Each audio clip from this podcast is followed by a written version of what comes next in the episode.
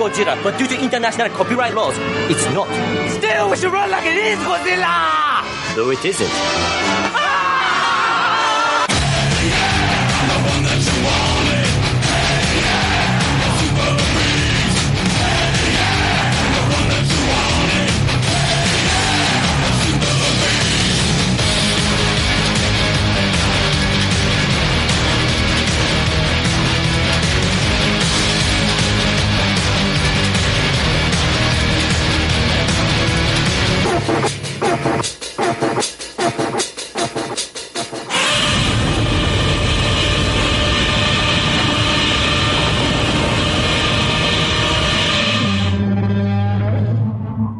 Episode 43. There's already like 7 million podcasts talking about pop culture and all that. Makes us happy like shooting at a womp rat. But it's all been done before. We don't want to be a copycat. We're the leftovers picking up the scraps dropped by the cool kids.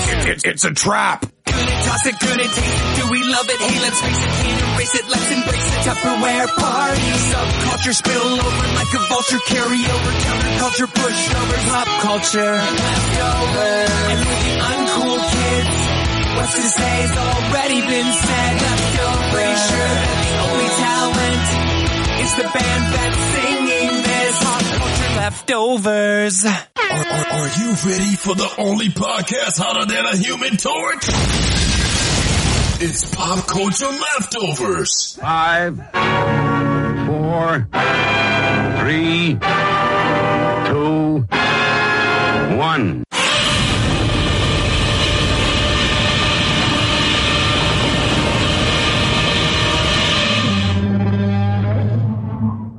Hey, welcome to Pop Culture Leftovers, the only podcast that sounds even better the second day after it's been uploaded. I'm Brian. I'm Jason. And we're the Leftovers. All right. Hey, welcome to our Godzilla Podzilla podcast. Ooh.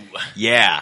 Nice. Trademark that bitch. yeah. All right. So it's the Godzilla Podzilla. We're going to be talking about Godzilla. We're going to talk about some news and stuff like that. Uh, Jake is not going to be with us this week, so unfortunately, no Jake. I promised that we were going to have some gifts uh, that uh, a listener sent to us in the mail. Can't really do it without Jake here. So once again, no gifts, Yeah. no Jake. Free him for God's sake. Yeah. Free, let our Jake go. Yes. But um, you know, uh, Jake says that he will be on the podcast next week for the X Men Days of Future Past. So hopefully he'll be here. We do have. Um, Two people with us today. Both are listeners. One is a listener that Jay and I went to high school with. His name is Frank Hammer. Hammer time. Hammer time. That's right now. I'm going to pause for the, Yes. the for the Hammer time music. Please do. MC Hammer. So I'll have a little break in there, and we'll play that, and then you can introduce yourself. Uh, whatever works. That's great. Welcome to the show, Frank. uh, thanks, guys. Uh, it's it's real special to be here. Uh, I'm almost going to have to remind myself to talk instead of just listen like I always do. but I, I would like to assure everyone that the hammer is my penis. I was wondering. Yeah. A lot of people were writing us about that. I didn't read any of those emails, and I've never wondered that. So, but thanks for bringing it to our attention. Not a problem. And we have listener John Woods. John Woods, welcome to the show. Thanks for having me. And where are you? Where are you calling from? I'm in uh, northern New Jersey, just outside of the city, and um, I'm happy to be on the Podzilla trademark show. And uh, just thanks for having me on. Yeah, absolutely. Uh, so I want you guys to tell all our listeners, not like they give a shit about any of you. They probably don't. they hardly give a shit about me uh, or Jay, for Yeah. that matter. But um, you know, I whatever. We don't do anything that people want on this show anyway, half the time. So um, Frank, go ahead and tell us a little bit about yourself, and try to leave your penis out of it this time. you know, my wife asks me that all the time. um, I, I've been a geek nerd since I was five, six years old. Uh, the biggest things I'm into is gaming, um, and I, I've always watched, you know, movies, cartoons, and that, like Transformers the movie, uh, cartoon, all that stuff back in the '80s. yeah. Um, but uh, the the thing that is really bringing me into comics is not only listening to the show, but also I started watching The Walking Dead, and then right about a year ago, I, I started buying the old issues. Yeah, yeah. and reading through it, and I, I saw how different it was, but also how awesome stories can be told in a comic. Yes. So uh, I've been reading those, and I've been trying to get into more of DC and Marvel, trying to find some older issues. That way, I could try to catch up on what you know, real awesome events that have Mhm. happened in the past. Yeah. Unfortunately, uh, the old DC is almost like uh, the Marvel, uh, the uh, Star Wars EU now. It just doesn't count. Yeah. So Yeah, everything's being rebooted. Exactly. Um, yeah, but uh, Walking Dead, great way to get on on that is to read the compendiums. Mhm. Uh, the Walking Dead compendiums are fantastic. I mean, it contains the first 48 issues of The Walking Dead, and then Volume 2 is the next 48. So it'll take you all the way up to issue 96. Yeah. Which is awesome. It's kind of the best way to go Right. with those. So, hey, John, tell us a little bit about yourself. I'm I'm mostly a movie watcher. I've been watching movies like an obsession since I was a kid. I worked at a video store for 12 years until they disappeared Mm-hmm. one day overnight. And um, I worked actually at a comic book store when I was younger. I haven't read a comic in years. The first comic I've read recently was the Godzilla comic before watching the film. So I Right. can talk about that later on when we get to Godzilla. Okay, yeah, I'd love to hear your thoughts on that. Um, I promise listeners, so hey, yeah, welcome, Frank. Welcome, John. This is pretty awesome. This is something that we don't do typically. No. I could say that I like Frank a lot more since he made the uh, Doctor Horrible reference earlier in the podcast. well, I'm just really happy that you're happier about Doctor Horrible than my penis. as much as we can talk about your penis, the better. right. I'm checking out of this one until yeah, yeah. Until that's until we've gotten it out of our Have you, system. have you guys got the dick out yet? That's I, I- no, I have no room to talk. All we did last week was talk about Godzilla's cock. Yeah, we did. I mean, that's all we talked about. Yeah. That's but true. I'm like, yeah, but I'm dong heavy episode. It was a dong heavy episode. But I mean, you know, that's something that, you know, I don't know. I mean, if you want to be vain and talk about your own penis, that's fine. But we're talking about important things here. Like people have always wondered since the dawn of time, does the fucking thing, you know, Ben Grimm, does he have a rock dick? Right. These are things, and you know, these are, th- no, these are hard hitting issues that we're talking about. Yeah. These are not like little issues, like Silver Surfer. Mm-hmm. You know, Yeah. He's ri- he's riding his board around, but he's clearly got a Ken doll. Nothing. There's nothing there. So I'm just saying. Well, All right. It is a concern, yes. Now, um, we I last week I I told the army I said you know we'd love to get some more iTunes reviews. If you if you do an iTunes review, you're immediately okay. You're immediately part of the army anyway. Yeah. But this is one way to get yourself uh, into uh, you know higher ranks in the army. The army heard, and we got some we got some new reviews. I got five new reviews uh, since that. Uh, let's see here. This first one comes from David Isaac. He's been very vocal on Facebook as of lately. And he says, uh, Tupperware this one. Great show with some pretty differing views. Like the roundtable type format, may not always agree with them, but they make valid points for their side of things. And sounds like they have great fun, which makes for a truly entertaining experience. Nice. Uh, let's see here. This one comes, it's uh, titled Great Show, and it's by Sloppy 171.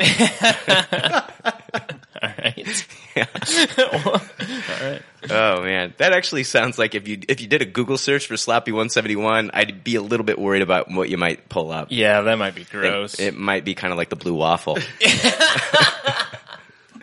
um, let's see here. Let's yeah. If you just heard that, don't Google blue waffle. Yeah. Please Right. don't Google it. we are an adult show, but don't right. do that. And if you don't want to Google blue waffle, then don't Google lemon party either. Too late, you guys. oh Jesus! you were you were right. It's a lemon party. I don't have to go to lemon party, but oh my god! All right, so Sloppy 171 says, great take on movies and TV, great core group of hosts, and bring on different people from time to time. So we did that today, actually. So perfect time to read that one. Uh, Gowlin 01, great show.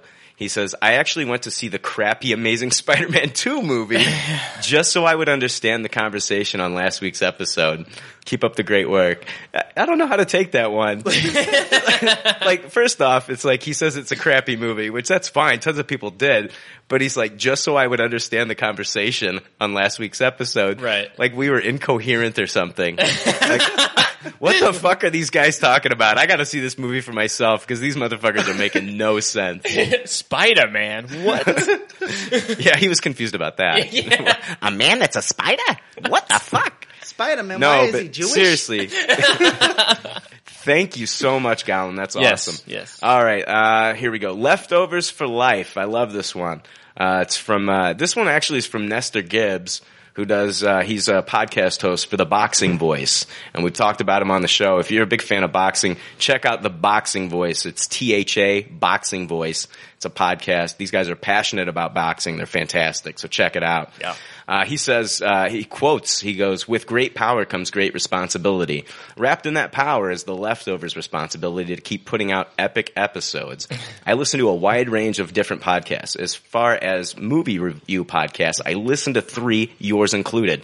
I've noticed I've slowly taken one out of the three from my personal rotation due to how much I'd rather listen to yours. The main reason I know your show is great is because having never been a Star Wars fan, I have come to enjoy your review and updates of this new Star Wars movie. You guys keep bringing it up. Hmm. So now I'm sure I'll go see it once it is released just to tie in to your commentary to the movie. wow. Jesus. Flattering. Okay, so Brian, I pulled the Uncle Ben quote because with the power the podcast gods bestowed on you and your crew, it is your responsibility to put out content your fans, listeners, leftover army, loyal subjects ask for. That being said, I want a Son of Batman review. Cool. Thanks for all you do. Keep up the good work and stop taking breaks or days off from your public needs and wants. Uh, stop taking breaks or days off. Your public needs and wants new episodes regularly from the from your loyal listeners. Once again, that was from Nestor Gibbs from the Boxing Voice. So Man. Awesome. Um, Jeez. yeah. So Son of Batman review. I mean, with we need to work it in. Yeah. I mean, we need to work it in. We'll all watch it, and then we'll do a review on it. Um, not sure how soon. I mean, we've got X Men coming up. We might even do Maleficent. Yeah, I think we have to. There's a lot of summer movies coming up, but if we can work it in, we definitely need to. I want to see that anyway. So Maleficent? Me too. No, I mean uh, Son of Batman as well. Son of Batman? Yeah, Yeah, yeah, yeah. for sure. So thanks, Nestor. I appreciate it. This one, uh, next one comes from Shell Z-Man. Uh, feels like I'm hanging out with my friends is the title. It says, uh, Shell says, these guys brighten up my work day. They're down to earth, funny and candid. I listened to their review of Winter Soldier before I saw the movie and didn't feel spoiled. Please keep up the good work. Wow. So yeah, fantastic. I love hearing. So if you have an iTunes review that you want to give, go on to iTunes and just leave a review for us. It helps us note, get noticed. Uh, helps us move up in the ranks, and it's it's just awesome, and and it's just nice hearing from people. Yeah. We have no idea how we're doing. Yeah, yeah. From from one show to the next, we have zero gauge. No, we always question what we're doing Yeah, and how it is. Last week, I was like, I don't know how we're doing. I'm just going to bring up Godzilla's cock. right. And the and the Amish zombies. Let's throw that out there. And Amish zombies. That was compelling. that was compelling. it got people talking. Yeah, it did. You still with us, John? Yeah, I'm still with you. All right, all right. Okay, so uh, let's go over some listener emails. Yes. Let's do this. All right, Jake Johnston, who we also went to high school with, Love that guy. he sent in a uh, he sent in an email, and I I got a kick out of it. He says this should. Hold on, I gotta gotta read this. This week's show is fucking awesome. As I'm mowing at work, I'm laughing my ass off because there's talk about dildo fights, some dick talk, some stuff on horse shit, and to top it all off, Godzilla's nut sack and teabagging. All I could think about was that episode of Tosh.0 where he had a teabag tied around his balls hovering over a big container of water, dipping the teabag in it. Then I had a fucking visual of Godzilla doing the same fucking thing. I was rolling. Anyways, great show. Keep up the gr- good work, guys. Had to be a really big tea bag. yeah, for sure. Yeah. Well, he about summed it up. Right. That was an episode. that was a fun one. Yeah. Oh, last episode? Oh, It was a blast. Yeah, it was a good time. I don't know about Yeah. this one. These two stiffs I got on the fucking show. I was just about to say last week Brian brought up that he wanted a Willow sequel, and so do I, and it was dismissed very quickly. But I would be very happy with a Willow sequel. Thank you. Thank you. And guess who else wants a Willow sequel? Who? You ought to read this tweet. It's from fucking Pete. Oh, Pete. Pete Neen. Pete Neen. He wants to, he said, tell Jay to shut the fuck up. he did. He said, tell Jay to shut up. I want my Willow sequel. Why is Pete so violent? I love Pete. I thought for sure you were going to say Warwick Davis wanted it. Oh, uh, that guy, wa- he needs it. Yeah. Well, no, Yeah, I mean, he totally was, does. he was, well, he was doing the Harry Potter shit. Did you guys watch him in Idiot Abroad, the second season? In what? Uh, The Life's Idiot Too Abroad Short? show with the Ricky Gervais. Vehicle. No, I never even Oh, seen okay. it, man. Check that I out. did. He went out, out with Carl Pilkington, and it was very funny. Yeah, yeah. But yeah, Pete, calm calm down. it's No, okay. Pete, keep bringing that energy and keep sticking up for me. Jay, come on. How can you not want to see a fucking Willow sequel? Oh, man, I don't know. Mad Mod again. I don't. I forgot about Why do you not want to see? I don't get it. It, it didn't. It didn't sit well with me. Sit The, the movie? Yeah. It just- Really? yeah. I, it didn't. I tried. I tried. I owned it Oh, on VHS. I had the VHS. I'm just upset that uh, what's the what was the one the one uh, little person's name? The uh, Bartle Bartlebach or whatever his name. What the Bartleby. No. I know, exactly, I know exactly who you're talking about, but I don't remember. We'd have to name. look that one up. Yeah, he he uh, he passed away a few years, Oh. and he was one of the best parts in that movie. He was kind of like the the bad little person in that movie. Yeah. but uh, I, I don't know. I'll try it again. Yeah. I'll try it again. Yeah, I haven't seen it in over. I don't hate years. it. Pete. I think that's more for a child. Uh, when I was watching Willow, Labyrinth was my favorite movie, so it was in the same kind of area of fantasy. yeah, yeah, Labyrinth was fun too. yeah, and like, but I think like it carried on for me for like nostalgia reasons, Mm-hmm. you know. And it's a fun movie. I'll give it another shot. Uh, Yeah. You know, there was a lot I liked about it. Oh, if you but- didn't like it back then, Jay, you're not going to like it now. what if it's on Blu-ray? Brian Burglekutt was the guy's name. Burglekutt. Yeah. Oh, Yeah, he died a few years ago. The actor that Sorry, played man. Burgle I know, it was a rough day for me. I'm sorry. He was 54. okay. Okay. Yeah, yeah. I don't hate it. I don't hate it, Pete. I don't hate it, Brian. No, you you said no to a Willow sequel though. I- That's what I took from it. Okay. Did I? I didn't mean that. No, no, you know, own your shit, Jay. You said no to a Willow sequel. Just own it. Okay. Don't. Maybe I had a bad day. I don't know. I don't know. I don't. Um, we got a we got an email from a listener named Drew. He says, "Hey guys, just wanted to let you know that I've become a huge fan of the podcast. I work outside every day, farming in the middle of nowhere, Kansas." Wow. And started listening to you last summer and have appreciated and looked forward to your podcast each week. Was a real bummer when you took a break for a while. Anyways, had a question for you. I'm new to comics and was wondering where a good starting point would be in regards to the Marvel Universe to gain some insight into all the different storylines. Hope that's not too vague of a question. Looking forward to the Godzilla movie review. Thanks, Drew. Hmm.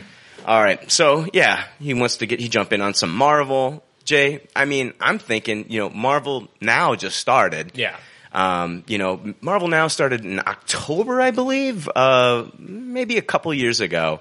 Started at, uh, when, let's see here, it started with Uncanny Avengers and then went from there and they started, uh, not rebooting these characters, but kind of made them more like new reader friendly. Yeah. Uh, and then we get introduced like to characters that have had their own stories and comics in the past, but now they're getting brand new, fresh number ones. Yeah. Um, a good way to go back and maybe catch up on some of these would maybe be able you'd be able to read them digitally.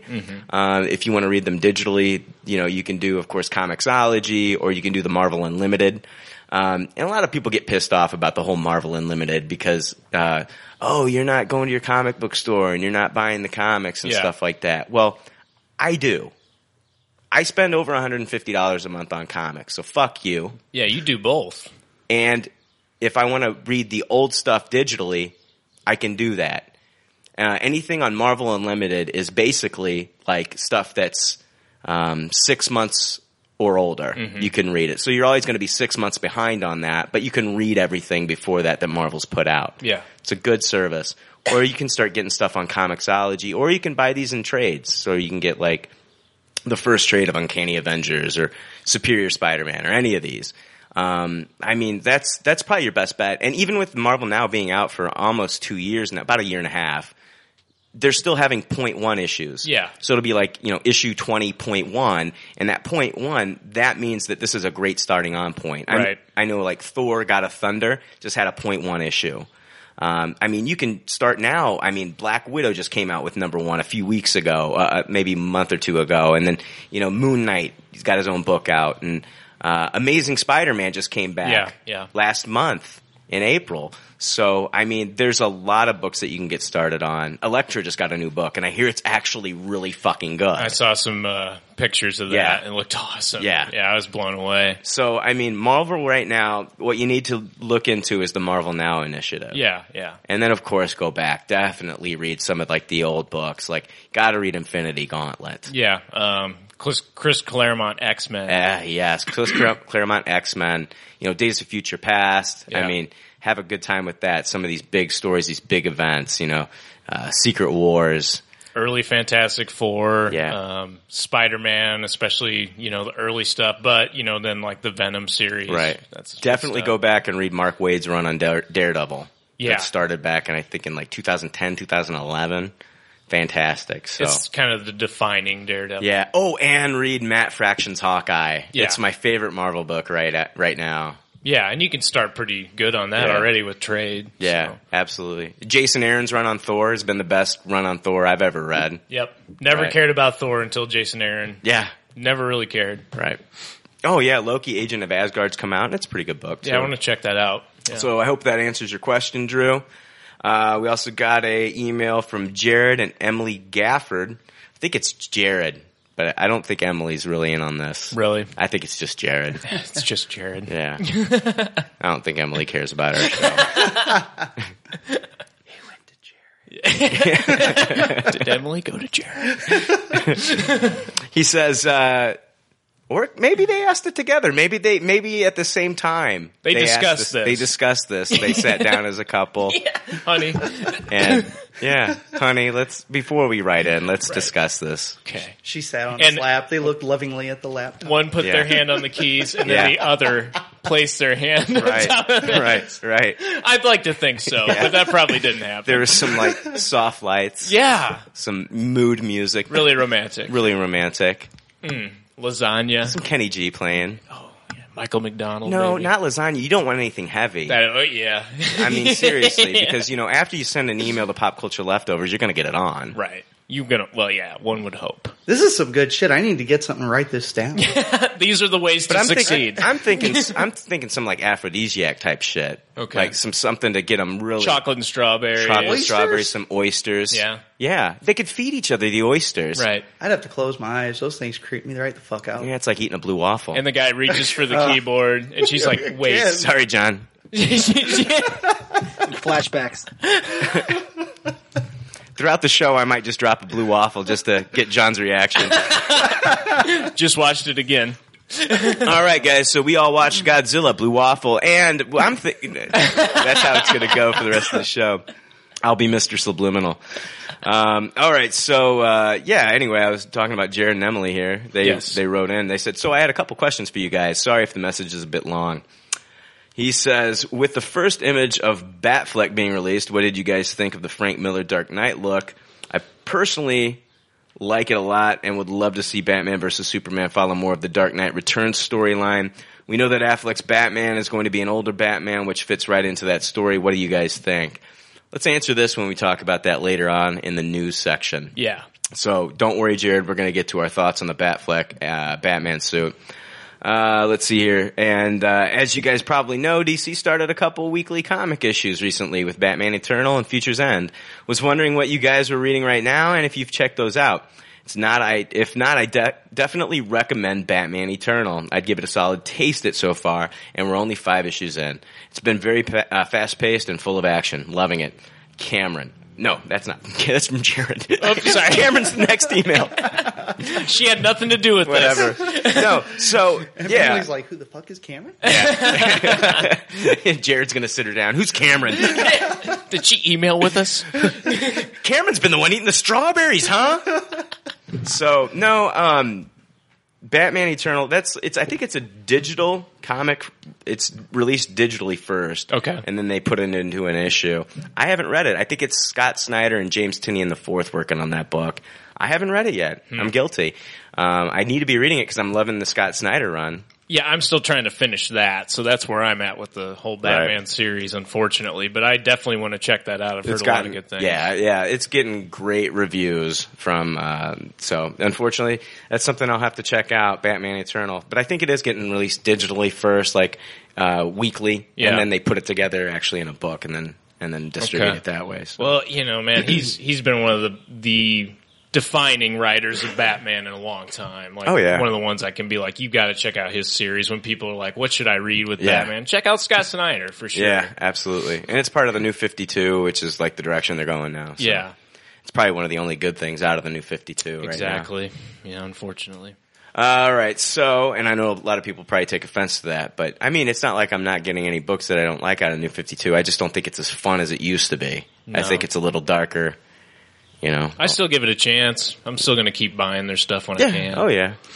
All right, so Cameron, uh, we've read his emails. I think the last uh, two three weeks. Cameron writes back in. Remember, he's our listener from Georgia. Oh yeah. Yeah. Remember, he said we didn't get his essence. Right. yeah. Yeah. He had the short first email, and then Right. we got to know him a little bit better the Yeah. second time. It's kind of like Marilyn Manson on The Talking Dead. Yeah. He, he didn't understand me.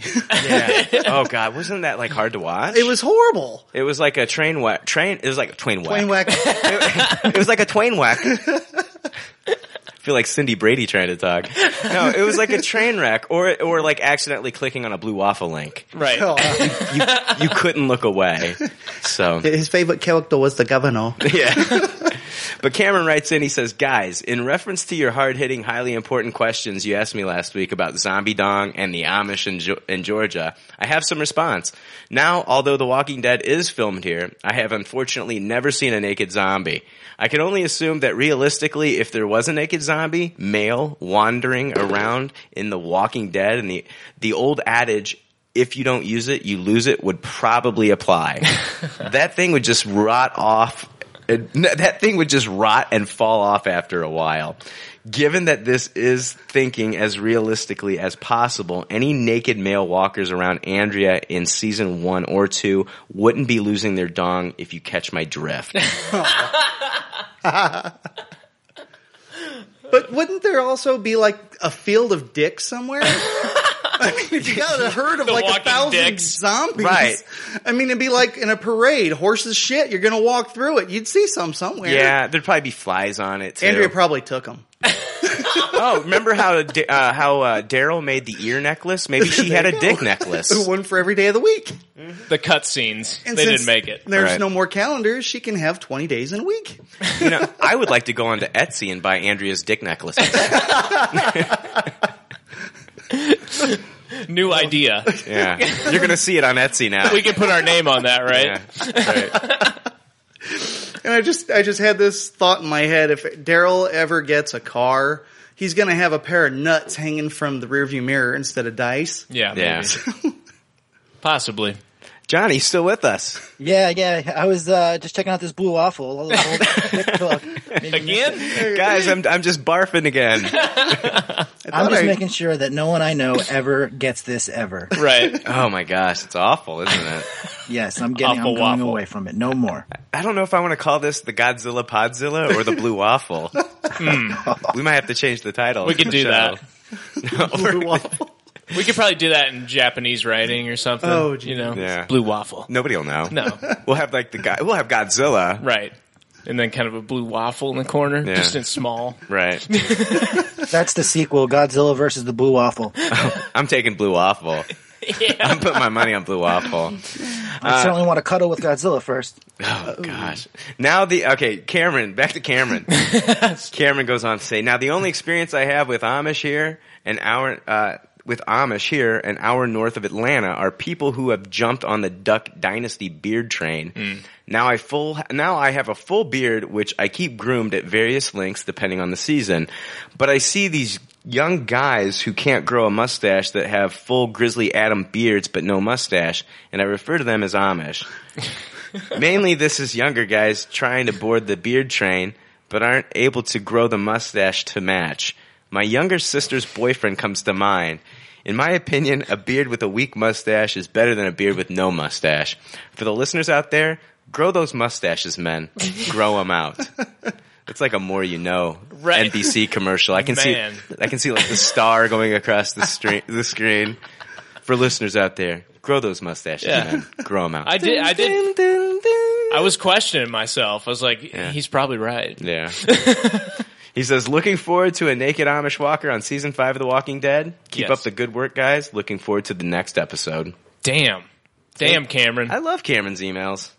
It's crazy. He he wrote all that. It's crazy. I usually, I'll, I'll be honest, like when I get a Cameron email and like I know I'm busy. you got to sit down. No, like if I'm busy, like I was in training last week, so it's like I saw the email had come in. It's like, oh, I can't read this right now. No. I, I have to have time to like sit down and read this. Yeah. Because they're long winded. Yeah. no, I'm fucking with you, Cameron. No, I enjoy reading. His, I, I enjoy reading his emails, and if I didn't enjoy him, would I fucking read him on the show, Jay? yeah. I I enjoyed it. That was awesome. I wouldn't read him on the show if I didn't enjoy him. Dude took the time. Yeah. To write all that. Right. That's awesome. Somebody sat down and wrote that. Yeah. Thank you. I'll send it to these jagoffs. They're gonna read it on the show. Yeah, and we did. yeah. We're suckers. Yep. All right. This last one is serious though. Um, this last one, it's from a listener, Joshua Shield. And uh, he says, Hey guys, loving this three hour long podcast. More pop culture leftovers is always the best. I have a request for you. Uh, so my baby brother Gabe had a seizure and almost drowned in the bathtub on Tuesday. He was airlifted out of my town and has been hospitalized in the ICU since then. He is on life support and doesn't exactly look the best. Gabe loves Batman and comic books more than any kid I've ever met. He used to wear a Batman shirt every day and refused to take it off. We would watch Batman Brave and the Bold season by season on car trips. Um, and he said he goes on to say one of the friends of the family created this page which has more information. Uh, it's a GoFundMe page. So if you have a pen and paper, um, you know, definitely write down this address. It's uh, www.gofundme.com forward slash nine seven lowercase f six five zero. Uh, he says, goes on to say, essentially, we need a miracle for him to come back to us. I was hoping on your next episode at some point you could just ask the army to pray or think good thoughts for my brother. We just need a miracle. He's only five, and it's a huge tragedy. Um, he says, sorry for all the spelling mistakes. I'm sending this from the hospital on my cell phone. So I followed up with Joshua. He sent that to me earlier in the week. And so I followed up with him last night. I was thinking about this and uh, sent him a message. He, he responded really quickly. He says, Hey, so I've essentially been living at the hospital. I've caught up on all the podcasts and nearly all of my TV shows. My brother is doing, and he puts in quotes, better. He is still in a coma and hasn't woken up yet. He can't breathe on his own, but today we were told his heart rate went up. And when we walked into the room and tried talking to him, uh, his heart rate went up when we went into the room and tried talking to him. So we think he can hear us.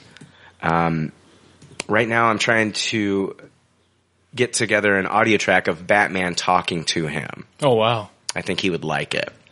Also, the amount of support that has been thrown our way is ridiculous. Gonzaga, the university I go to, has given my family an apartment to stay in, and our GoFundMe page has crossed seventeen thousand dollars to help pay for medical expenses. Awesome. Um, and then uh, Joshua got a hold of me this morning and said that you know things have kind of taken a little turn for the worse. Um, you know, so they're not out of the they're not out of the woods yet. So, um, you know, I'm I'm asking the army maybe to go to that page um, and uh, uh, help out if they can, if they can, or or just I don't know, leave some good words or something, or just if you, if you can't give money or donate or anything like that, just um, you know, think good thoughts or, or pray if that's your thing. I Yeah. mean, um, they definitely need it in this time. So. Um, I think that would be awesome.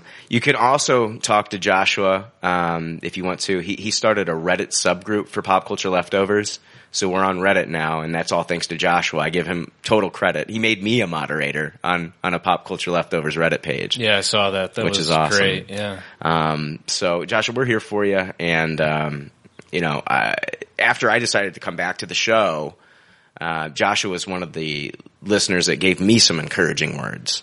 Like Yeah. this was before any of this happened. Like Joshua was one of the people like, Hey man, I'm glad you're coming back. I'm definitely going to be listening. And he gave me some encouraging words. And so he's been there for me. And so like, I, I can't do a lot, but I'm, I'll, I'll definitely bring this up on the podcast because this is, I just want you to think like if it was you going through this, what if this was like your family member? You would want any type of support. You would Yeah. want to reach out to anyone that would be willing to either pray or donate or whatever. And so um, this is important to me, and uh, I know it's it's it's some. He's part of the army, and I know it's important, very important to him. It's his baby brother, so. You know, just uh, send him some good words. Maybe go onto the Reddit page and, and, and you know give Joshua your support. Let him know you're praying or, or whatever you can do. But um, yeah, this is definitely definitely uh, a sad time time for them, and I, I know the family's got to be definitely worried about this. Yeah, yeah, I can uh, I can totally relate to you, man. And uh, you know, I have an older brother that that's had seizures uh, a lot when we were growing up, and uh, uh, a lot of scary instances where he could have been killed because of it. And uh, so I feel for you, man. I, I understand what you're going through, and uh, uh, we're definitely going to be thinking thinking of you and uh, hoping the best. You know. Absolutely, Joshua. I hope you always listen to the show, and we're here for you. If you ever just want to just shoot me a message and talk about it, hell, I'll I'll even give you my phone number. We can talk on the phone, dude. So I mean, um, but uh, we're here for you, and let us know if there's anything we can do to get the word out there for you. I'll I'll post links to the GoFundMe on our Facebook. I'll post it on Twitter. Hell, I'll post it anywhere I can. Uh, I'll post it on some forums I'm on. So you just let me know what I can do and I'll be happy to help out. And thanks for listening. And it's just good to know that we have some awesome listeners out there. And like when they're going through something, you know, we can do our best to try to help them out, Yeah. you know? so, um, yeah, well, I'll, I'll be praying for you. Yeah, let's let's. You were going to link that, or did you already link that? Not yet. I wanted to put the episode out and then we'll link it. Okay, Um, yeah, but, let's uh, link it. And um, yeah, if he needs somebody to talk to, any of us are here. so Yeah, for sure. absolutely. Absolutely. Um, we're going to take a break and um, uh, we'll be right back. Cool. All right. Hey, we're back. Um, it's kind of unfortunate though. Uh, we recorded, I think, uh, nearly an hour of content, if not more, and we lost everything. Golden. So, yeah, fantastic. We talked about the bat suit, talked about the Interstellar trailer, had some dirty jokes in there. Yeah, You- we did. We, you guys won't get to hear any of it, unfortunately. But uh, after we talk, we're going to actually talk about. We need a palate cleanser because we talked about Batman for so long. You know, we rated the bat suit, we rated the Batmobile, and you guys won't be able to hear our thoughts on that right now. But hopefully, at the end of the podcast, we'll re-record that and Yeah. throw it back in there and talk about it. But God, that sucks. Yeah, it's disheartening. It is. It's very disheartening. So, um, what we're going to do instead is we're going to talk about Godzilla. Yes. Um, and, uh, from there, what we're going to do is, uh, hopefully we won't lose this recording because I, I'm about to end it at the half hour mark if we do. we're going to get a half hour of content this week. Just Half Brian, hour yeah, half hour show, me reading emails and that's about it, dude. Yeah. Cause God, that just kicked me in the junk. Yeah, it sucked. So we're going to talk about Godzilla. Uh, before we jump into Godzilla, though, um, I want to bring up Mike Nelson, Kevin Murphy, and Bill Corbett, the guys beti- behind uh, Mystery Science Theater 3000 and RiffTrax. Yes. They are wanting to riff on Godzilla in theaters nationwide, and you can help make it happen. Uh, not the new Godzilla, but the 1998 Matthew Broderick film. Excellent.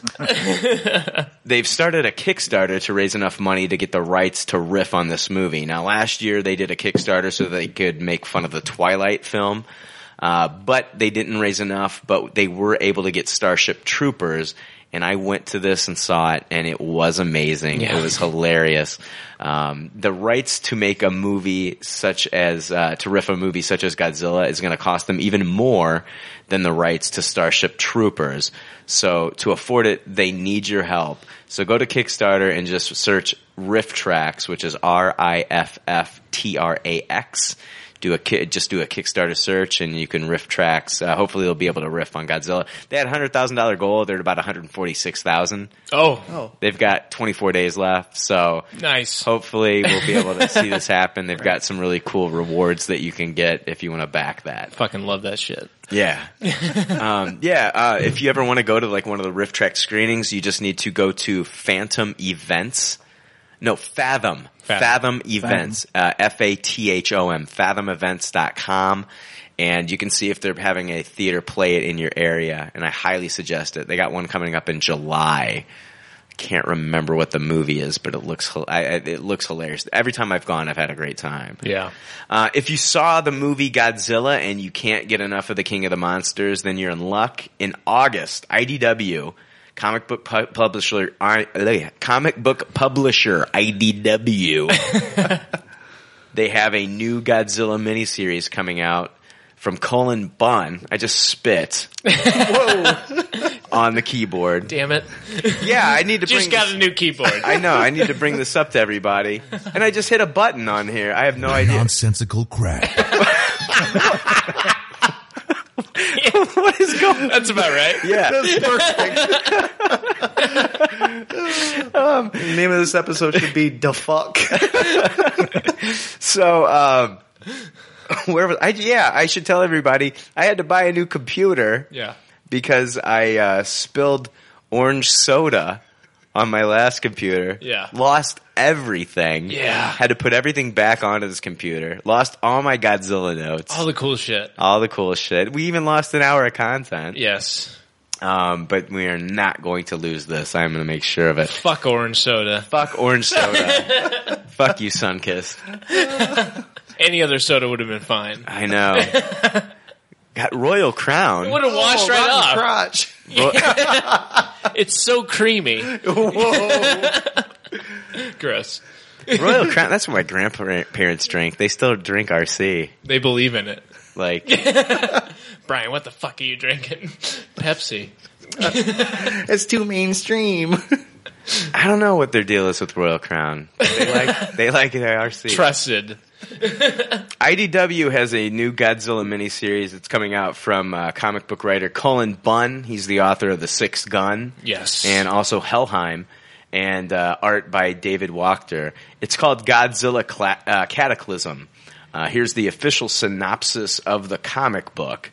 Uh, last seen in the monster apocalypse, Godzilla has all but abandoned humanity. In the ashes of a nightmarish future, an elder tribe leader, Hiroshi, is haunted by the monsters of the past that nearly wiped out mankind. As danger begins to escalate for his tribe, the memories of the past may well be the key to saving the future. And Cullen Bunn said, I've always wanted to write a Godzilla story for as long as I can remember. Before I even started kindergarten, I drew a book titled Attack of the Monsters, which featured Godzilla, along with other monsters, terrorizing the world. The story started with Godzilla erupting from an iceberg and ended when the military dropped a massive sword on his head. I like to think that my storytelling sensibilities have matured since those days, but the desire to write a Godzilla story has remained with me. So Cool. that's awesome. I love Cullen Bunn. Yeah. He's so damn good. He, he wrote Fearless Defenders, Yes. which I thought was going to be a shit book, and it turned out to be a really good book by Marvel. So definitely check it out. It's called Godzilla Cataclysm, and it, I think it, when did it come? I think it comes out in September. No, August. Okay. All right, now let's talk about the movie. All right, we're going to talk about Godzilla that was just released in theaters. The film is a co-production of Legendary Pictures and Warner Brother Pictures. The film is the final film production of Legendary Pictures, who part, whose partnership with Warner Brothers since the two companies started to work together back in Batman Begins. Uh, now Legendary is working with Universal Pictures.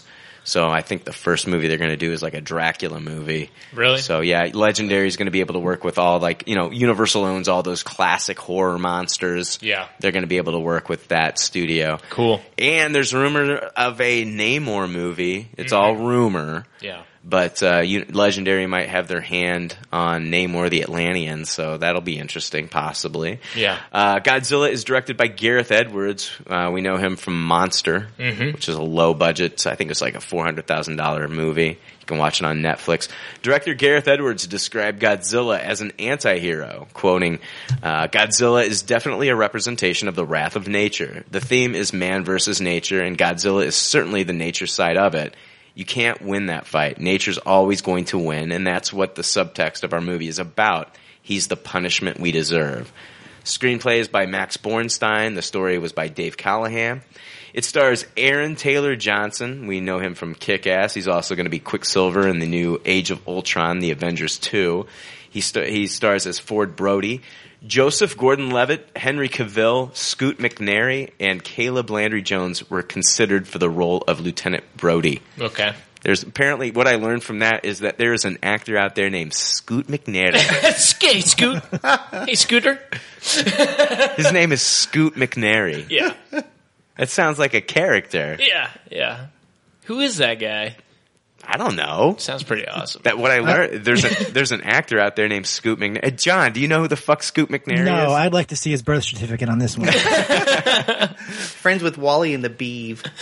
yeah, he's the next door neighbor. Scoot. He's such a scamp.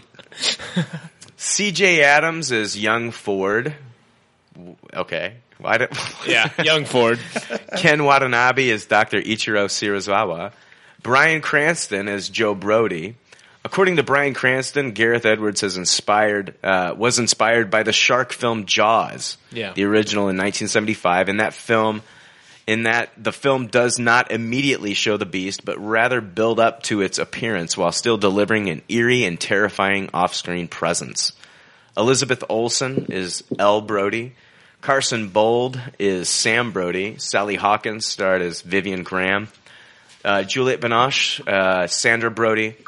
Uh, David Strathairn was Admiral William Stenz, which we all remember him as the leader from the Alphas TV show on Sci-Fi. Yes. And uh, I love that actor. Yeah, he was great. Richard T. Jones as Captain Russell Hampton, and Victor Rasuk as Sergeant Trey Morales. He was a fucking idiot, wasn't he? Every like every line they gave him was like cheesy. Yeah. Yeah. like he was just like the classic military. Hey, bro. Yeah. Well, he's like, you know, like, uh, all right, let's get the job done. And he'd be like, you know, you, yeah, let's, let's do that. He'd have some like weird military kind of like line after everything that was said. Yeah. I Yeah. guess we're monster hunters now. Yeah. Yeah. I guess we're monster hunters now. You know, Yeah, bro. shit Like that. Yeah, bro. Very stale. Um, Patrick Sabongui is Lieutenant Commander Marcus Waltz. Uh, and although he didn't star in the movie, Andy Serkis, he did provide consulting work on the film's motion capture sequences. Oh, cool. in order to control the souls of the creatures. Uh, the budget for the movie was 160 million, and it had a runtime of 123 minutes. Let's go over the synopsis. Uh, in summer 2014, the world's most revered monsters reborn as Warner Brothers Pictures and Legendary Pictures unleash the epic action adventure Godzilla. From visionary new director Gareth Edwards comes a powerful story of human courage and reconciliation in the face of titanic forces of nature. When the awe-inspiring Godzilla rises to restore balance as humanity stands defenseless. So, without further ado, uh, it's now time for Pop Culture Leftovers review of Godzilla. Should I play it? Yeah, play it. Really? Yeah. All right, hold on. Let me pull this fucking thing up. Are you ready? I fucking love it. Yeah. Since I rebooted the computer, I got to pull up the soundboard again since I fucking didn't do that. so the British guy's coming back? no, no, that's the ratings, motherfucker. Oh yeah, but, I already sent him on the plane back home. yeah, but uh, what don't we have to play that again because we haven't played it this episode now? Yeah, we have. No, no, no, no, no. Listen, I remember we took a break. I actually got that. Yeah, we got that Okay. part. We got that part. We didn't. Okay, cool. We didn't get the uh, our Batman stuff. So, all right. So yeah, you guys know the rating system. So it's now uh, time for our review, our pop culture leftovers movie review of Godzilla. Pop culture leftovers movie review. Pop culture leftovers movie review. Pop culture leftovers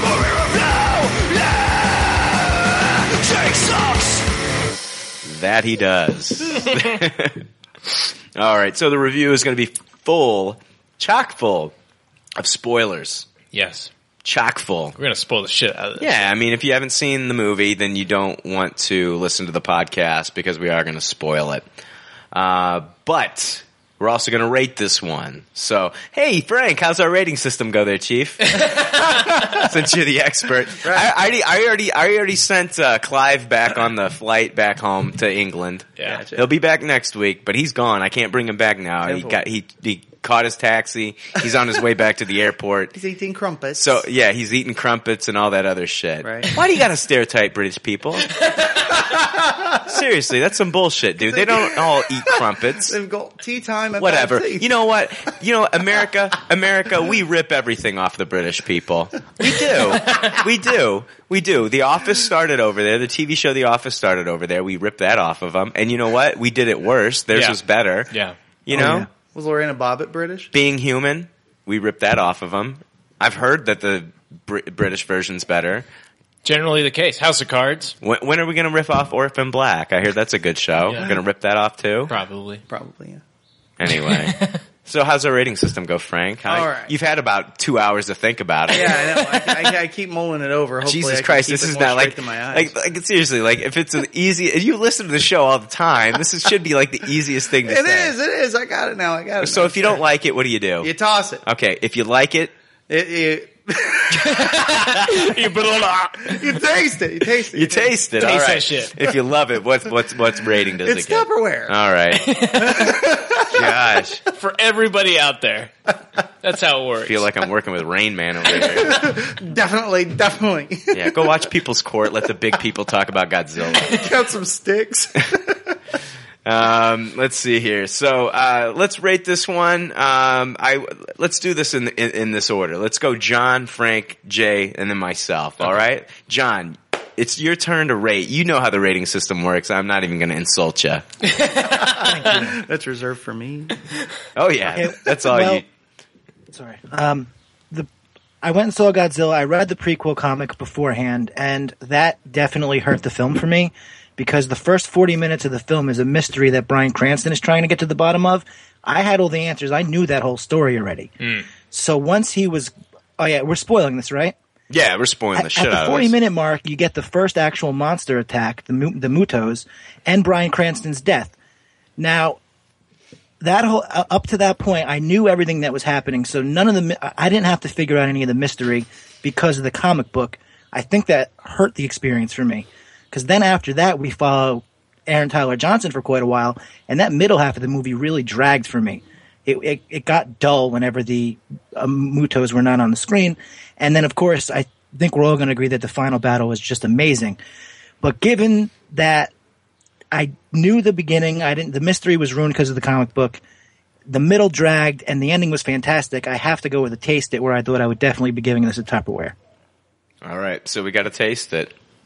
All right. Did you have any? Did you want to elaborate on anything else, or do you just want to di- wait for that when we dive into spoilers and, and the story? Well, you, Brian, you said you read some of the comic. Did, what did you read? I, you know what? I was uh, I, I, I was up in training this week for my new job. I probably read like the first twenty pages, and I was going to get back to it. I'll I'll get into that as we go on. Okay. Yeah. Yeah, because it gives you, it spells out the whole, the whole story. So none of it's really Bryan Cranston trying to get to the bottom of it, what they are, where they came from.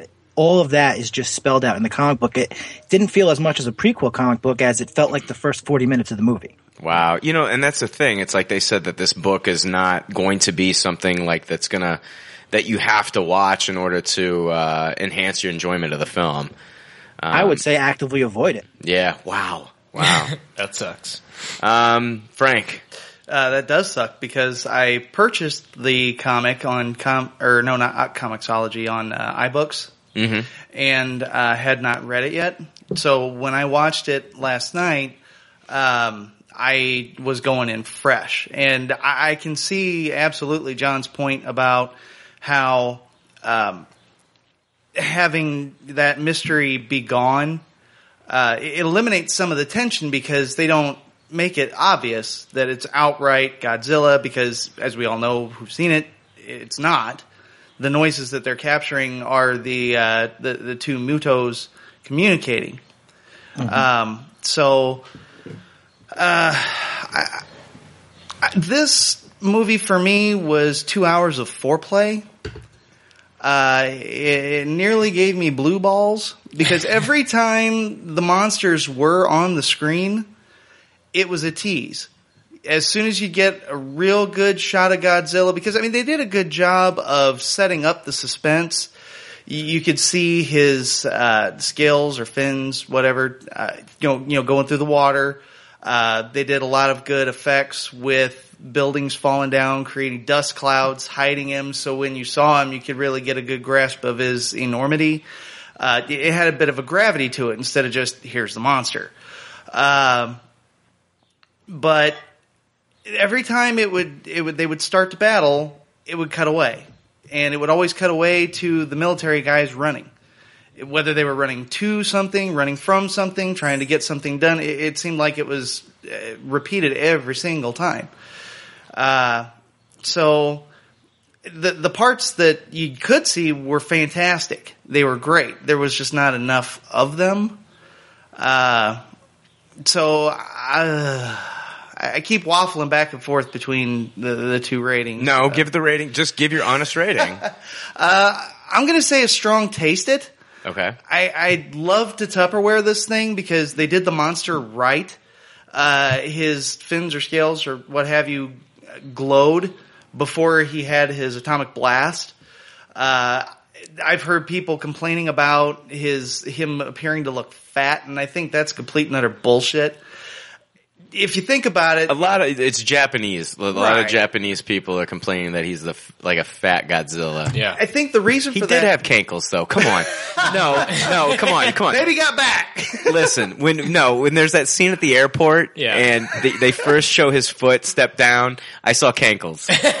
I am but gonna. that, that foot was amazing. like it looked like it had guy. weight to it. It didn't look like a CG character. It did you know? look Right. like, it, but it was cankles. It was total was cankles. total ankle cankle. I think because you know, uh, in a lot of like JRPGs, the characters have big heads, and in the older Godzilla movies, it was a guy in a suit who had to wear a helmet or whatever. So I mean, the head's going to be bigger in proportion to the rest of his body.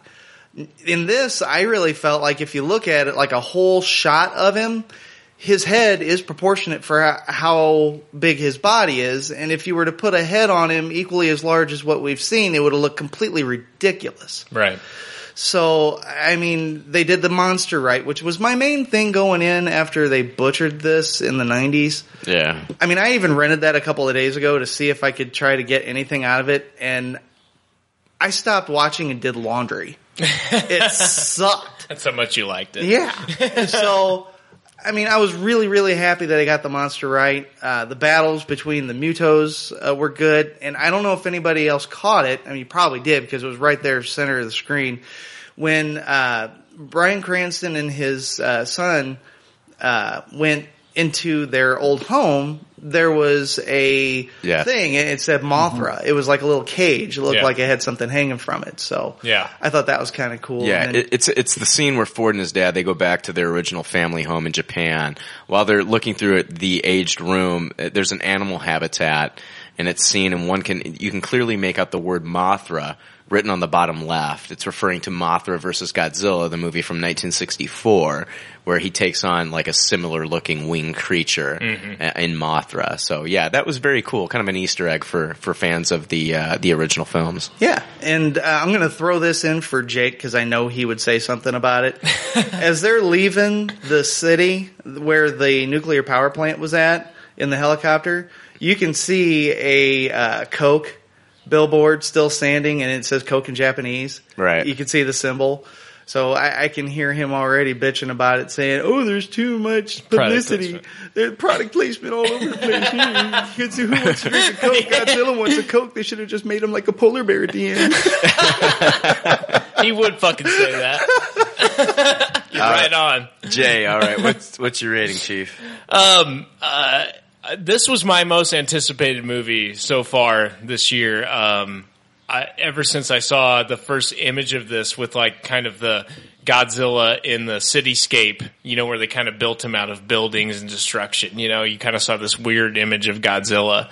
Um, that that to me like sparked my interest, and because Gareth Edwards was doing this, and that Monsters was so good, and kind of the very subtle use of creatures, you know, that to me was intriguing. Right. Um, we saw Pacific Rim, which was very in your face, and I liked that a lot. Right. Uh, but for this one, I wanted something a little more. I I wanted a little more depth to it, um, and I got that. Uh, everything I wanted, I got visually. Mm-hmm. I definitely got it visually. Like visually, this movie was phenomenal. I gotta give kudos to the photography team and everybody involved with like the imagery of this. Uh, I loved it. I love the uh, the action scenes. Uh, I love the CGI. I love the monsters. Um, and I thought that they brought more to the movie than the human actors. And I guess that's my big my biggest drawback of this film was the human actors. Um, you know, you're meant to believe that Bryan Cranston's going to play this major role in this film through the trailers. Um, but at the same time, you know, knowing that and being disappointed that he does die off very early in the film, um, and really wanting to, after seeing it, like immediately, my my immediate reac- reaction was, "Damn it! I wish I would have seen more of his character in this film. I want to explore more of that story." Instead, they kind of skipped past that and went, went directly to his son. But at the same time, you know, looking back and really thinking about this, I enjoyed it a whole hell of a lot.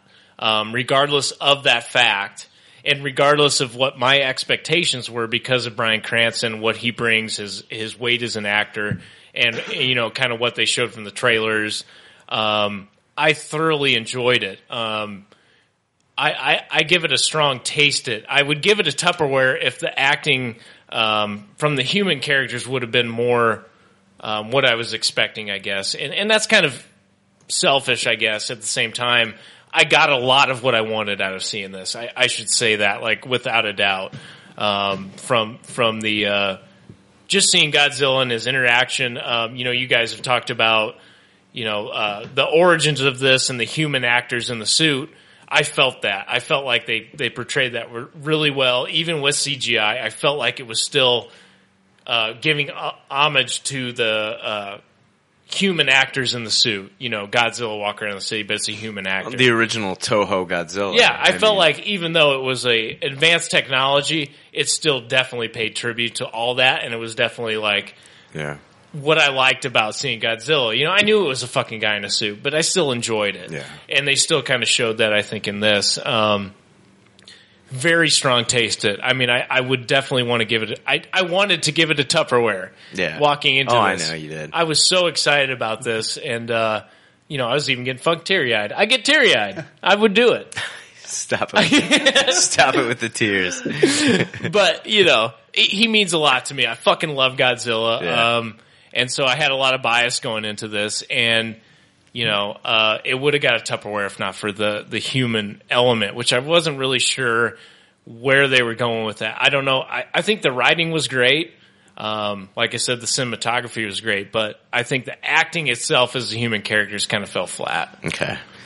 Uh, before I jump into my rating, uh, guys, do you remember? You okay, remember last week we were talking about Godzilla Dick? Yeah, Yeah. I remember. You remember that, John? You were listening, right? Who could forget? So, uh, yeah. You guys remember when they showed the Muto and it uh, had the babies? Yeah, it looked like a sack. I was thinking, oh my god! I was anybody that listened to the show, I guarantee you, they're thinking about a big uh, scrote. I was. So yeah, I was definitely thinking about I it. wanted to throw that out there. So Monster yeah, Scroat. totally looked like a monster ball sack. It'd be perfect for a monster tea bag. Yeah. All right. So everybody knows this is uh, was my most anticipated movie of the summer. And out of all the movies to come out this summer, you know, Captain America 2, Spider-Man 2, X-Men Days of Future Past, Edge of Tomorrow, Guardians of the Galaxy, this movie, Godzilla, was my most anticipated movie. Yeah. So I just had to see this on the biggest screen. I saw it in IMAX 3D. Anybody else see it in IMAX I did. 3D? I did as well. I yeah. did too. Me, I did too. Uh, all three of us saw it in IMAX 3D. Yeah. So I basically I'm rolling out the red carpet for this fucking film. Now, when a film gets titled Godzilla, I don't know about you, but I expect to see a little I don't know fucking Godzilla. Yeah. Okay. I- Instead, what I got was a two hour long movie about how the military reacts in a crisis. They Yeah. run. Right. I might as well have been watching a Navy recruitment commercial for about two hours. Yeah. Yeah. Yeah. Uh, Bryan Cranston was so great in this movie. Uh, the scene between him and his wife, where he has to lock down the doors uh, so that they aren't exposed to the to the uh, what is it like the what was that shit Well, I, I mean, basically, it was in full meltdown at that point. Yeah. I think the reactor was melting like down. radiation and Yeah, shit. yeah. yeah. So uh, you know when he has to lock that down and, and she dies, that that was emotional. That was awesome. The emotion he portrayed there, and, and then later in the movie where he's behind the glass, Yeah, and, and he's yelling that he that he wants to know what killed her. Absolutely amazing. fantastic. Yeah. Um, so, in, in a stroke of brilliance, the director uh, Gareth Edwards decides that the guy that's giving you the best performance in this movie, um, he should fucking die. Yeah. So, yeah, way to go! Thumbs up on that one, you fucking jagbag. Yeah. Okay.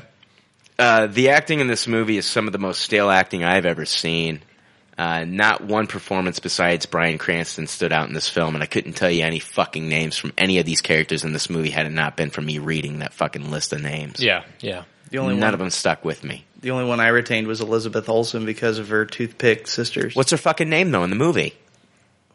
I'll have to look it No, up. I'm not, I'm not talking about actors and actresses. right? Gotcha. What's Yeah, her I- fucking I- name in the movie? I can't remember. I'm pretty sure her name was L. Yeah. Yeah. because I said it five minutes ago. Right. Oh, oops. I swear I listen when I'm not here. But but I'm sure like everybody's saying, you know, big deal, Brian. It's a movie about a monster. Nobody gives a rat's ass about the acting of the humans. We just want to see the monster. Mm-hmm. You dumbass. Okay, okay. So here we are. We've been waiting for 45 minutes already for the monster. So now it's time. All right, yeah, it's time. It's time for the big reveal.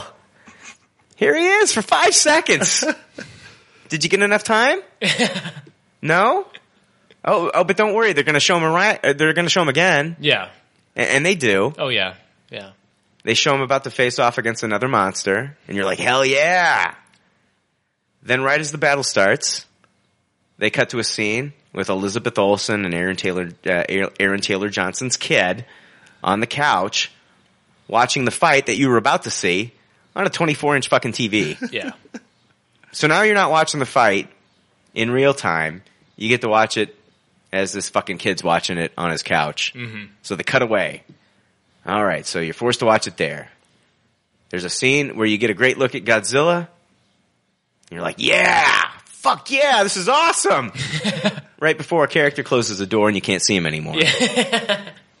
the entire rest of the movie is like this. You're, you're watching the military devise this plan. You're watching these mutos try and get their rocks off so they can breed. and you're watching director Gareth Edwards hide the biggest monster that's ever been put out in a film. Yeah.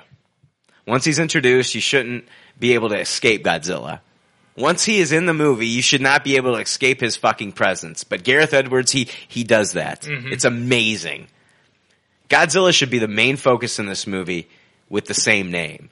But instead, you watch some of the most dry and stale acting I've ever seen in my entire fucking life. and I never got a true sense of fear from any of the humans in this film. Right. I guess, Oh no, I guess not.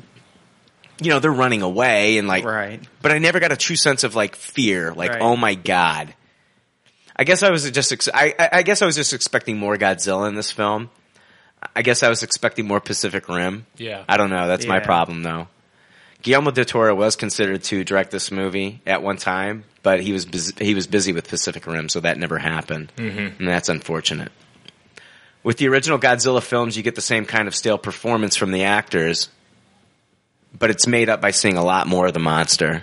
Right. There just wasn't enough Godzilla for me, and I wasn't invested in Aaron Taylor Johnson's performance at all, or his character for that matter. I didn't care at all. I didn't care one bit about him. After his dad died, I could give a fucking rat's ass about Aaron Taylor Johnson in this movie, Yeah. and I loved him in everything else. Oh yeah. Yeah. I agree. But he sucked ass in this movie. Mm-hmm. He is so fucking stale and boring. His father was way more fleshed out and interesting. And even Ken Watanabe was not good in this. All he did was like recite what was going on throughout the entire movie. Like Godzilla, he's here to, you know, he was just talking about how, you know, he's, he's the king of the monsters and here's, he's here to wipe them out. And With his mouth open. Yeah. Godzilla.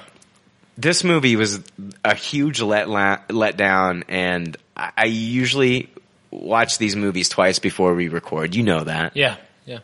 but I couldn't. I couldn't watch this movie again. Hmm. I- I'm tossing Godzilla. I'm tossing it oh. because when you have a monster like Godzilla and he's only showcased in the film for ten fucking minutes, You are missing the boat. I want more Godzilla. I did not get that. Toss this movie. Hmm. That that last fight is actually only like ten minutes, isn't it? It's it's you know there are some amazing scenes in that. And and I really wanted to get emotionally invested into that last fight scene. And like usually when we talk about movies, we break them down scene by scene. I, I'm, we're not going to really do that this time. Yeah. I, I want us to have kind of like a roundtable discussion and just talk about anything and everything in this movie. But yeah, that last scene, if you want to get into it, I mean, it had some really cool parts in it, but you got to understand, I've already watched an hour and 45 minutes of a bunch of shit I didn't care about. Mm-hmm. Th- that's just me. Like a bunch of teasing of we're go- we're going to get this amazing fight. There's there's a part where you see like the fucking Muto and Godzilla and they're facing off against each other and you're like here it is. Here it is and they break away again. Yeah. Yeah. It's like, why the hell do we give a shit about uh, Elizabeth Olsen running down the street, fake turning around? she looked like she was just casually jogging. She did not look like she was running for her life. It- It's guys, like, oh shit, there's a sale around the corner. I wanted to Tupperware this. I thought I was seriously going to Tupperware this shit when Me I too. fucking went into the film. Yeah. And I seriously, I was looking at my watch. Like, I get it, Gareth Edwards. You want a deep meaning to this. Yeah. yeah. You want a deep meaning to this that, you know what? Okay, I get it. I get it. Your whole meaning of this film was, you know, basically like we are not the top of the food chain Right. nature, these two beasts battling. That's all Godzilla was there for. We are like fucking nothing to Yeah. him. Yeah. I mean, we're just watching this, and you got Ken Watanabe explaining that the whole movie. Like, oh, just let them fight. Yeah. I I get it, man. I get it, but you didn't give me enough Godzilla, dude. You call the movie Godzilla. I did not get enough Godzilla. Yeah. Yeah. I didn't. I can understand somebody wanting to tap into that human element, that human fear, because it works so well in things like The Walking Dead. You've got this great cataclysmic event that's going on, and the best part about it is the human interaction that happens because of it. But it was all like the the kid who played Anakin in the first uh, prequel movie, cardboard performances. Right. There was nothing to tap into. Well, they killed off the be- they killed off the best guy that was that that that that I connected with Right. in any human performance was Bryan Cranston, Yeah. and they killed him off. And, it's once like- he was dead, uh, you're stuck with Aaron Tyler Johnson, and you just don't care. He's just terrible for the remainder of that movie. exactly, I can't relate to anything that this guy's doing. It seemed like wherever he went, trouble happened. That he was like the monster magnet. He was just always in the right place at the right time. Exactly, and that was awful. Right. Now let me ask you guys a question. We bring it back to when we were still optimistic before we saw it. Did you you all saw it on IMAX? Did they add the Godzilla roar to the IMAX presentation in the beginning? Yeah, Uh, yeah, I got that. Yeah. I thought that was great. I, I that that amped me up because my whole theater shook when they did that, and it was just awesome. Yeah, yeah, for sure. I mean, I mean, for me, like, I, I totally agree with a lot of what you're saying, Brian. Totally. Um, but for me, um, it had enough. Like, if I hadn't gone, you know, I always think back when I see these movies. What what would I have thought seeing this as, as a kid? I would have fucking loved it. You know, as a kid, I would have Tupperwared it without a doubt. Without a doubt. This is a kid friendly movie. No, I'm not No saying. I'm not saying it's kid friendly at, at all. But I'm saying as a kid and loving Godzilla, I still would have been like, yeah, this was fucking awesome. I would have been asleep. no, Yeah, not, not as a kid. forward to the end. No, no, no. Listen, me, my my parents rent this. Okay, here it is, 1980, whatever. My parents rent this fucking movie, mm-hmm. and they bring it home. They pop it in, and it's late at night. and I'm getting ready to watch this movie. I would have fucking loved it. An hour and no, an hour and a half into it, I would have been asleep before I ever fucking saw Godzilla because it was so goddamn boring. No, I, I liked all that. I liked the build. I liked all of that. Um, my only problem was the acting. That was my only problem. I liked the build. I liked that it wasn't in my fucking face all the time. You know, when I think about Godzilla, like, you know, you have these fucking, when you fall asleep at night, you have these fucking dreams of monsters and shit. Well, for me, it was always Godzilla. I'd always have these pictures in my head of Godzilla. He was always at a distance. I fucking love that about Gareth Edwards. I love the stuff with like the train scene and the bridge scene where you didn't see the monsters, but you saw them maybe from a distance. And that kind of stuff was really intriguing to me. I didn't want to, I, I didn't want Godzilla in my face all the time you know, and that that for me has been one of the problems. It's a hard movie to write, you know, and I'm not like uh, trying to defend okay, Gareth you, Edwards. You left the movie thinking to yourself, "Man, I'm glad they didn't show a lot of Godzilla." No, I, I thought they showed plenty of Godzilla. I wouldn't have wanted. I wouldn't have wanted any more Godzilla in a in a new reboot of Godzilla. I would have not wanted any more. Godzilla. So you got your you got your fill of Godzilla. In yeah, that movie. totally, That totally. was enough. I, I thought that was plenty, and that was one of the things that I liked about it was that it wasn't in my face all the time. That was the thing. If you're if so, as you're watching the movie and they start a Godzilla fight, you're like, "Oh, thank God they broke away and we get to see another scene with Aaron Taylor Johnson." I, I, I didn't mind the TV scene. Honestly, I didn't mind any of that. If I- that was the only tease, though, but that was just the start. And I did think it was kind of cool at first, but then it was when Elizabeth Olsen got into whatever it was and the doors shut right as the monsters are getting ready to fight. yeah. It, it was it was always that. It, it would always immediately go to something else happening right when they were getting ready to get down to business. John, John, as a kid, if you were to see this, what were your Yeah. thoughts? I would probably be bored at the beginning and, and just fast forward, skip the DVD chapter to the last fight every time. But um, that TV scene, I can't believe no one's bringing it up. That TV scene was hilarious. I mean, yeah, it was annoying, but did you see Godzilla flailing around? It, it was the only spot of comedy in the whole movie. And the other thing about that scene that rang untrue is that's an eight year old boy, right? He's like seven or eight. He's watching two monsters fight and he, he looks bored as shit. Yeah, I didn't care. yeah. The mom, there's something happening on TV. I'd be like, ah, this is great. yeah. Yeah, I know. I would have been Monsters flipping out. Exist. Yeah, absolutely. I totally agree. And the same thing with when you see uh, that again, that kid, he always in the wrong place at the wrong time. When they're on, the, he gets put on the bus, the shuttle bus, onto the bridge. All those kids, Godzilla's there. There's people shooting missiles practically at them. All the kids are quiet and just watching. No one's freaking out.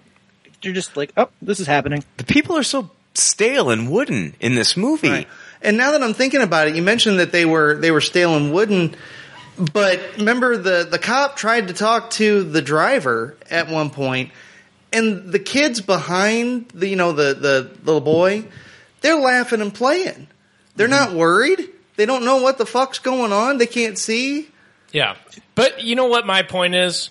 Did you guys fucking look for that in the original Godzillas? Was that your fucking like, oh, I hope they have some dramatic acting? No, no, no, no. No. And I mentioned that when I rated this. Right. I said when you watch the original movies, I forgive those movies because of the fact that they had really crappy performances in them. Right. But you wanted more But Godzilla. Yeah. I wanted more Godzilla. Right. That's, but we're also talking about, it's 2014.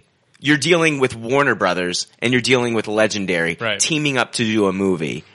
You can get great dialogue in these films. Yeah. And they did that at the beginning when they mhm. had Bryan Cranston in there. The only guy that showed any fucking emotion in this film. Right. Right.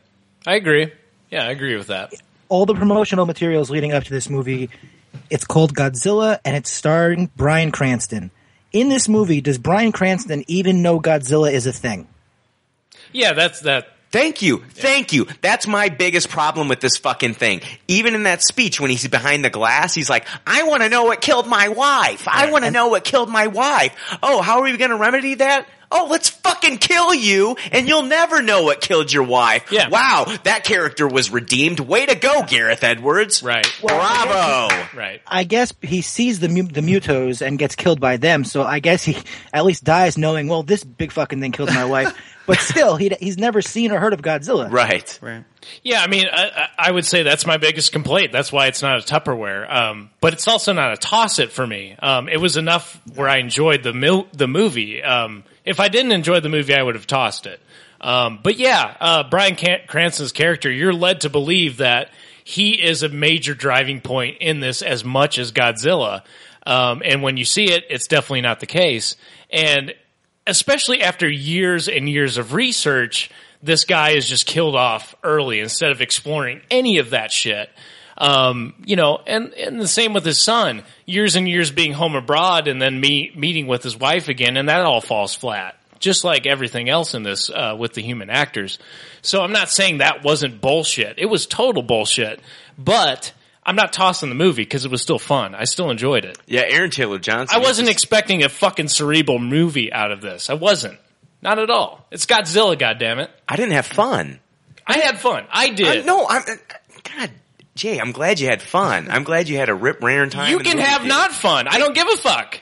But I had fun. I don't care. I'm not attacking you. I know.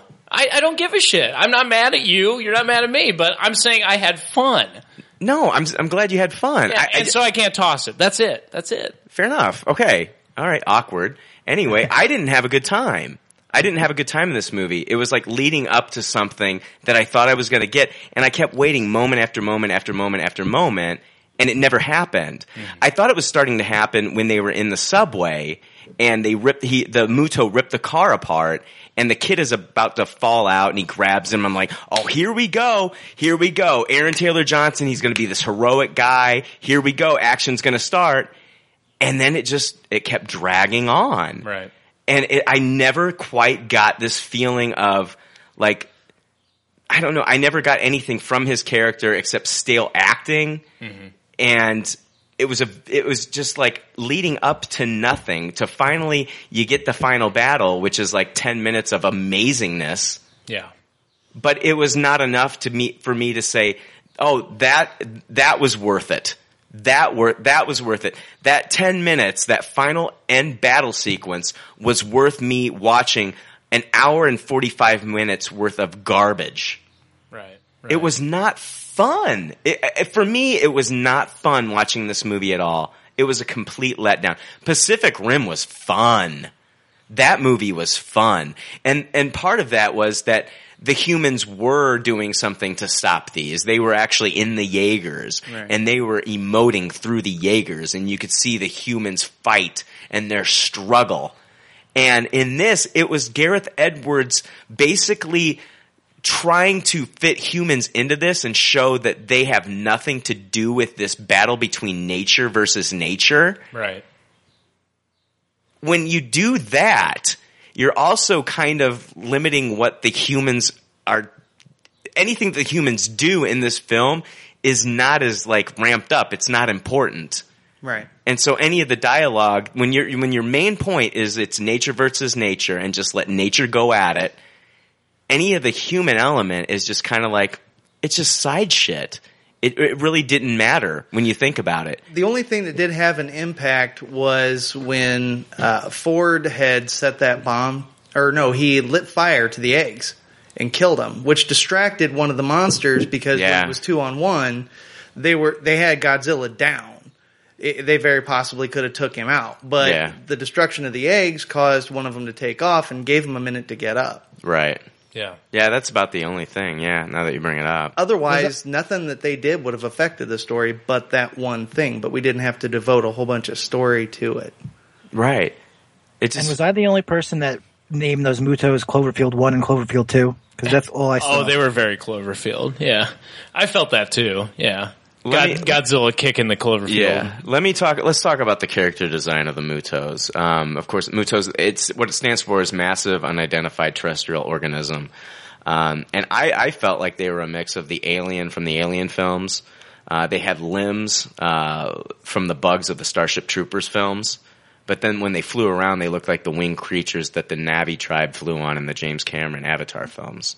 Yeah, I'd agree. So I think it was. I think it looked like a lot of the different elements from a yeah, lot of because it because it movies. wasn't like your typical Godzilla, like you were expecting Mothra or something else, or like the Right. smog monster, but it wasn't that. It was definitely a blend of like what we've seen from other creature films that they've tried to do. Right. I don't know. I mean, I understand what Gareth Edwards was trying to do. He, he wanted to make it like this. This was nature versus nature. This was just Earth would just happened to be the battleground for Godzilla versus these Mutos, Mhm. and the humans were just a side thing. It just didn't connect with me for some reason. Yeah. Like every. I don't know. I don't know. Somebody else talk. No, I, I, I totally get you guys. Like I, I, I, you know, I'm, I'm not against anything that you're saying or Frank or John, anybody. Like I understand what you're saying, but like I wasn't going into this movie looking for that stuff, and um, you know, maybe I got a little pissed off because I'm trying to defend myself. You don't have to. Jay. That's the thing. You don't. My, I tossed it. I- mean, if you love this movie, just love it. I'm not going to try to say that your opinion that, that your opinion doesn't matter. Right, right. Well, I think I I'm not trying to say you're wrong for liking this No. movie. I've got to taste it. I've got to taste it, and I've got to taste it. I'm the only one who's tossing it. Right. If anybody should be ganged up on it, it's you guys ganging up on me. Well, yeah, I, I understand that, and like, um, you know, I, I, I, don't, I didn't go into it being like this is going to be this or that. Like, I, I don't need it to be a cerebral movie. Like I said, um, I just want it to be Godzilla, a, a Godzilla film. And for me, this was subtle enough. Like, I wanted a subtle Godzilla. I think after the uh, what was it 1998 version where it was really in your face i didn't want that i wanted a very subtle kind of thing and i think he brought that to me the acting fucking sucked i'm not denying that that's why it's not a tupperware like i'm not telling people like you need to go see this i'm saying like if you want to have some fun maybe check this flick out but it's definitely not a pinnacle uh, movie or anything like that uh, but I had I had a lot of fun with it. Like I, it- it made me want to go buy the action figures. It made me want to have the Godzilla figure and the Muto figures. It made me want to have all that. Um, and maybe I'm just stupid and buying into marketing, but I'm no, I'm, I know I'm not. Like I just enjoyed this. Like I let those prepositions go and just tried to enjoy this without all that shit. Because if you do look at it as like, um, you know, what is the story? What is the acting? Like it does suck. Those things do suck without a doubt. Like you guys are totally correct. I don't think you should have to prep yourself by going into a movie and say, "Well, I'm going to try to look at it this way, and then I'll enjoy it." No, I, I just when I go into a movie, I just sit down in the seat and whatever the fuck you show me, if it connects with me, it connects with me. Right, if it doesn't, I fucking hate it. Yeah. I'm not going to go in there and try to prep myself and be like, even after the movie's over, like, oh, hmm, okay, should I look at it this way? Should I look at it this way? No, I, I just I watch the movie. If I like it, I like it. If I fucking hate it, I fucking hated it. There were things I liked, Yeah. but it was very far and few between. Mm-hmm. I mean, I love the fucking fights where he actually said, "Okay, I'm going to show you the fucking monster now. Now he's going to fight. He's going to rip open a fucking Muto's mouth, and he's going to fucking blue. He's going to fucking put the the the blue fucking Atomic fire, breath. atomic breath into his fucking awesome. mouth and kill him. Yeah, that was amazing." But when I'm, but when the rest of the movie is me following Aaron Taylor Johnson's bland fucking wooden stale acting for the whole goddamn film, fuck that. It was weak. Fuck that. I am, and that's and that's the problem. We're just saying the acting sucked. It was just the one guy. I mean, everyone else was given nothing to do. Like um, Elizabeth Olsen had nothing to do except look up and scared And Yes. cry. Yeah. and cry. And Ken Watanabe, I don't know how to say his name. All he did was open his mouth and look up like he was shocked at everything. Every he, single he time. Knew, yeah. He knew everything. He was the one person on the end. I mean, you get that from the comic book, by the way. His father was the head researcher. So this guy should not be surprised when he sees anything, and he's always surprised. none of the points that Brian that you're making that caused you to toss it can really be defended. I mean, they all exist. They are all real. And I think as far as I'm concerned, what led me to a strong taste it was the content that I did like, the 20 to 35 minutes that was there was right enough and worth enough to see on its own. I mean, if I buy this on Blu-ray or rent it or whatever, I'll fast forward just to the fights. I'm not interested in seeing any of the acting. But they finally did that much right as far as like the monster goes because the scales on his back lit up before he blasted his atomic breath. That's correct. He looked like Godzilla, not like that reject that we had back in the 90s. The But think, about- think about think about this though, guys. I want you to think about this. How many sets did how many sets did we have on this thing? A how many different Oh, locations did they have? How many Hawaii, fights could we have had in different locations Oh, where yeah. we could have saw some really kick ass Right. fights? Okay, number one, we had them in Japan, right? We could have saw a really amazing fight sequence in Japan, or at least some really cool reveals in Japan. Did we get that? Not really. Okay, number two, Las Vegas. What did we see? The aftermath of that bullshit. Did we get to see the entire fight in Las Vegas? Right. No, we got to see the strip destroyed, which looked amazing. Awesome. Awesome special effect. Wouldn't you agree, John? Yeah, that shot that you see everyone in the casino just going about their business on the TV, you see the Mutos in the background, and then all of a sudden the roof rips off. That was awesome. Power Yeah. shuts But- off. Yeah. Yeah, and it then, and, and then they actually show the strip, you know, destroyed after that. You know, Bellagio's gone. You know, fucking Caesars. You see Caesars in shambles, fucking gone. Did we get to see the fight? Nope. No. Yeah. I'm sorry, but this is fucking America. We want to see things. When you go to a strip club, do you pay for the bitch to put her clothes back on? Fuck no, you don't. You want to see her take her. You want to see. You want to go to a bottomless strip club. Take off your. Take off the bottoms. We want to see it all. That's what I'm talking about. Gareth Edwards was putting clothes on this fucking bitch, and I'm not. No, I'm not down with it. I'm not cool with it. That would have been a cool fucking thing to see. Is that fight in Las Vegas? Him just destroying Circus Circus, destroying you know the the fucking Bellagio, the uh, the fucking Luxor, Sh- fucking throwing the Muto into the fucking Luxor pyramid. Amazing. Did we get to see any of that? No, but that little fucking kid did on his TV set. So fuck that shit. And then we get the fucking final battle at the Golden Gate Bridge. You know, I mean, there's uh, uh, there's so many different locations that they had in this movie that they did not take advantage of, and that pisses me off. I paid to see a fucking blockbuster Godzilla where Godzilla is just beating the shit out of people. I didn't see that, man, uh, monsters. I didn't see that. All I saw was a bunch of Aaron Taylor Johnson doing a bunch of shit that's not going to matter to the end sequence anyway. Right. And I get that, Gareth. I get what you're trying to go for, but you know what? I'm just a dumb American that wants to see monsters beat the shit out of each other.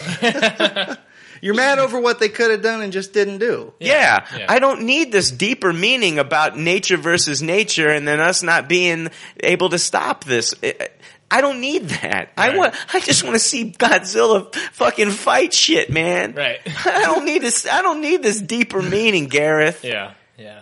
I get you. I I'm get sorry, Jay. I No, don't- I get you. No, see, that's the thing. It's like you think like, no, I'm passionate about it too, and I know you're passionate. Yeah.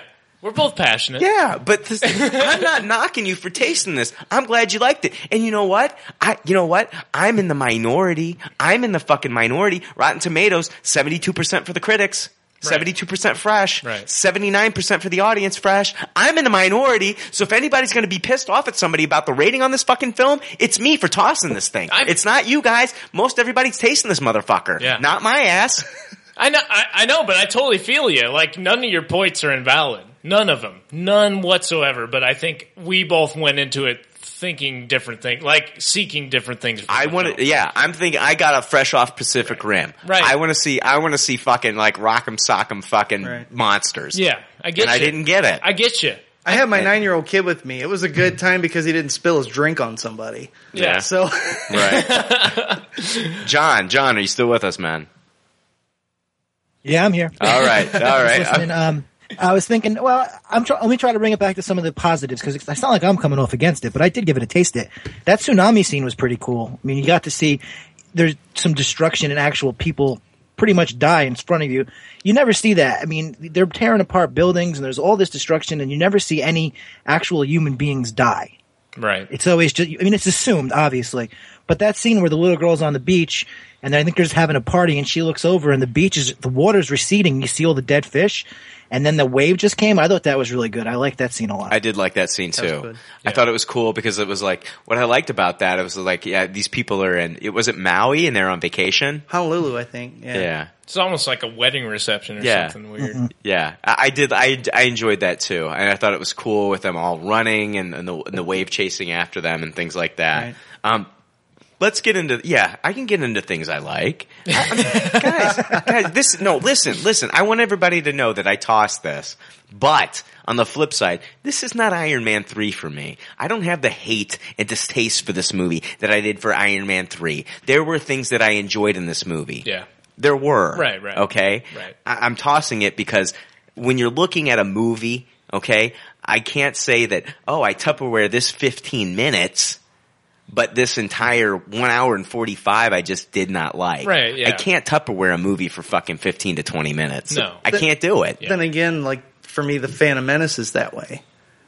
Everything but the lightsaber fights. I saw Phantom Menace six times in the theater and slept through the whole fucking movie. The last three times I saw it, up until Darth Maul confronted Qui Gon Total and boner. Obi Wan. Yeah. Yeah, and then it's like, oh, okay, now now it's worth my time to go ahead and watch. And that was awesome enough for me to obviously go see it six times. Yeah. Right.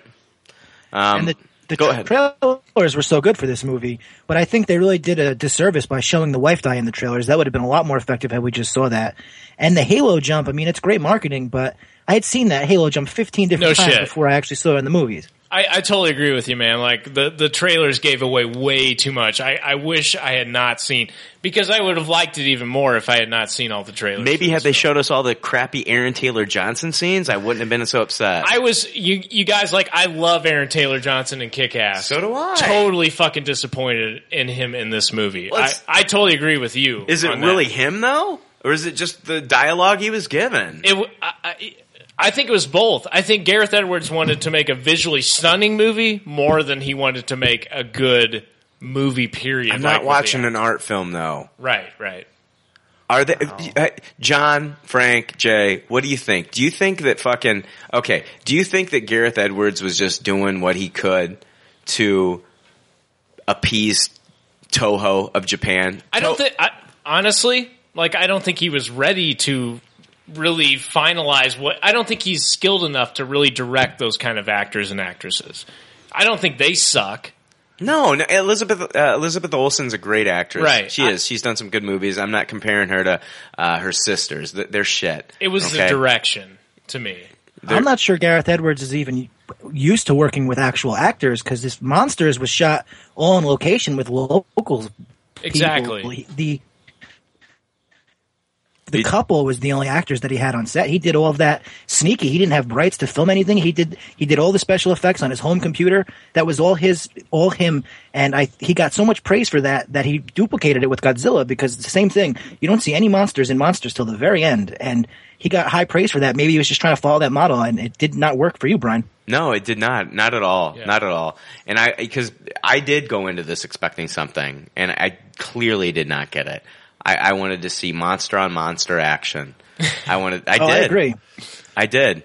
And instead, I got just like, uh, man, I don't know, man. Let's talk about uh, let's talk about the creature design of Godzilla. Let me talk about some things that I did like.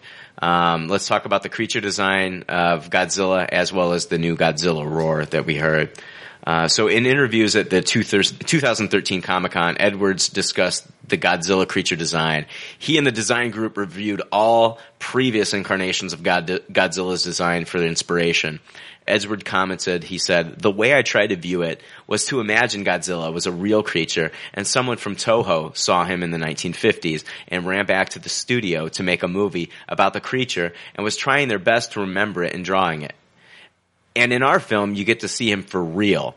Uh, he also said it was important to me that this felt like a Toho Godzilla. And he said, I'd love our Godzilla to be considered as part of the Toho group, which the 1998 Broderick Godzilla is not considered a Godzilla by the Japanese. It's not at all. If you buy Godzilla, the 1998 movie in Japan, it's called Zilla. It's not called Godzilla. Oh wow. Right. I, w- I would think that the better name would be the lizard. Right. Yeah. So So they don't even consider that. Uh, in a 2000, in a January 2014 interview in Total Film magazine, it was revealed that Godzilla would be 300 feet, 350 feet tall, uh, the tallest incarnation of Godzilla to date. According to special effects chief Jim Rygiel, the mechanics of Godzilla's fighting style is based on the study of animals, primarily bears, eagles, uh, and Komodo dragons. Uh, Edwards said the eagle has a lot of nobility. It made him feel very majestic and noble. And I could kind of see like, um, you know, even the look of Godzilla kind of looked like a bear and even looked like kind of like an eagle in the face Yeah. a little bit. Yeah, definitely a lot. He had his own fighting style. Right. Like you, you could tell what he was going to do almost because he had his own style. I thought it was really bitching where he uh, hit that one flying one out of the air with his tail. That was cool. Into That the was building. bitchin', yeah, that was that great. that was awesome. There was That a lot killed- of build up moments like that. That was a finishing move, right? The tail whip. That was Yeah. That one of the, Finish him. Yeah. Yeah, but like by that point, honestly, after that move happened, and there was a lot of there was reaction in my in my audience. Like people were like, "Cool, that was awesome." When I saw it, I said, "Finally, finally." Right. I'm spoiled. I'm spoiled. I am spoiled by, by all these movies that just show, show, show all the time, and we get to see it all. I mean, Pacific Rim was just like a fucking, that was like eye candy. The Yeah. entire movie. You had like, you know, the, the, you know, all three acts had amazing fighting and action sequences. Yeah, that And was you did- majority of the movie. You didn't get the amazing fighting uh, action sequence until the third act of this film. Yeah, I guess we were a little spoiled by that. We're totally spoiled by it. Because if Godzilla had been first, you would have been a little more like, "Wow, that's fantastic." But Possibly. because well, because we've seen it so much Right. in Pacific Rim, which really did it well. You know, that was an And awesome fun. Seeing Pacific Rim in IMAX 3D, that looked amazing. I, It did. I, I walked out of that theater feeling like a kid, and I was like, anyone that would listen to me, I'd say, go see it in 3D IMAX. You got to see this movie. It's crazy. The helicopters look like we're flying over the theater. Like this did not, none of that for me. The 3D, I know, it it was pretty weak. but so was Pacific Rim, right? Yeah, yeah. The the 3D in Godzilla was not necessary. I didn't. I would have much rather seen that IMAX, not 3D. Yeah. Well, I mean, yeah, it didn't matter. The 3D didn't matter at all. Right. It Except took for the- away for me a little bit because the glasses are so uncomfortable. And my son, he said that he had to wear them too close to his face, and he kept having to take them off. Yeah. So Mine always fog up, and I have to like Yeah. take them off and then rub them and then put them back on. There was only one scene where like the bird hit the window that was like truly like, oh shit, I felt the 3D. Yeah, yeah. And then other than that, you didn't really feel the 3D. I think like the there's like some like ash from like a fire or something that like came off the screen, and I was like, oh, that's kind of neat. And you're like, And then this was weird during your guys' showings. I th- I'm pretty sure we saw it at the same theater and I- for our local IMAX. Yeah. Uh, during the previews, did they have you put your glasses on and then take them off for other previews and Yeah, then put them back hilarious. on? Everybody in the audience was screaming about that, like bullshit. I had, I had that too. Yeah. They even brought out a cop at the very beginning saying that if you were going to be on your phone or if you were going to talk, they'd escort you out We'll without a shoot you. refund. Yeah. Like, damn, this is some hardcore shit here. Wow. they take this stuff seriously. yeah, I had that too. I don't know, guys. I don't know. Okay. All right, so let's go over more of the Godzilla design, and then uh, Godzilla's appearance. It showed him in uh, uh, what's called keloid scars. This feature was taken from the original Godzilla, uh, who was heavily scarred to evoke the gruesome marks borne by the survivors of the Hiroshima and Nagasaki bombings. This enhances the concept of Godzilla as a monster created by nuclear weapons. Uh, the sound designers used a 12 foot high, 18 foot wide speaker array to blast Godzilla's roar at a hundred thousand watts to a to get a good idea of his vocal power and strength. I will say, guys, I will say, I tossed this movie, but I totally Tupperware the look of Godzilla. I totally Tupperware the roar. Yeah. The the, uh, the thing that uh, you were just talking about was that something that was like an official thing where they said that it represented monsters that were created from nuclear weapons. No, I just made that up, Oh, Frank. okay. Well, the only reason I why just- I, no, I just I don't I don't do any research or anything like that. Everything that I pull up on this show, it's it's all bullshit. uh, off the hair so of my ass. no, I didn't I didn't check any of the sites or anything like that. I just made this up. Well, the reason why I was asking is because I thought in the movie they had established that we were dealing with creatures that were ancient, predating dinosaurs. Oh, I know, I Yeah. know. But at the re- at the beginning of this, didn't I read a quote by Gareth Edwards uh, where he said something like uh, Godzilla is definitely a representation of the wrath of nature, and the theme is man versus nature, and Godzilla is certainly the nature side of it. So they Did- contradicted themselves right from the promote. guys promo. like this movie was clearly nature versus nature and man was just a side Right. thought Yeah. so i don't i can't i think that there were so many different cuts of this movie that i didn't think that he had it figured out until they fucking put this thing together Oh, shit. I heard there's actually a lot of deleted scenes, a lot of stuff that got left on the cutting room floor. Maybe a director's cut DVD will. I mean, I don't think it'll be any more monster, but at least maybe it'll be. oh absolutely not it'll be more aaron taylor johnson maybe a scene of him taking a shit because god knows we need to see more of that motherfucker He was ripped. God. but uh, guys i love the roar let me play the can i play the roar Play the fucking roar. Sure.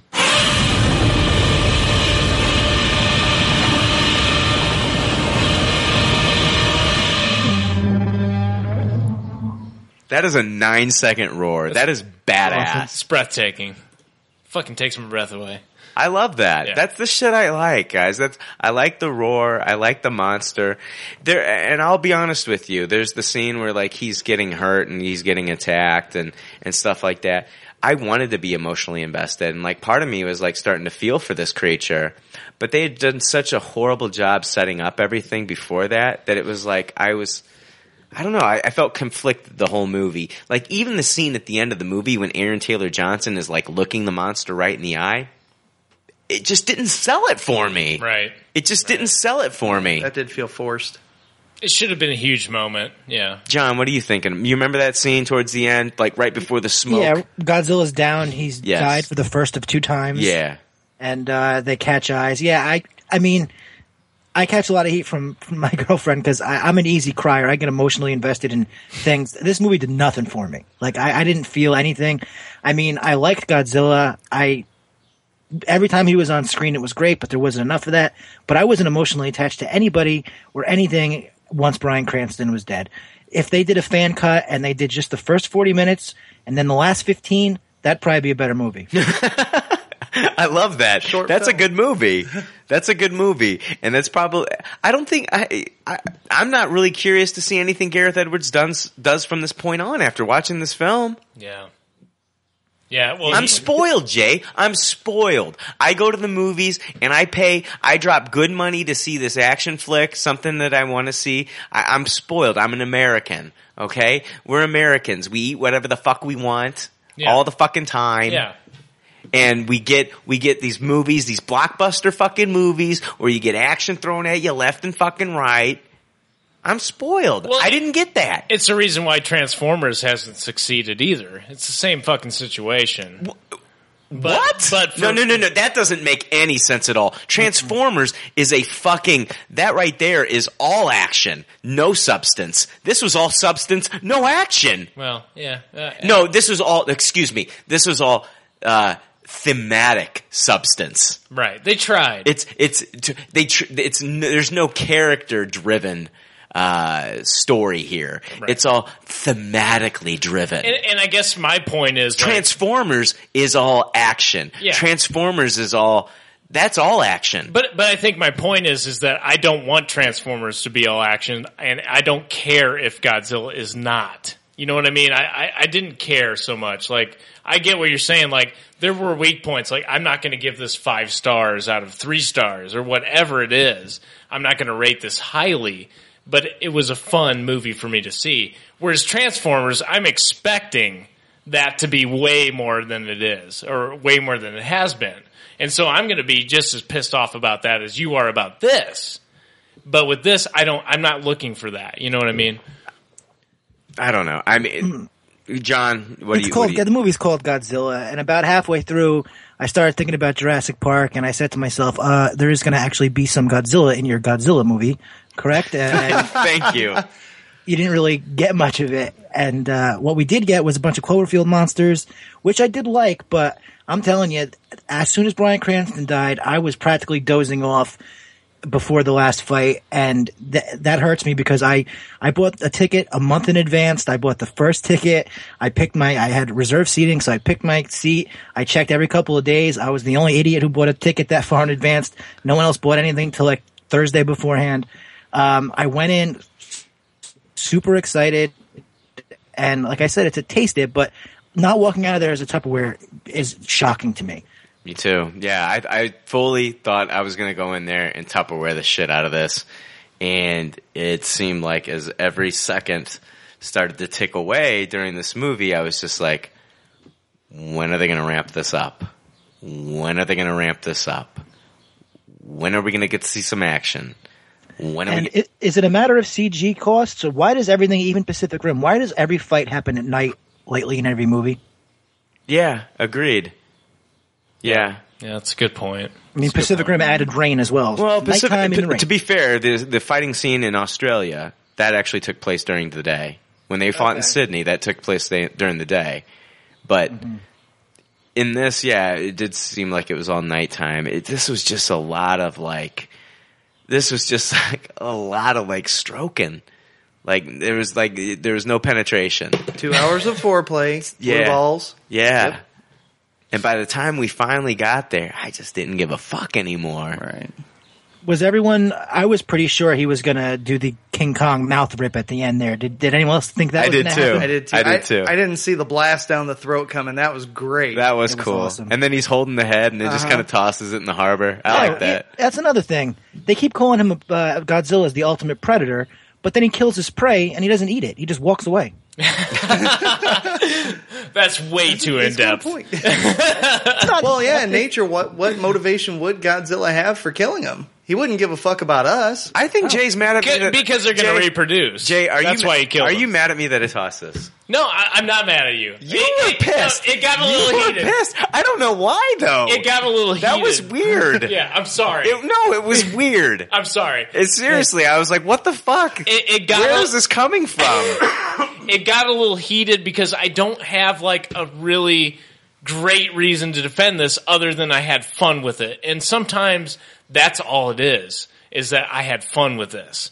It doesn't matter whether it was a great movie or not, but I had fun with it. So I think I got defensive. I was, I'm not pissed at you. I love you, Bryan. I know. I fucking love you. Um, I'm not pissed at you, but I got defensive because I, I had fun with it. And I haven't had fun with the movie in a long time. That's all it was. I, you Tupperware Spider Man though, just a couple weeks ago. well, that's that's true, but but for me, Godzilla is different. Like I'm not expecting a very uh, well thought out film. I'm not. You should though. I'm not. Jay, you should. I'm not. You should. maybe you I, should. Maybe, maybe I should. They but- spent $160 million on this. Warner Brothers, Legendary Pictures teamed up to bring audiences of America redemption for that piece of shit 1998 Matthew I- Broderick film. You should expect the ultimate Godzilla American experience. I don't expect that from anybody. You should. I don't trust human beings to be that fucking smart. You should. I think it was visually fun. It was a visually fun movie, and that's what I want out of my summer That's, movies. hey, we're back at the strip. it. We're back at the strip club. Right. You know? I don't give Oh, a shit. she- Sometimes I want to go to the fucking she strip club. she looks great on stage, but oh my god, let's have a conversation. Oh fuck, here we go. I'm talking to Aaron Taylor Johnson again. Along those same lines, you know, even if it's un- even if it's unintentional, you know, there's going to be a comparison in your mind about the last one because we're all so worried that this was going to suck as bad. as No, that. no, no. I, I can't compare this one to the last one No, at all. right. Visually, the casting was totally different. The pacing was totally Yeah. different. This is not. I did. The last one didn't even cross my mind from the get go. right. I mean, I wasn't. I mean, like not drawing any direct comparison at all. It's just I think it was me being thankful that at least there were parts of it that were redeeming, and that I was thankful that it wasn't the train wreck that the last one was. That may have influenced my uh, decision. But I, I still stick by my decision because everybody out there is going to be in the same boat. They might have seen that last one and may feel a bit of relief after this one. It's like the strip club you go see those women there, they might not be the best, but it depends on what you got at home. So Why is everything getting? Why is everything getting compared to the strip club? you keep bringing it up, man. You keep Is that going to be our new rating system? throwing the clothes on, taking mean- them off? All How right. many, how many blue waffles do you give this movie? exactly. It's like, uh, uh, how are we gonna? That's how we're gonna rate. We're gonna have blue waffles, and then we're gonna have like you know showcase dancer. I give this a showcase dancer rating. no lap dance, please. Frank, Frank's like, I'm, I gotta give this a blue waffle. It's kind of like uh, the Deja Vu Club from Springfield. Yeah. They got millions of beautiful women and two ugly ones. Is Yeah. this one one of the ugly ones? All right, so hey, John, give us some thoughts on this. I don't know. On the blue waffle? No. Um, Uh, yeah, anything. Uh, okay, I was. Did anyone like the the last shot of the TV screen where it said "King of Monsters," our savior with a question mark? I thought that was pretty cool. Yeah, I, I liked it. Yeah, it's I alright. liked it. Yeah. Yeah. But yeah, I, I, I don't know. Like it- it was a lackluster film. I'm not going to disagree with you guys.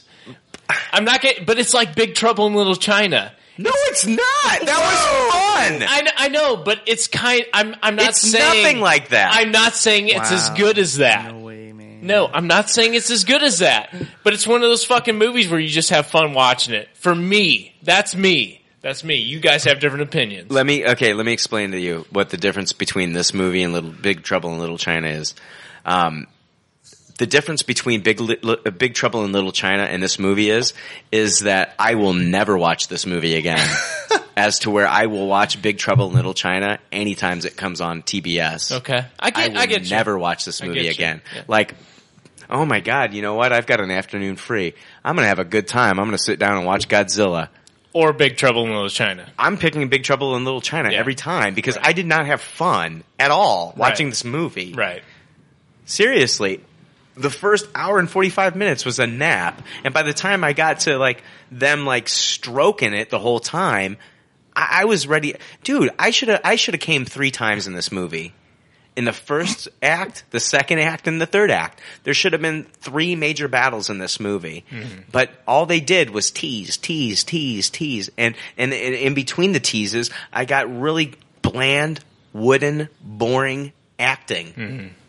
Which led up to an amazing scene at the end. But by the time I got there, I was so let down by what I'd seen before that I didn't even give a fuck anymore. Right, right. Uh, whatever. I'll give you credit for that, man. I don't know. Man. I, I get it. I no, get it. I'll say, yeah, Gareth Edwards, you did a great job with, uh, wh- whoever did the design on this creature, fantastic. You did a great job. He looked great. The roar sounded wonderful. I wish I would have got a lot more of it. That's all I have to say. Fuck it. Yeah, no, I, I get you. I get you totally. Like I'm not against it. Um, there's some movies you enjoy and some movies you don't. You know, and this didn't. You know, I, I agree that this didn't bring what exactly. Um, you know, I was hoping for out of the acting and stuff like that. There was a lot of fallbacks, but I had fun. That's it. Like it was just a stupid guilty pleasure. It's like when you like fucking early Madonna. You don't really like Madonna, but you like her early stuff in the '80s because it was catchy. That's it. That's that's all it was for me. It's just like you almost see as much Godzilla in this movie as you see in that car commercial. Yeah, Just watch the car commercial twice.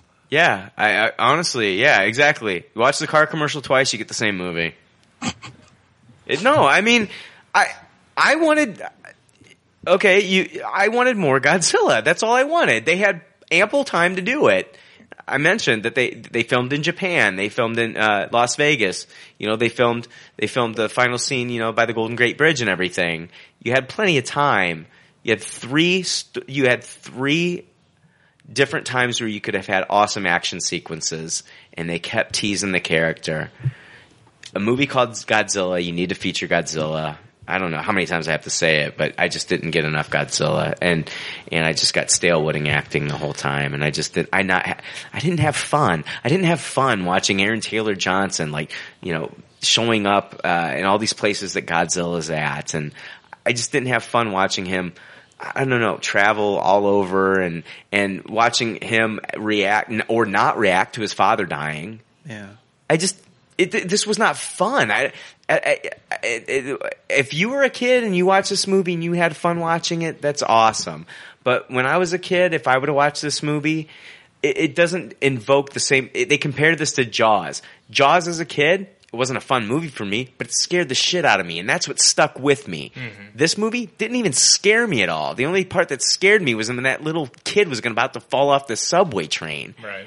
I was worried about that little kid falling off. That's it. Nothing else scared me in this movie. Mm-hmm. Noth- It just didn't do anything because I didn't see enough of him. I understand that you're wanting to build up to this thing, but man, I wanted more. I wanted more Godzilla. I, I feel like I paid. I feel like I paid for a premium ticket and I got a lackluster film. Do you think, from a financial point of view, it was rigged together with Bryan Cranston and basically was not a whole lot more than a glorified cameo, and enough teases of the monster to try to simply generate interest in a sequel to eke more money out of people? Well, okay. Here's the thing. Um, Gareth Edwards has already said that um, he. Where is it here? Um, I have this information somewhere that he made this with the thought that this was kind of like a. He, he doesn't make he didn't make this movie with the thoughts of making a sequel in the future. Like this could be like a just a one shot story but uh, apparently if it does well, you know, they they may do a sequel. It's not really up to him. They could get another director, which I hope they do. Yeah, definitely. Honestly, which I I hope they bring in Guillermo, Guillermo del Toro That'd be excellent. to direct a second one because this thing of him being totally gun shy with the main attraction Yeah. of the film simply pisses me off. Sim- it just annoys the shit out of me. This is this is not your monster four hundred thousand dollar budget movie where you don't want to blow your whole load uh, early on in the movie, so that way you don't have enough money left to to show off your amazing monster at the end of the film. No, this is Godzilla. We need more Godzilla throughout the entire movie. People want to see action. You don't you don't go to a Godzilla movie wanting to see you know an hour and forty five minutes at Aaron Taylor Johnson running around the globe. Fuck that shit. Bryan, I got some good news for you. Talk to me, Chief. I, I, just, I just went online to on my phone to see how much it made this weekend, and the headline is "Surprise! Godzilla 2 is happening." Yeah. Oh. Now it says the decision has been made by Legendary Pictures and Warner Brothers to officially move forward with Godzilla 2. I thought they're not together anymore. You said at the beginning of the. Uh, Warner Brothers is not with Legendary. They are actually with Universal now. Their their deal expired after this film. Actually, I thought it expired after. Um, I thought it expired after Man of Steel, but apparently this was the last movie. Um, this is Warner Brothers. I'm correct. That Warner Brothers funded 75 percent of this film, and then Legendary did the other 25 percent, I believe. It did 93.2 million here and uh, 103 million internationally. So it's like it's a hit. Yeah, it, it, it's doing well. Um, I'm not disputing that, and I'm in the minority. I don't know why everybody like Jay. I don't know why you're getting upset. I'm in the minority. I'm the one who should be like defending himself. I mean, 72 percent for the critics, 79 percent for the audience. That there's only 20 percent, 21 percent of the audience that did not like this film on Rotten Tomatoes. I'm in the minority. If anybody's going to be coming down on somebody, it's me. People are going to be like, Brian, I, I can't believe you tossed this movie. But I, fuck that. This, uh, this is my fucking opinion. I fucking tossed the movie. Yeah. But yeah, so we're, we are. So it's it's it's been so a sequel has been greenlighted. Is that what you're saying, John? I'm looking at it right now, and it says probably having something to do with the fact that Godzilla trampled its competition at the box office this weekend. The decision has been made by Legendary Pictures and Warner Brothers to officially go forward with Godzilla 2. What's the competition? What else came out? Right. Oh, I don't know. You know, Neighbors came out last weekend. What the fuck else came out? Oh yeah, we stomped the Rio too. Boom. no, but honestly, I mean, I'm not. But John, I mean, uh, who, who's the source? Oh, uh, it's IGN. Okay. Well, okay. So yeah, it looks like uh, looks like there's going to be a sequel. Um, You know, it just sucks that. I mean, I know it all has to boil down to money, but you know, you see this disturbing trend going not only through movies but also video games. Like you come down to things like Call of Duty that are now annual releases. Yeah. There's no content there. Right. The only reason anybody buys them is because it's the in thing. That's what everybody's going to be playing, and they abandon all the old shit to get to the new. all right, hey, let's take a break. We'll come back real quick. We're going to talk uh, a little bit more Godzilla, and then we'll do some news. Sorry, dudes. Hey, we're back. We're gonna finish up our Godzilla talk. Uh, just some wrap up kind of shit. So, uh, what we're gonna talk about is uh, uh, the Godzilla. Um, let's see here. Is it? Uh, yeah, the Godzilla Pacific Rim crossover talk. People have been talking about this because at WonderCon 2013, Guillermo del Toro expressed enthusiasm for a potential crossover between Godzilla and del Toro's Pacific Rim which is another Legendary Pictures kaiju film, but stressed that no such plans are in place. In an interview at the 2013 San Diego Comic Con, Edwards expressed an interest in making a sequel that uses the Monster Island concept used in Destroy All Monsters. Now, Steven Weintraub of Collider, he talked with legendary CEO Thomas Tull, and he asked him if there ever would be a Godzilla Pacific Rim crossover movie. Stephen said, so I have to ask you as a fan of another universe that you helped create and a fan of this universe that you're hope, hoping to reboot, if you will, is it possible that the world of Pacific Rim and Godzilla are the same world or are they completely different? To which Thomas Tull replied and said, they're completely different worlds. So I think that was uh, I thought that was pretty interesting. They would work well together, you know, don't you think? Totally different tones though. From like, Totally that- different tones, but bringing the kaiju in, you know, and like they're they're the constant. You know, they keep coming back, keep coming back, and why would Godzilla still be there? The reason I say different tones is because in the Pacific Rim movie, you had humanity that had like technology and resources that were able to battle against these kaiju. Yeah, But when you watch the Godzilla movie, nothing they had Yeah. was able to stop the Mutos. Nothing was able to stop Godzilla. right. Uh, but you know, in Pacific Rim, you know, clearly they had these Jaegers that were able to take on these, you know, gigantic beasts. You'd have to discredit one or the other because they've already established canon in each one for what's happened in the past. Yeah, at the beginning of Pacific Rim, when he's doing the monologue, he talks about when the first one came ashore, and it wasn't like six days it took for them to take it down with missiles and rockets. and Yeah. not once was it said that they were fighting amongst themselves. So, and they never once said anything about that, you know, it, it, two ever being there at a time. There, there would have had to have been something established. They wouldn't have just left that out. yeah, yeah, yeah. It, it would be a cheap way to kind of like sequelize this, I guess. Right. Yeah.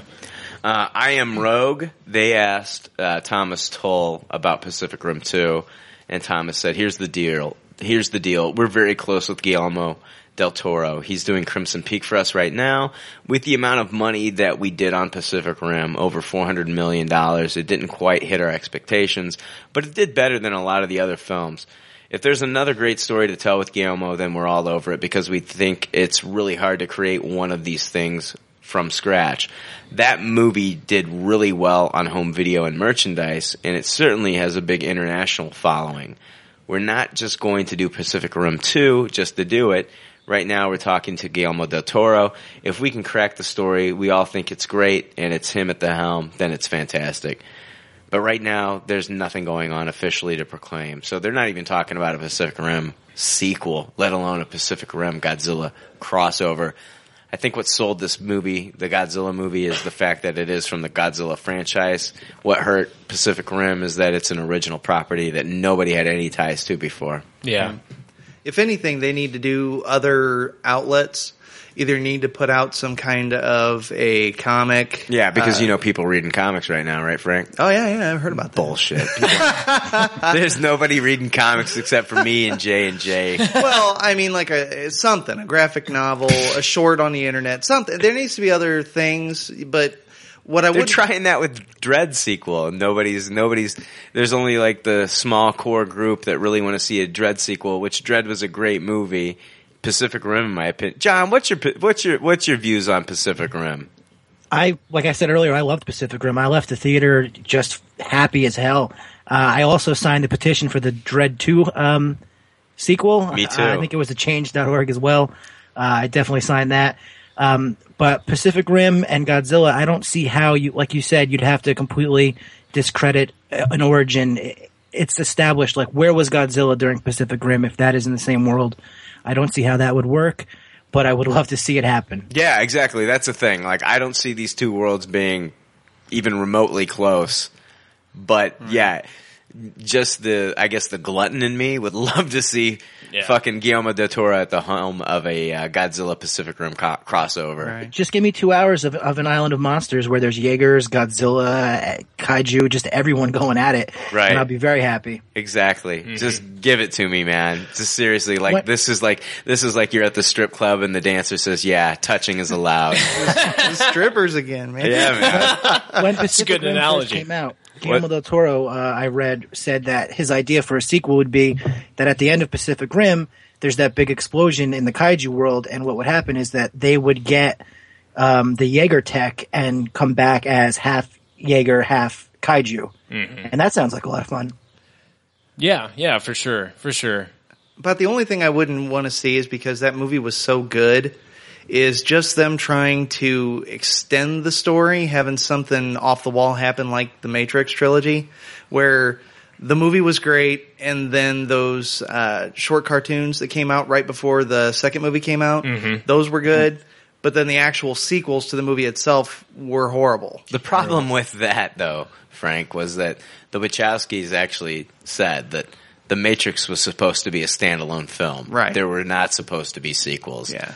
So when uh, I think it was uh, was it Warner Brothers that did, or was it Universal that did, uh, or Par- who the fuck did who the fuck did The Matrix? I feel like it was Paramount, but Is it Paramount? could be wrong. Shit, it could have been Warner Brothers, Paramount. I think it's Warner Brothers. Yeah. I don't know. I don't know. Universal. It was Warner Brothers because they had that. Yeah, okay, they had the glyphs going yeah. down. So it's Warner Brothers. Yeah. Like Warner Brothers thought right, thought that this was a cash cow, and they're like, "Oh no, we we need this to be a trilogy." And like the Wachowskis, like they pretty much had this wrapped up in one movie. yeah, You know, it was supposed to be just one movie. Um, just like uh, you know, like Cloud Atlas. Who wants to see a Cloud Atlas sequel? I don't. yeah, Right. You know. yeah. I, So, I, yeah. I don't want to g- see Godzilla sequelize in that regards. Yeah, like we don't really have a plan, but we're going to go ahead and do this because Godzilla's in it, and y- we know you're going to go see it because it did so much money. But that's how they're producing Days of Futures Past, right? Just kind yeah, of slapping it together as they go along. kind of. Yeah, I don't know, guys. I'm still looking forward to this one now after the critics' reaction. I'm Yeah. still I, looking I forward. agree, Brian. Hearing those, seeing all those tweets and everything was very encouraging. Absolutely, man. I was shitting all over this movie. Shitting all over this thing. Fuck I you. heard. Yeah, yeah, I know you heard. You listen every week, and I was shitting all over this movie. But you've got Collider, you've got Latino Review, and you've got other critics, and, and these are critics. These aren't people that are plants by the studios to get on Fandango and all these sites and things like that, and just tweet and rave about this movie that they just saw. No, these are real critics. Yeah, critics that do nothing but like talk about this culture and are in this culture. It's not just some critic. It's Right. not just somebody that's like a normal critic that's like I fucking don't like Right. this. They watched the movie and they had a good time. They were like, "Hey it. guys, we like this." I'm actually looking for now. That Yeah. now I think honestly, I think that like uh, Guardians of the Galaxy is my most anticipated film at this moment, followed by X Men: Days of Future Past. Fuck me, whatever. whatever. Call me a fucking hypocrite. I don't give a shit. Yeah. I just make you know what? I just go. I just go with the changes. you can change your mind. I'm ch- totally changing my mind. I can't wait for X Men: Days of Future Past. I I'm need with a you on that, Brian, but I think you missed uh, Planet of the Apes sequel. That's also going to be. Uh, Oh, yeah. It's gonna be fucking awesome. Oh, you're right. You're right, John. No, no, no. Maybe, maybe what they'll do in Planet of the Apes is we'll get to see a bunch of like the the human characters for the first hour and forty five minutes. I'll die. The- the- and then the last last fifteen minutes, we'll get to finally all see the apes. They just Yeah. burned me so bad with X Men United because the the only The Last Stand. uh, last stand. Sorry. Yeah. Uh, Yeah. uh, if you're going to mention the movie, at least get the fucking title. Well, it was horrible. It was that memorable. Hey, Frank, how's our rating system go? it goes wrong. what? If you like it, you. Move No, uh, but um. Oh shit! I you completely lost your, you lost, you lost your train of thought. It's okay. It happens. No, I'm The just, fucker derailed. I know I do that sometimes. You know, I'm, yeah, I'm just hoping that Planet of the Apes they take a page from this amazing Godzilla movie. And more humans, less apes. You call Yeah, it sure. Planet of the Apes, but let's let's get some human interaction in here. Let's not make it about those fucking apes. That's silly. That's bullshit. Well, that could have been the argument for the first one, but you liked the first one, right? Oh, I love the first one. Yeah, first one was great. Excellent. Yeah. love the first one. Looking Tupperware that shit. Yeah, this is definitely anticipating the second one for sure. But yeah, th- that one and Guardians are my two next ones that I'm. I mean, I'm gonna go see X Men, but you know, I know you guys have much more invested in that, having been a long time comic book readers. Yeah, that that's the problem. Like maybe if we weren't, we'd be more into what they were trying to shove down our throats. But it feels like it's very shoved down your throat. Yeah, I'm not saying I want a direct adaptation of Days of Future Past the comic book. Yeah. because I don't. No, They that'd be just impossible. butchered the Phoenix Saga so bad that I really worry about this big event. The problem with X Men Last Stand is that what they did was they took like three different X Men stories and put it into the same movie. Yeah. you've got you know you've got parts of Days of Future Past, parts of the Phoenix Saga, parts of Weapon X, and it's like here it all is. It, it, it, sh- and it should have just been the Phoenix saga after X Men Two, Yes. and you see the Phoenix over the water. You're like, oh fuck yeah, Phoenix Right. saga. Right. Yeah. No, not at all. Right. I mean, to, to watch the cartoon off of Netflix, that that would be so much better. Oh, the cartoon. Yeah, That was Yeah. fantastic. it was awesome. So yeah, Godzilla's doing well though. Uh, the film made 9.3 million domestically at late night screenings the day before its release, the second highest for a 2014 film so far, and one of the best late night openings for a non-sequel. It made 38.5 million domestically and 20 million on international box office on the on Friday, May 16th. So Godzilla's doing pretty good. I don't know if it has staying power. What's up, John? Do you think it's Do you think it's because in this uh, Godzilla film we get to see Quicksilver and Scarlet Witch make out? I think they're going to see that anyway. I God, I hope not. well, maybe. Not in Avengers: Age of Ultron. They're brother and sister. Jesus Christ, Jay, what the fuck are you talking about? Well, it's borrowed heavily from the Ultimates, though. The Ultimate storyline, where they very well were incestuous Oh, brother God. and sister. Yeah. Ah, I didn't follow. I see. I didn't really follow though the Ultimate Universe. Well, it's probably better that way. wow, kind of moves into Game of Thrones. Game of Thrones there. a little bit. Yeah, a little bit creepy. creepy. Hopefully, there's more chemistry, though. I do agree with you guys. on Seriously, go if if there was uh, in Godzilla, if we would have seen Godzilla dick, I would have Tupperwared it. I think the only thing that would have saved this for you is if he would have popped out of the screen on 3D and gave you a mushroom tattoo.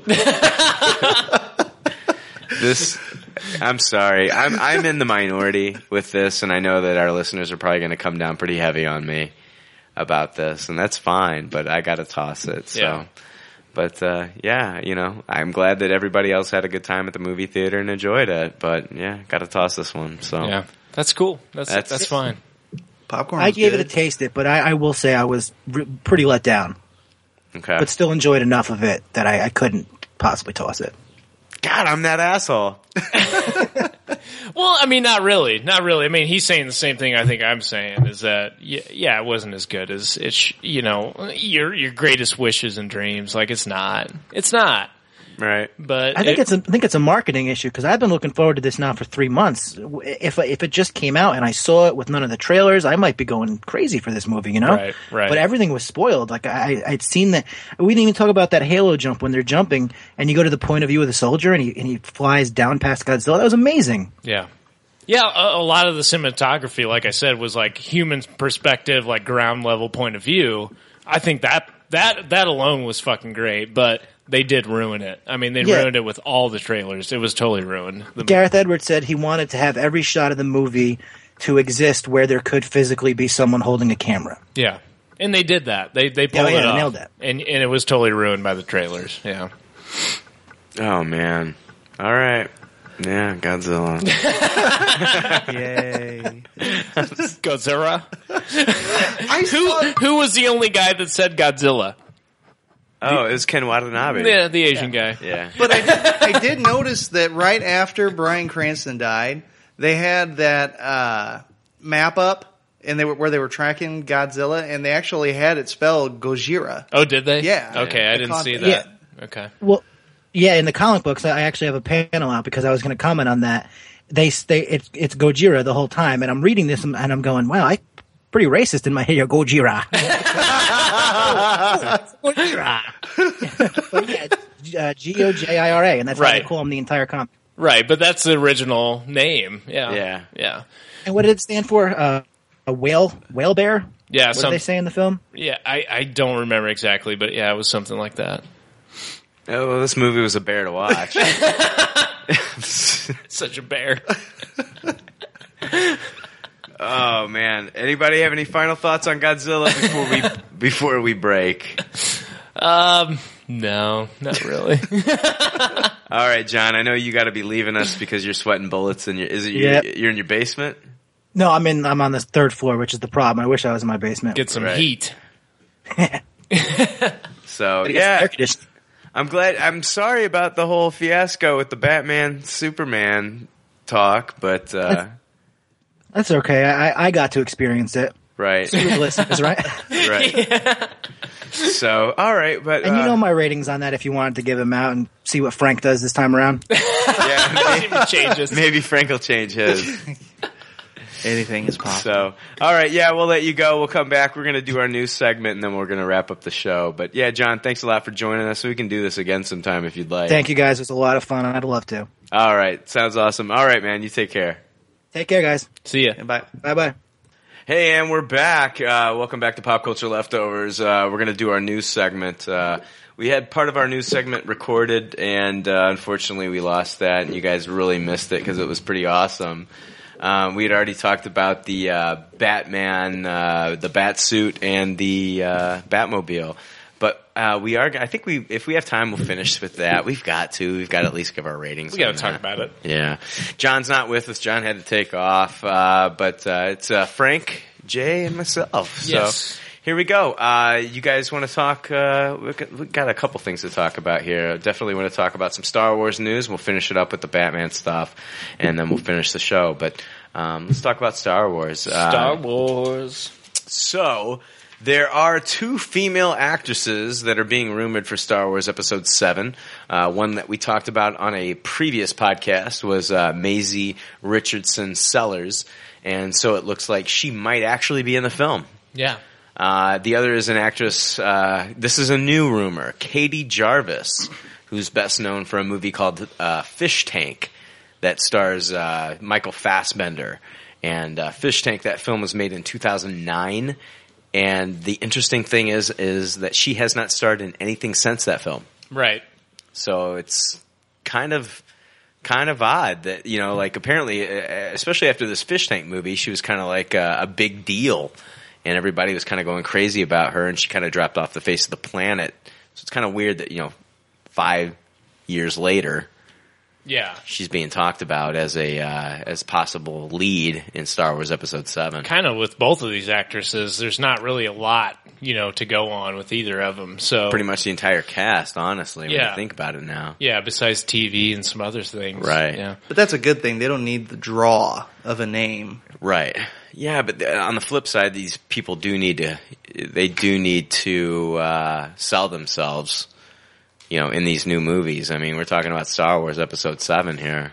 Yeah, you got to think. You got to wonder what J.J. Abrams saw in these characters that we didn't see, Right. you know, from their previous work, which isn't a lot. So. Right. Yeah. I, I think it, I think he's taking this movie back to its roots. Like, hey, you know, we get need to get some unknowns, some people that you know that aren't well known faces that we haven't seen before, and let's throw them in a Star Wars movie and let's just watch the magic unfold. Yeah.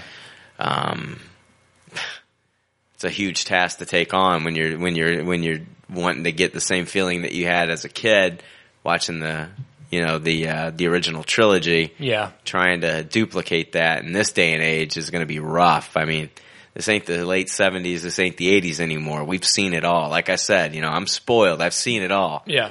Godzilla didn't do it for me. I've I've seen it all at this point. I've seen I've seen all the CG I, I I can see. You know, I mean, The Matrix has spoiled me. Terminator Two spoiled me as a kid. Transformers, Michael Bay's fucking you know, you know, fucking uh, special effects porn has spoiled me. Yeah. I, I want to see a character driven story mixed in with practical effects and some fucking amazing imagery with CGI. I want to see it. I want it all. Yeah. I don't want to go into this like you said. We were talking about earlier off air, like the pre- the prequels when you watched uh, Phantom Menace. Right. Pretty much the entire movie put you to sleep, Frank, until you watched the Darth Maul fight. Yeah. Yeah, the two of them. The one on uh, Right. Tatooine and also the one uh, at the very end. Yeah. And we don't want that from this film. No, we, we want to be engaged the entire movie. I want this to be a character driven, story driven. I want the thematics to be there. I want the theme to be there of the original, you know, movies and and I just want this to be I want this to be everything I've ever wanted in a Star Wars movie. Yeah. Yeah.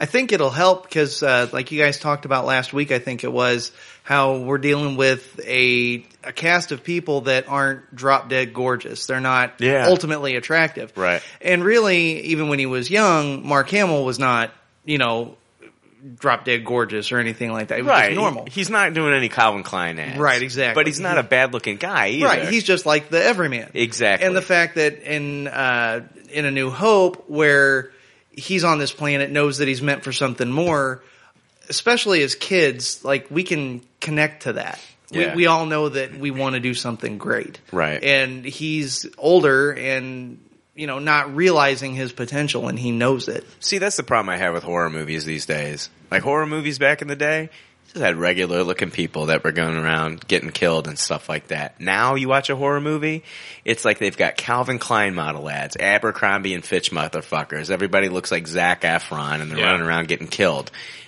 Half of the fun is watching these beautiful people get killed. Yeah. I personally, I'm just like, thank, yeah, kill him and his fucking, kill that motherfucker and his chiseled abs. You know why? Because I don't look like that son of a bitch. He doesn't know life. Right.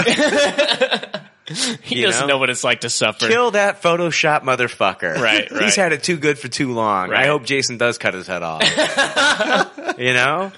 It's bullshit. Yeah, yeah, and I, I, I, I think that's some of. Uh, I, I think we need that. I think we need a refresher from all the stuff we've seen. Even like I love Avengers, but even from stuff like Avengers, where it's like over the top CGI stuff going on. Yeah. Even though that had a good uh, uh, character development thing going on, but.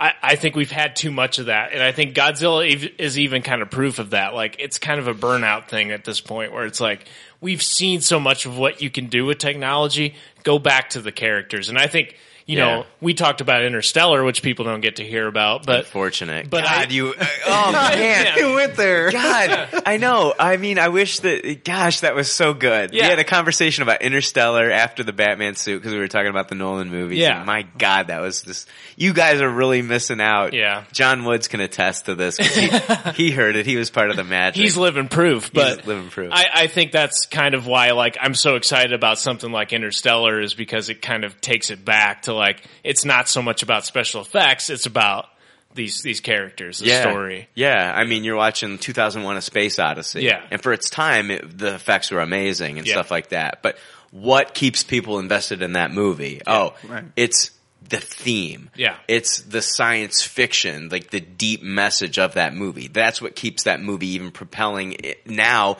where people are talking about that in film classes today. Right, right. Okay.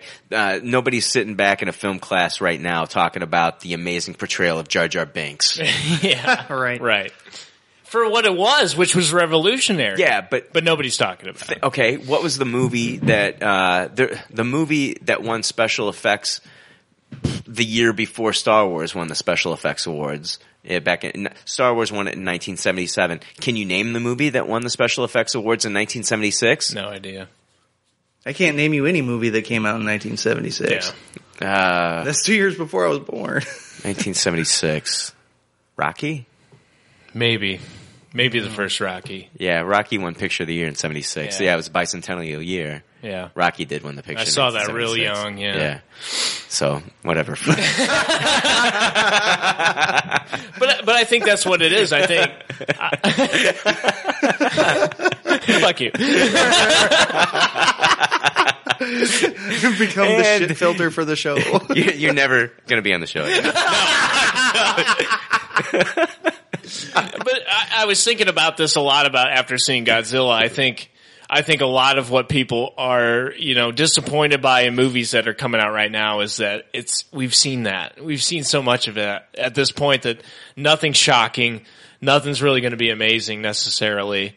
Um, as far as like that stuff goes, if if you don't have that really good uh, story and acting from the human element, Yeah. we want the human element. like- We're human beings. The so- thing is about the Godzilla movie is like, I think the theme was really, I thought the theme was cool.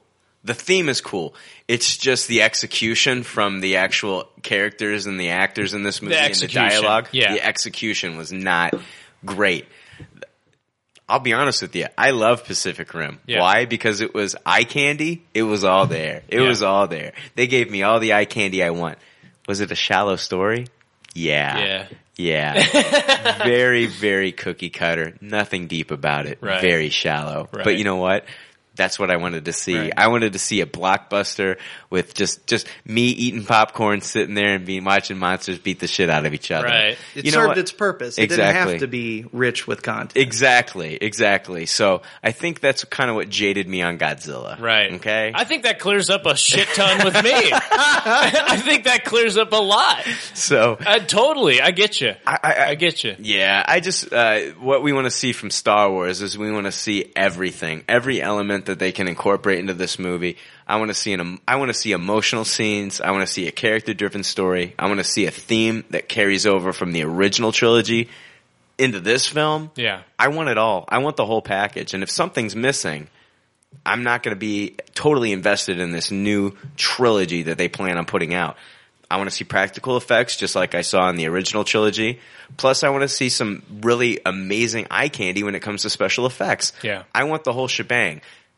Is that too much for me to ask? No, it's not. This is fucking Star Wars. Yeah. Star Wars is supposed to be revolutionary. Okay? I understand people have a problem with fucking Avatar. Yeah, the story takes from every fucking movie out there. You got a little bit of the, uh, fucking Last Samurai in there. You got a little bit of, uh, uh, fucking, uh, Star Wars as far as the special effects goes. Yeah. You've got, it, it pulls, nothing is an original concept. Even pu- Dancing with Wolves. Dances with Wolves. It pulls from all these stories. The story's not, but the visuals, amazing. Right. I mean, they created a, a brand new world when it comes to uh, Pandora. Pandora is a brand new world, and the way it looked in 3D was amazing. that was revolutionary on the one aspect. I want Star Wars to deliver in every aspect Yeah. visually, thematically, characters, and story. Everything should be hitting on all cylinders. They need to do this right. And um, that's the biggest unknown because we are working with actors and actresses that we haven't seen in a lot. Daisy Ridley, Yeah. she did Blue Season, Not much. five minute short film. Yeah. You know, And she's going to be a main character. main character. and you've got Katie Jarvis, who she was in one movie with Michael Fassbender, Fish Tank, back in 2009. Hasn't acted since. Yeah. guys, this is this is a huge question mark. I mean, part of me is like the unknown is like what makes me like gravitate towards like I can't wait to see this movie, but part of it scares the shit out of me. yeah. Yeah. so I think until we see that first trailer, we are going to be a little bit. Uh, we're going to have some trepidation about Star Wars Episode Seven. Yeah. I, I, I want it to look real. I don't want my CGI to be CGI. Yeah. Well, how did you feel when you watched Episode One, and you've got Yoda, and he's completely a Muppet, Yeah. and then you go to Episode Two, and now he's CGI? Yeah. Was that a little? It was jarring. A it was little totally bit. jarring. A little Um, jarring Binks. yeah, I got used to it. I got used to it after the third film, Yeah. where I was used to it, and I, and I saw him in action. I was Yeah. like, "That's fucking cool." I do remember being in the theater though and fucking watching uh, him flip around with the lightsaber. I was and fight impressed. the Emperor. Yeah, and that was pretty That was fun. I I remember people in my theater like, yeah, it was a fist pump, man. Right. Yeah, it was yeah. cool. And you couldn't do that with the Muppet. So No, you can't. You know, I understand that, but like when I see a Star Destroyer, I'd rather probably see the model than the actual CGI Agree- yeah, interpretation agreed. of Yeah. it. You know, all the flight scenes just seemed very video game. Right. And I, I, I don't think that I don't think that the the guys that make these movies really understand that the people playing these video games on like PlayStation 3, 4, Xbox One, all that shit, we've seen it. We've already seen what you're doing, dude. Yeah. Oh, yeah. It's nothing new. It Yeah. does not impress us. Yeah, um, Frank, you're playing Titanfall, right? Yep, absolutely. It's the only first person shooter game I'm actually good at. Yeah. But I mean, you can say that like with games like Halo, Mass Effect, Titanfall, you've seen it all. Yeah. Yeah. Don't, don't you? When you think of Star Wars and when it came out in you know '77, that's before I was even born. But like when it came out and audiences watched this, they had never seen anything like this on this level before. Right. George Lucas just fucking blew him away. Are we gonna? Uh, that's what you. That's what you expect from Star Wars. Star Wars is like the. That's like that's what you. That's what you try to be. You you, you try to get to that level of Star Wars. You know, and I mean, I think that's what they tried to do with the prequels. Is like they tried to make it like the CGI overload. Yeah. But like that final battle between the Gungans and the fucking like the little droids and stuff like that, that just looked it. When you watch it now, I mean, those effects don't hold up. No. It hold no sway either to Darth Maul versus Qui Gon and, Yes. and Obi Wan. It Right. hold no sway. Not Right. At and all. that was not CGI. Yeah. and you could compare some of that battle to other things that were out around that time, like Return of the King, uh, a massive battle on Fuck a huge yeah. scale Yeah. that was done very well and didn't look cheesy at all. Even the battle at Helm's Deep in the second Lord of the Rings film Yeah. was amazing. And there you have practical effects. You don't Yeah. have all the CGI. No, you don't. Everything. Absolutely not. It, it just it ta- it's too much sometimes, and it takes you out of it. right. So Yeah, I no, I totally agree. Um, I mean, yeah, like going back to episode one, like that final fight between Qui Gon, you know, Obi Wan, and fucking Darth Maul. You know, it, something as uh, small as just having like a force field come down between them, Huge. and and and, Oh, yeah. and, and watching Qui Gon Jinn get down into this kind of like Zen pose where he is like you know uh, calling upon the force. God damn it. But the entire chills. but the entire time you've got Darth Maul who's this menacing, imposing force, this dark side fucking badass. And what is he doing? He's got a scowl on his face Taunting him. and he's pacing from side to side like a panther does Yeah. right before it attacks. Yeah.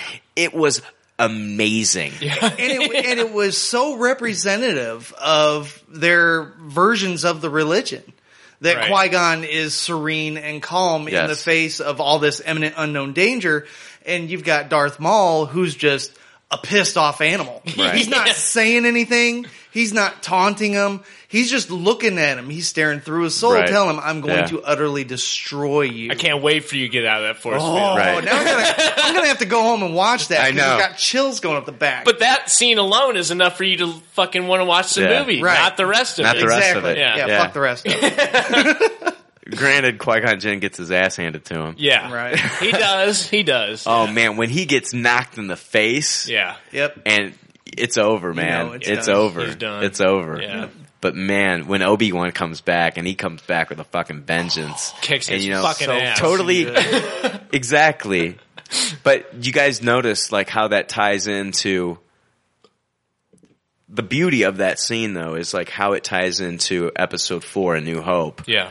right before Vader strikes Obi Wan down. He gives in. He doesn't go on his knees like Qui Gon, but you can tell he's in that same Zen like, uh, you know, Right.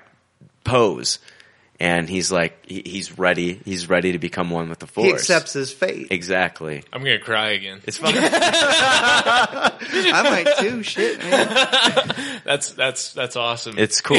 yeah. But something I always kind of wondered. That's what redeems that episode one for me. It does. Is that final what's- Episode one. Yeah. Something I always kind of wondered, and to watch Darth Maul fight, he was not only intimidating physically, but he also used the Force to great effect in Oh, the yeah. battle. Yeah. Dar- the dark side? Yes, and when he had Obi Wan dead to rights, he was hanging off of you know the edge of the pit, Yeah.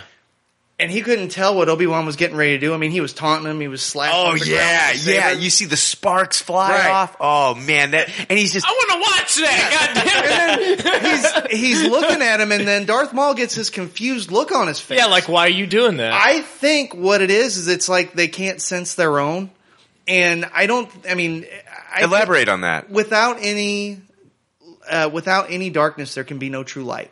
right. I think God. when Obi Wan saw Qui Gon die, he tapped into a little bit of rage. He tapped into a little bit of emotion instead of staying serene and calm, and that threw Darth Maul for a loop. He he couldn't. he didn't expect it. He didn't know what was coming. That's a damn good point. That is a good point. I've never heard that before. Yeah. Well, we kind of talked about that. That that that maybe Abrams is exploring the idea that good does not conquer evil. That good and evil always exist. Yeah, always. yeah. They yeah. have to coexist, Yeah. or else there is no balance. Right. That's a damn good point, Frank. Dropping Yeah, the it fucking is. hammer. Fucking myself. This totally like reinvents like everything. Yeah. I want to watch that movie But, again. but well, is Abrams going to be able to portray that on the screen so like we can actually understand it? That's the main thing That's because like people call. are so used to like there's good, there's the the the force, then there's the dark side. Are is he going to be able to portray that on the screen? Because Yeah. I, I get what you're saying. yeah. Is he Can, going? to Is can you really tell a story where good ultimately overcomes evil and somebody not call bullshit on Exactly. Because it's not going to happen. right? There's always gray. Yeah. Fuck. That's a Sometimes. damn good point. Sometimes there's Fifty Shades of Grey. Some, sometimes, just sometimes. oh man! All right, back on the Star. We're still on Star Wars. That was fucking deep, Frank. God, that was fucking deep. You might have redeemed yourself. Yeah. I, I might give you five minutes on another episode. For sure. All right, guys. So a German website was at a Hasbro event. Uh, Hasbro, uh, of course, makes toys for Star Wars. Yeah. Uh, which ultimately that makes them the luckiest toy company ever. Lucky bastard. Think about it. Yeah. Jeez. Uh, so one of the rumors floating around the event was that the schedule for the movies was released. Mm-hmm. Here's how it goes. Uh, 2014, uh, movies and shows, apparently. 2014, Rebels, which is the animated Lucasfilm cartoon that's going to be coming out. By out. the Clone Wars folks. Yes. Yep. Uh, 2015, we get episode 7. 2016, we get the Boba Fett solo film. Mm-hmm. 2017, we get episode 8. 2018, we get a solo movie. Right. But that does not necessarily mean that this is about Han. Okay. Okay. It's just a solo film. Now, none of this is concrete either. Yeah. This is all rumored. This was just rumors that were floating around at this uh, Hasbro event, and the the news came from a German website uh, called Star Wars Union. Okay. All right. Uh, 2019, we get episode 9 Mm-hmm. and then in 2020, there's a project that they're titling Red Five. Right. Okay. So once this rumor popped up on that German site called Star Wars Union, it was asked to be taken down. Right. Okay. All right. Kind of weird. Well, yeah. Nothing screams more valid. Yeah. right, right. That's exactly kind of where I'm going. So a lot of people are speculating that this rumor could in fact be true. Um, so what's we? I guess we could talk about what the solo movie is, but I guess we're all kind of you know thinking it's Han Solo, but, Right. But uh, let's talk more about Red Five. So what's Red Five about? So there's already rumors that are starting to take shape about what is Red Five. yeah. What the fuck is it? Exactly. So we're all familiar with Red Five. Yeah.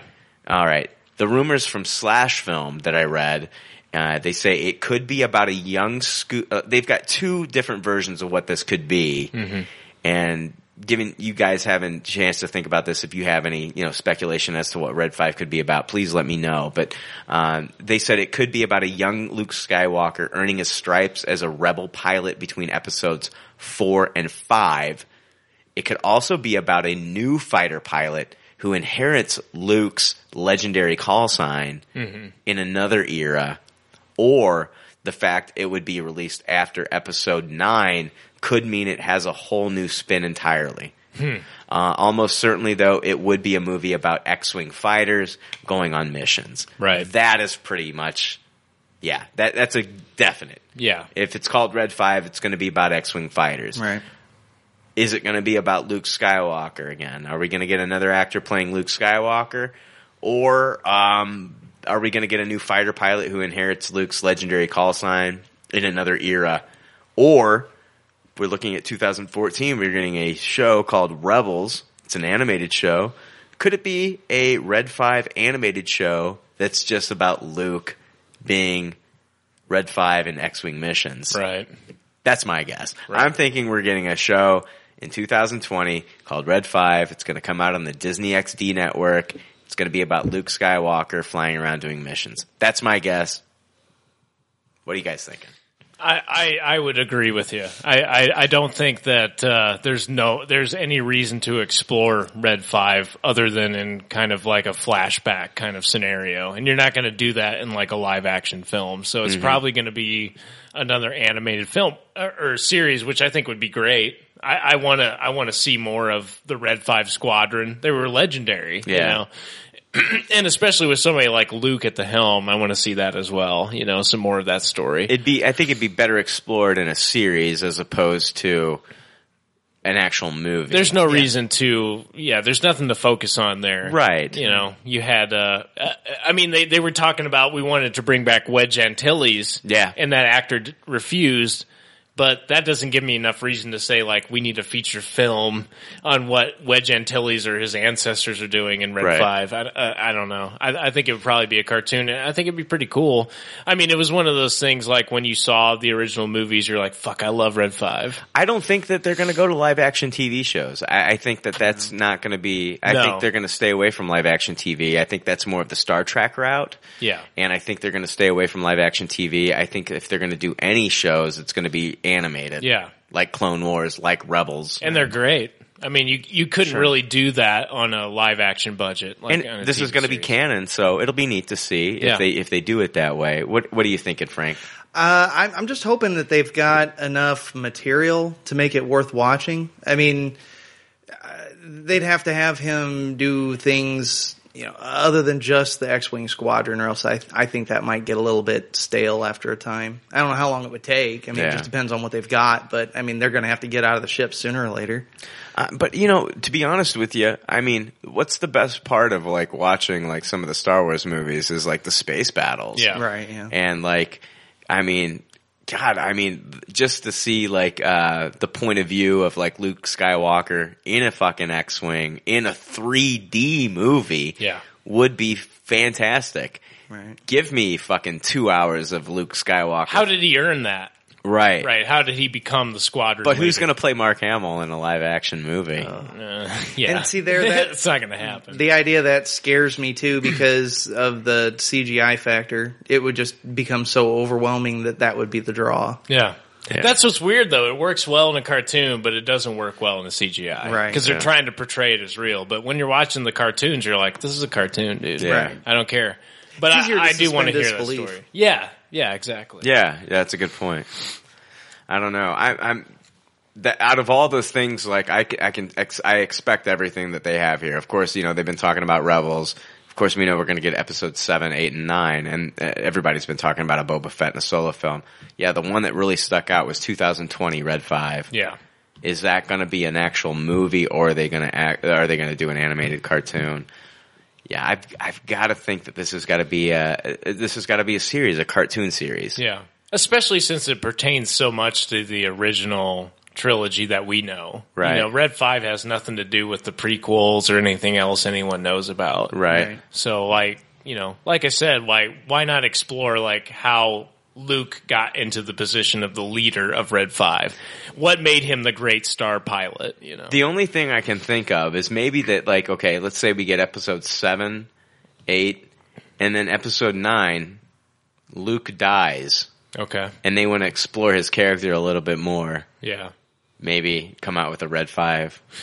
I don't. I'm just guys. This is all speculation. It's possible or it could be one of his offspring. It could be about them. They, them and like they said, inheriting the call sign. Because that's always been the thing. Like Vader had it. Your father was Right. a great star pilot. You're a great Right. star pilot. Right. yeah. Your son, daughter, whoever it is, you know, Yeah. is also a great. They star might not. Ex- they might not want to explore more Luke Skywalker and kind of like taint everybody's vision of that character anymore. They might, Right. you know, like oh, if we screw this up, you know, we don't Yeah. want fanboys to come down on us, so we'll give we'll give it to some random guy who, you know what I mean? I don't know. It's true though, but if if if the rumors are also true that they're gonna uh, really amp up Han Solo's character, where he's going to be a major player rather than Luke, Right. it might be a possibility that they explore that a little fu- a little further. How they parallel each other, even though Han is not a Jedi, he is just as much a redeeming character as Luke Skywalker. Yeah. And so you have this parallel, and that was what was cool about Han Solo was like you cared about him as much as the Jedi Knight. Yeah. So maybe they'll explore that in their offspring or something like that with Red Five. Like I, I don't know, but I think you're probably right. It's probably a cartoon. yeah. Years ago, there, I think it was on the Nintendo 64. There was a video game called Rogue Squadron, mm-hmm. and it. I mean, it's been years since I've played it, and I want to think that it was really good. And I think part of it was because none of the major players were in it. Yeah, it, when you don't involve them directly, you can't mess it up, and it makes it like it's all brand new, but kind of a different perspective. Right. So, uh, I I would probably prefer to see somebody other than Luke. You got to be really careful when you're using Luke, Leia, and Han. You've got to be very careful. Yeah. So It's religious. Yeah. Yeah. I mean, it is. It's like uh, you know, it's it's just as religious to me as the Bible. You know, some which of is maybe in a good Wars. reason why they're bringing back Lawrence Kasdan. Yeah, yeah. I, I don't know. I don't know. Like cut through some of the cut through some of that and make it more of a you know like realistic. Like I said, like good versus evil doesn't end. It always Right. perpetuates. Yeah. I don't know. I I was re- dude. I was reading some of the comments like on some of these Star Wars pages. Like you know, you've got like these news articles and stuff like that, and there's like people like have comments. Those are hard to read sometimes. they are. Yeah. There was one guy that was like, "Oh, you know what? I'm just I'm not even gonna watch these movies when Mm-hmm. they come out." And I'm thinking, I'm calling bullshit on that guy. You're gonna watch it, motherfucker. You're gonna watch it. There's not one person that's like that loves Star Wars or is like watch these movies that is not gonna watch it. Yeah. You can say whatever you want to. I'm calling bullshit. You're gonna watch it. Right. Don't get on a don't be a fucking troll and get on there and say you're not gonna watch it. Just wants attention anyway. Yeah. Yeah. And, and and nobody's nobody's like coming out saying this is going to be better than the originals. Nobody. Yeah. It's not. That's not the point. We want to see a continued story of it. That's good. Well, what's awesome about the originals is they caught everybody by surprise. Yeah. There was no Star Wars until Lucas came out with these movies. Yeah. So now it's like everything's like in our head. And you know the thing is, it's like I don't know if it, any th- these movies will never live up to any anybody's expectations. There's going to be some people that watch these and are like, "That's exactly what I wanted. That was awesome." Yeah. And there's going to be somebody that somebody that watches these movies and they're just like, "Oh, that's not my Star Wars. Fuck these movies." Like Jake, he personally he loves the prequels. Yeah. We hate it. We hate it. yeah. For you sure. know, but I mean, there's people that that love the prequels. Yeah. you know, but pff, me myself, I just there's bits and pieces I can take from each movie, and if I can condense it, I think I could make a really good Yeah. movie. Yeah. There were good moments. there were good moments For sure. but overall, yeah, it was it was garbage.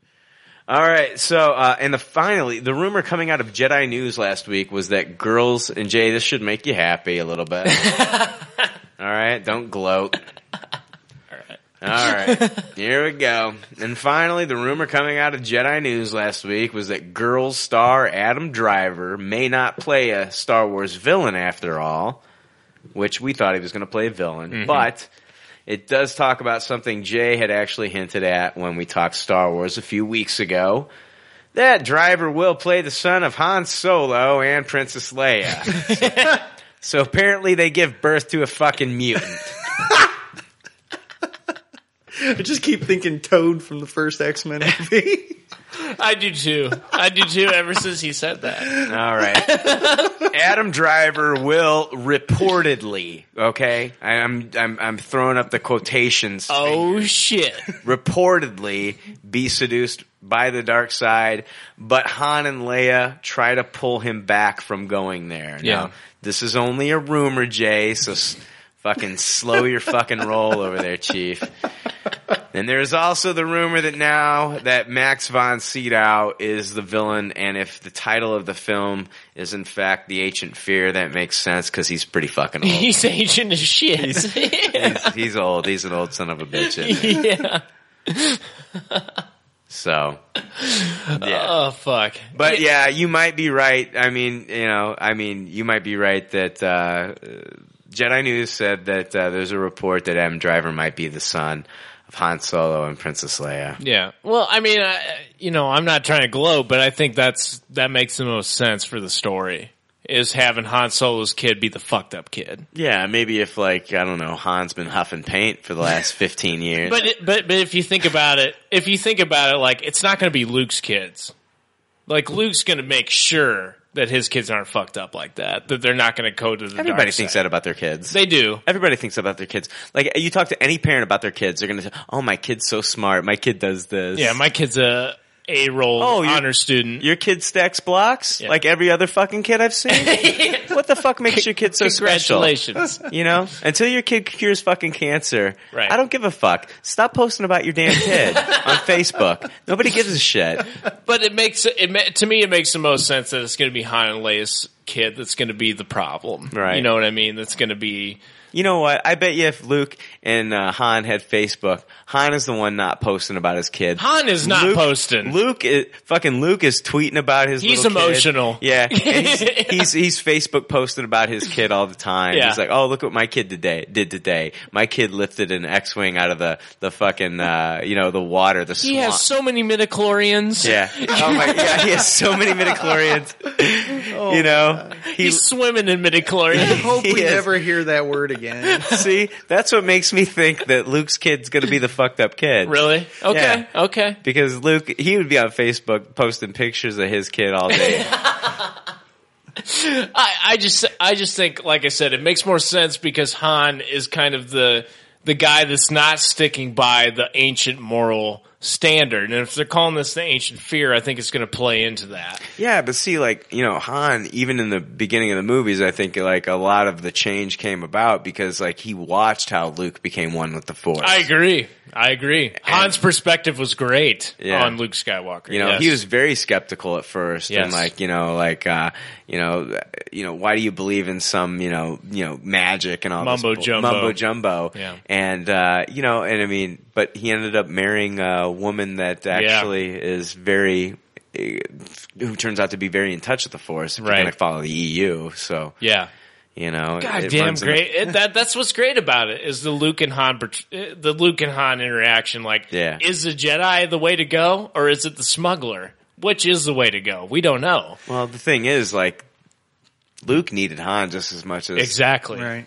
Han needed Luke. Yeah, You know, yeah, And the very end of the first movie, Thank episode you. four, proves that perfectly. absolutely, right. He so is that the story? is that it, did J.J. Abrams pick up on that shit? Because I bet you he did. I bet he did. yeah. 'cause he loves But how do you material. portray that in a film so that everybody gets that? Everybody looks back at that film that was made like close to 40 years ago. Han's fucked up kid and Luke saving him. Maybe. Luke being the one that rescues Han's kid. That could be it. And and Han dying. yeah. Possibly. I don't know. They could invest in some plastic surgery. I don't too. know, but I fucking love your theory. I love your What's my I, theory? I love your theory that that Luke is in exile, that he purposely took himself out of the picture Uh-huh. after everything he's been through and like I've got to get the fuck out of here. I'm powerful. I can't be a part of this. I can't be a part of these politics and all this other shit going on.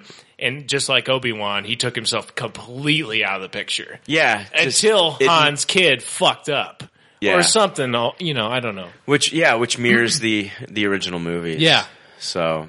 yeah. Now, with EU being uh, obliterated as canon, Yeah. um, is there going to be offspring of Luke Skywalker?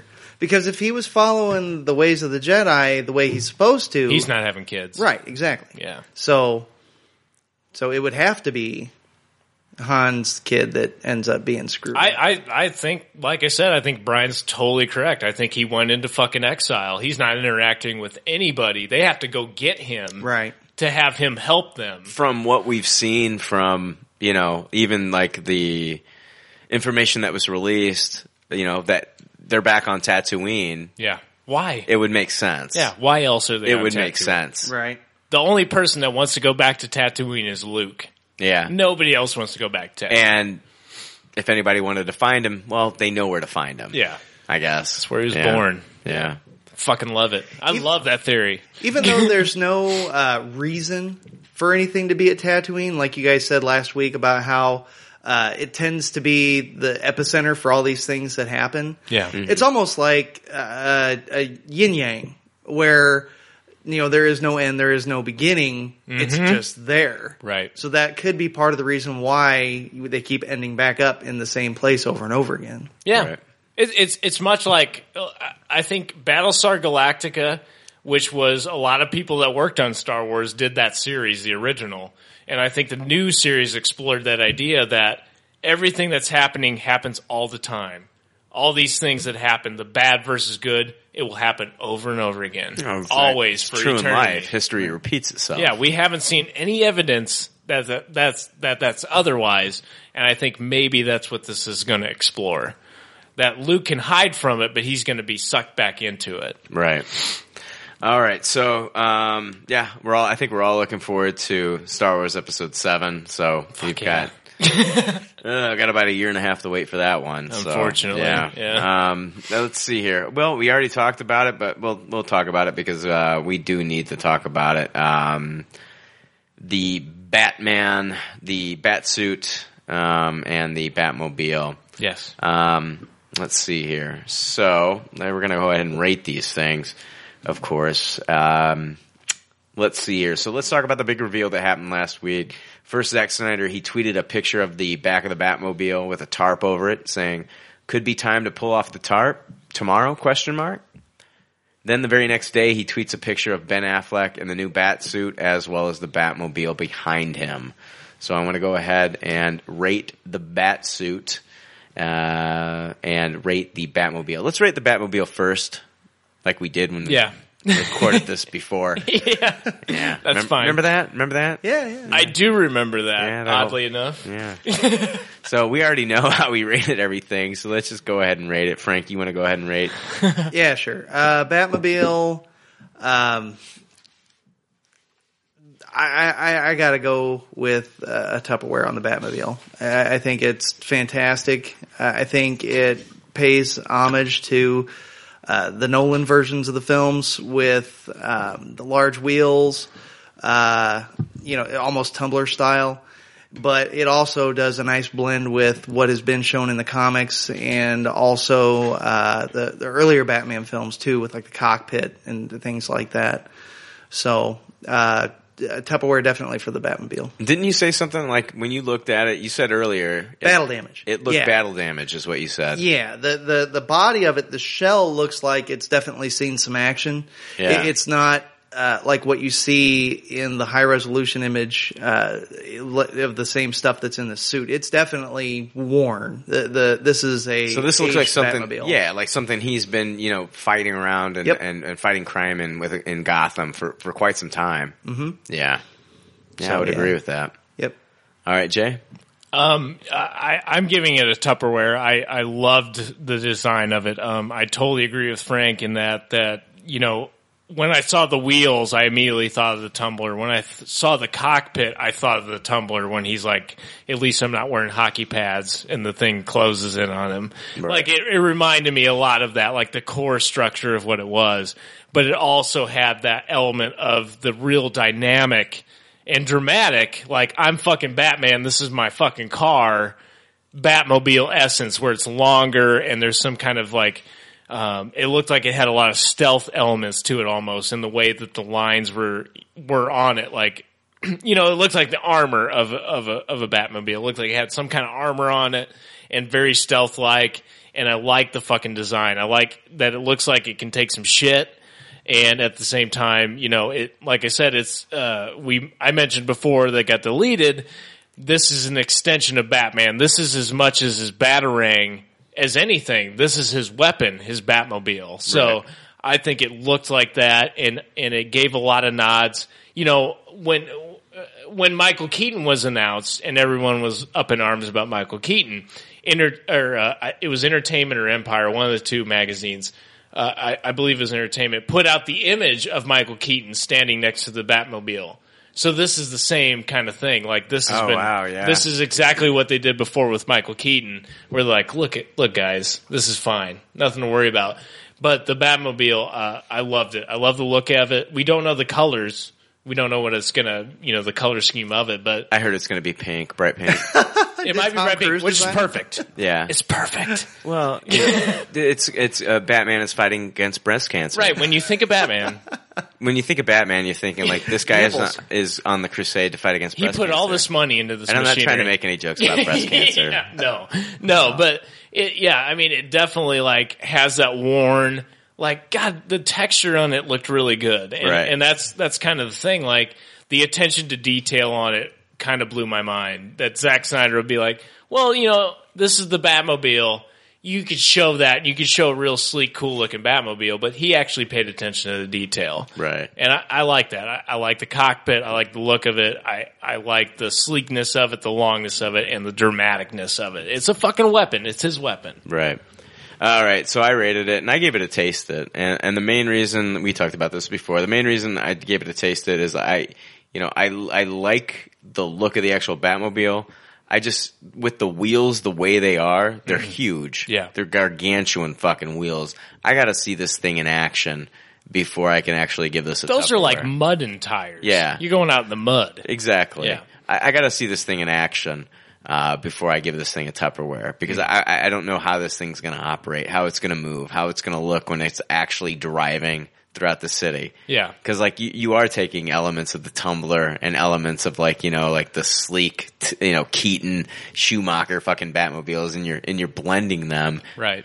and it just it- I don't know it, it looks I can't I'm not saying it looks like shit I like it I think it looks cool I think it looks cool it's just the the tires on that vehicle I just have to see how this thing's going to maneuver and move around Yeah. like I told you guys earlier like the wheels kind of reminded me of the big thick wheels that were on the bat cycle is this thing going to be able to turn those wheels like the bat cycle and be able to maneuver that way where it's like shifting directions in a, in a split of an instant. Right. Right. Just automatically Yeah. like going sideways. Right. Yeah. For no reason. Yeah. Which We- which you would think he would do. We had talked earlier too that it might have some elements about uh, like the car from Fast Six, where Yeah.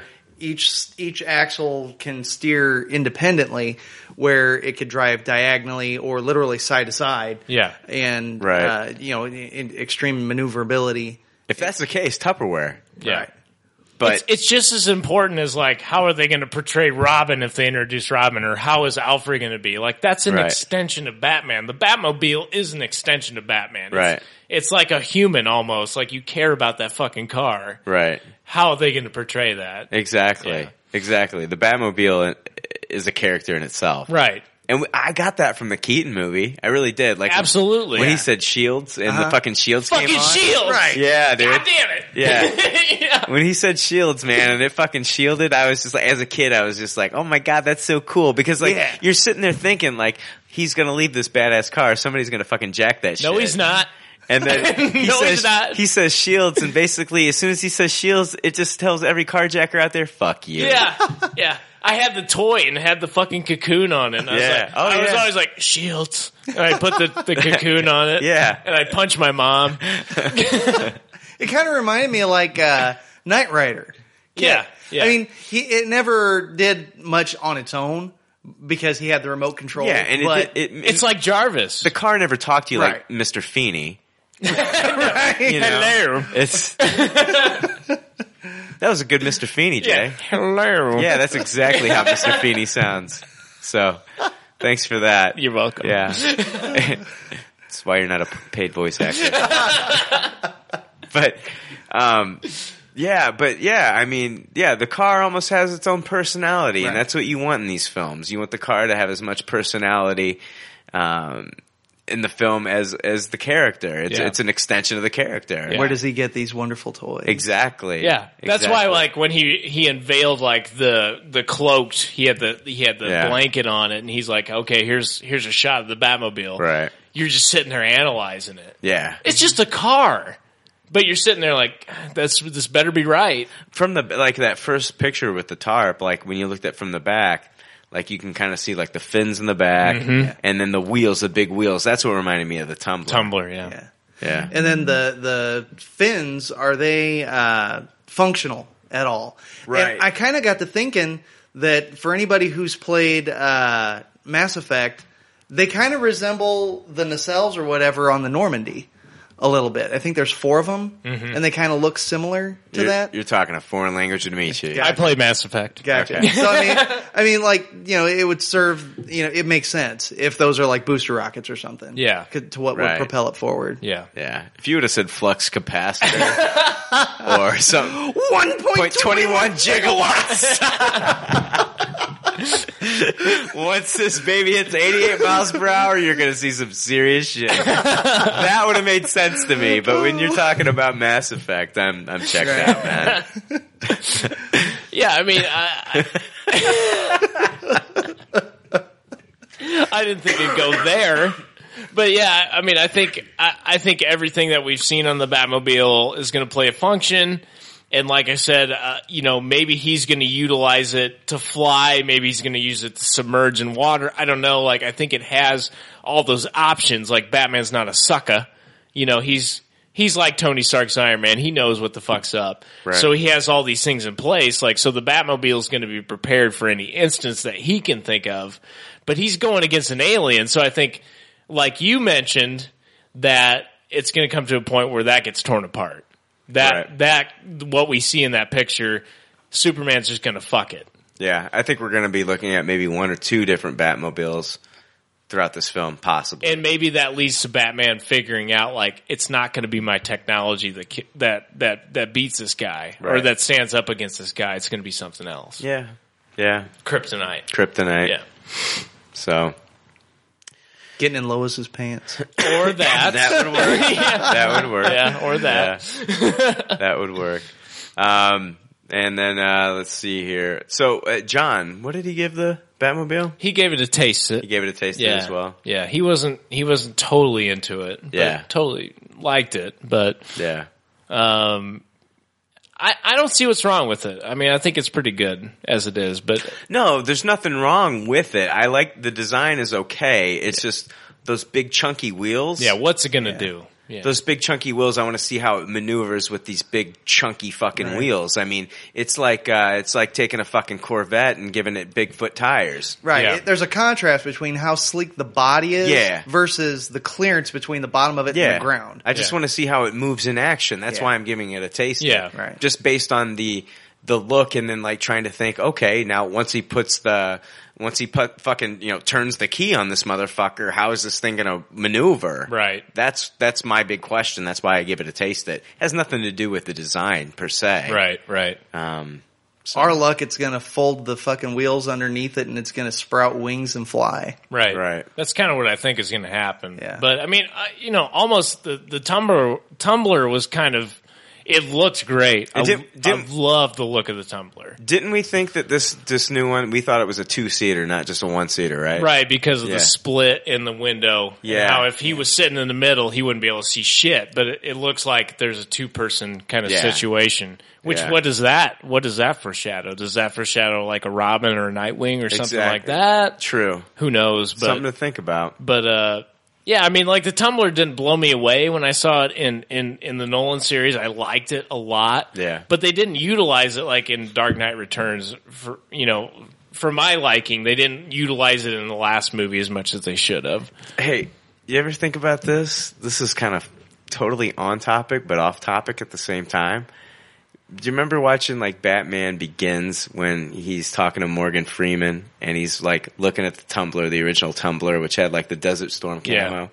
And he's like, "Can we get that in black?" Mm-hmm. Yeah. Okay. All right. Hey, let's look at another movie called RoboCop. Yeah. Where Michael Keaton get that in black exactly. Michael Keaton's like, "Can we get that more in stealth?" And he wants it in the black. Yeah. Isn't that bizarre? that is kind of weird did you watch that yet No. okay I have no desire to.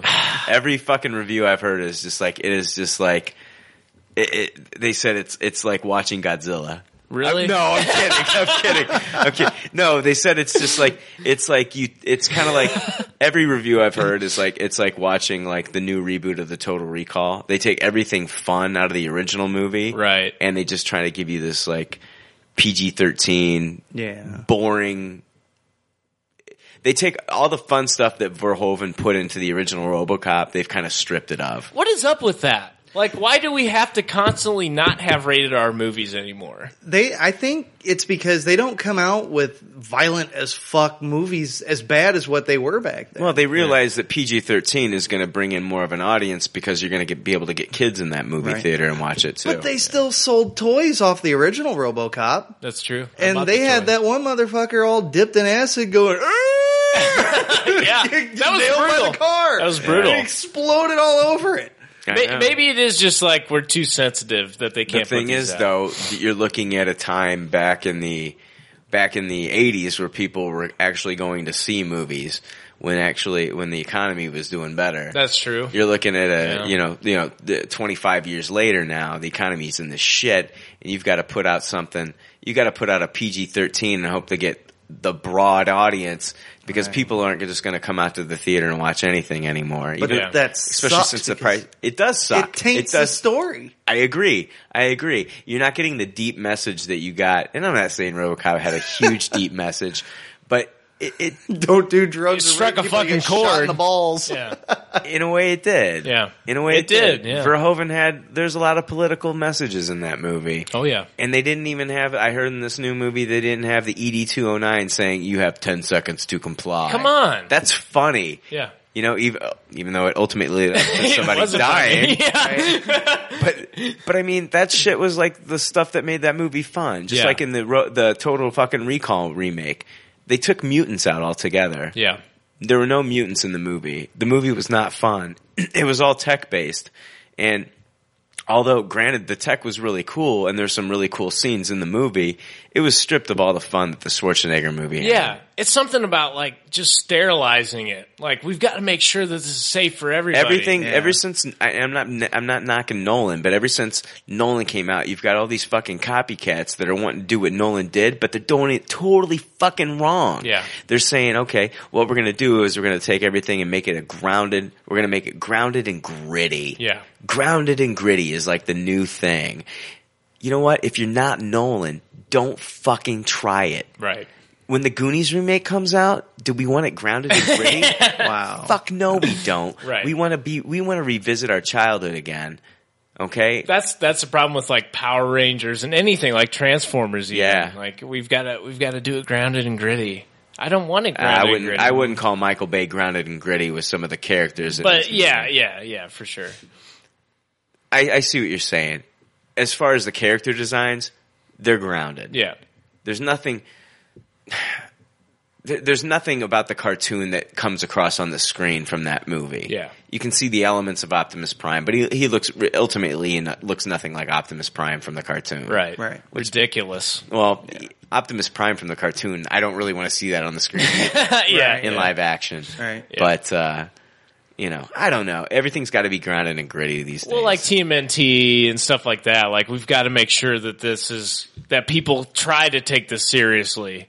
It's turtles, man. It's turtles. It's I don't Teenage know. Mutant I don't Turtles. know. I mean, yeah, the look of the turtles is a little bit more grounded and gritty. Give them nostrils. yeah, but They just look ugly. yeah, but but the movie itself, I mean, you can clearly see it's Nickelodeon. I just feel like as a kid, when we watched rated R movies, even though maybe like some of the, uh, you know, some of the stuff we took from it was negative, I still feel like the stuff that we did take from it because of the craziness Right. of how, you know, like rated R films back when we were growing Why up. Why were we drawn to those movies? We oh my were. God, weren't we? Them. we were. Well, okay, okay, all right. When you see a movie like RoboCop and you watch like Lethal Weapon Because it's more real. and you watch Die Hard, Yeah. what did you know you were gonna get? Okay, number one, you're gonna get a badass in there kicking some ass. Yeah. Number two, you're gonna get a lot of cuss words and Yep. stuff. Okay. Number three, what are you gonna get? Eh, you're probably gonna get some tits. yeah. you I mean, you some are. tits. You are. Hey, hey, we're 12 year old, 13 year old boys. Yeah, we want to see some tits. Exactly. So throw them in there. Yeah. We're gonna get them. So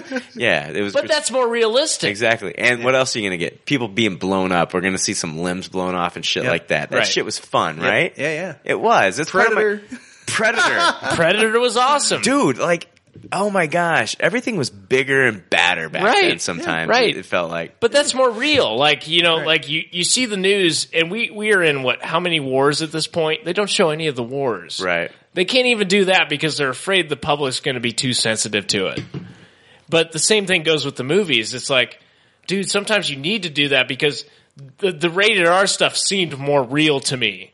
Like Halloween and, and, and all the horror movies that were rated R at that time seem more real to me than these fantastical films they're trying to push off is like, well, this is what's fantastical. No, I mean, it's not because like you're holding back. You're holding back all the stuff that I know is going on. Well, okay, back in the 80s when you had gore and you had stuff like that, it's not like the stuff you have now. If we do get a gore movie, Jay, it's what they call torture porn. Torture porn, yeah. So we're watching Saw. I hate But that back shit. in back in the day when you watched a horror movie, you were getting Jason that was stabbing people through walls and shit like that, and you saw the blood come out, but you knew it was just a fucking Jason movie and it Yeah. would scare you. Right. But it was fun to be scared back then. Right. You know, having a sleepover, having a few people over, watching a Jason movie, watching a Freddy movie, cutting up some jokes and shit like that. It was fun. Now when you fucking rent a horror movie, it's disturbing. It is, yeah. I wouldn't let my kid. Those are good memories for me. Late at night, sitting there watching Jason, watching Freddy. Right. There's no way in hell if I was a parent these days I'd be like, "Hey guys, let's watch Saw 3." Yeah, It- no it- shit. It is like the real Psycho took over the writing, Yeah. and like what comes out, Right. Yeah, it, it is like that. It's fucking weird. Yeah, it's so man. weird. they used to put the humor in it, and there's none of that anymore. Like No. Freddy, Thank all, you. all the different things that he had, the Gritty and one-liners. grounded. Gritty and grounded. Right. That's what everybody's asking for because everybody thinks they can be Christopher Nolan. Yeah. Everybody But- thinks they can be him. And then uh, I think it was uh, Friday the Thirteenth Part Seven, where the girl ends up trying to hide in a uh, sleeping bag. and he fucking throws her against a tree. I'm dying laughing because Yeah. he's, he's just beating her against the tree until she stops moving, and You she's still hide. squirming around. It's like, what the hell do you think you were gonna do in there? like, fucking transport out. He's gonna kill you. Yeah, but in, in today's movies, she'd be fine, and she'd probably have a love interest later on. She'd be fine. She'd hide in that sleeping bag and everything would be cool, and then she'd walk off. Uh, I don't know about that. The the sleeping bag itself would be a torture device, Or device. tortured. Right. and it Yeah. would rip her skin off, and Right. you would be you would have to see that, and you'd hear her scream. It's more about gore than it is about the thrill. Right. torture porn, man. Yeah. Yeah. I You agree. know? Yeah. It's fucking disappointing. And then there, It, it's just like, uh, uh, uh, fuck. Sam Raimi, uh, oh, the Evil Dead. Evil Dead, the Yeah. new Evil Dead. Yeah. That's exactly what they did instead of going back to the original where it was just like brutal fucking killings, but you weren't like, oh, people are being raped by trees and shit. all the camp was gone. No Bruce. I mean, no Bruce Campbell, of course, because he's old. But Yeah. there was- there was no funny over the top anything. That's in what I loved about Drag Me to Hell with Sam Raimi. That Right. was a fun horror movie. Right. I- people can say it was a piece of shit, but I loved Drag Me to Hell. I thought it was fantastic. I loved it. Yeah. Right. But you know, that's the thing. It's like, I, dude, I remember, dude, I maybe it's just nostalgia, man. But I fucking remember being like kids, man. You used to sleep over at my house when we were fucking kids. Yeah. I just remember, like, you know, dude, I just I remember R-rated movies. Me and you watching R-rated movies. I watched shit. Tes- Texas Chainsaw Massacre for the first time in your house. and Yeah. had fucking nightmares the rest of my life. Yeah. yeah. And it was great, but I don't get that from anything. Nothing. else. And and it's like I remember watching Die Hard. Yeah. For the first time. motherfucker. Exactly. Lethal Weapon. I'm getting too old for this shit. Right, Yeah. Fucking crazy ass fucking Riggs.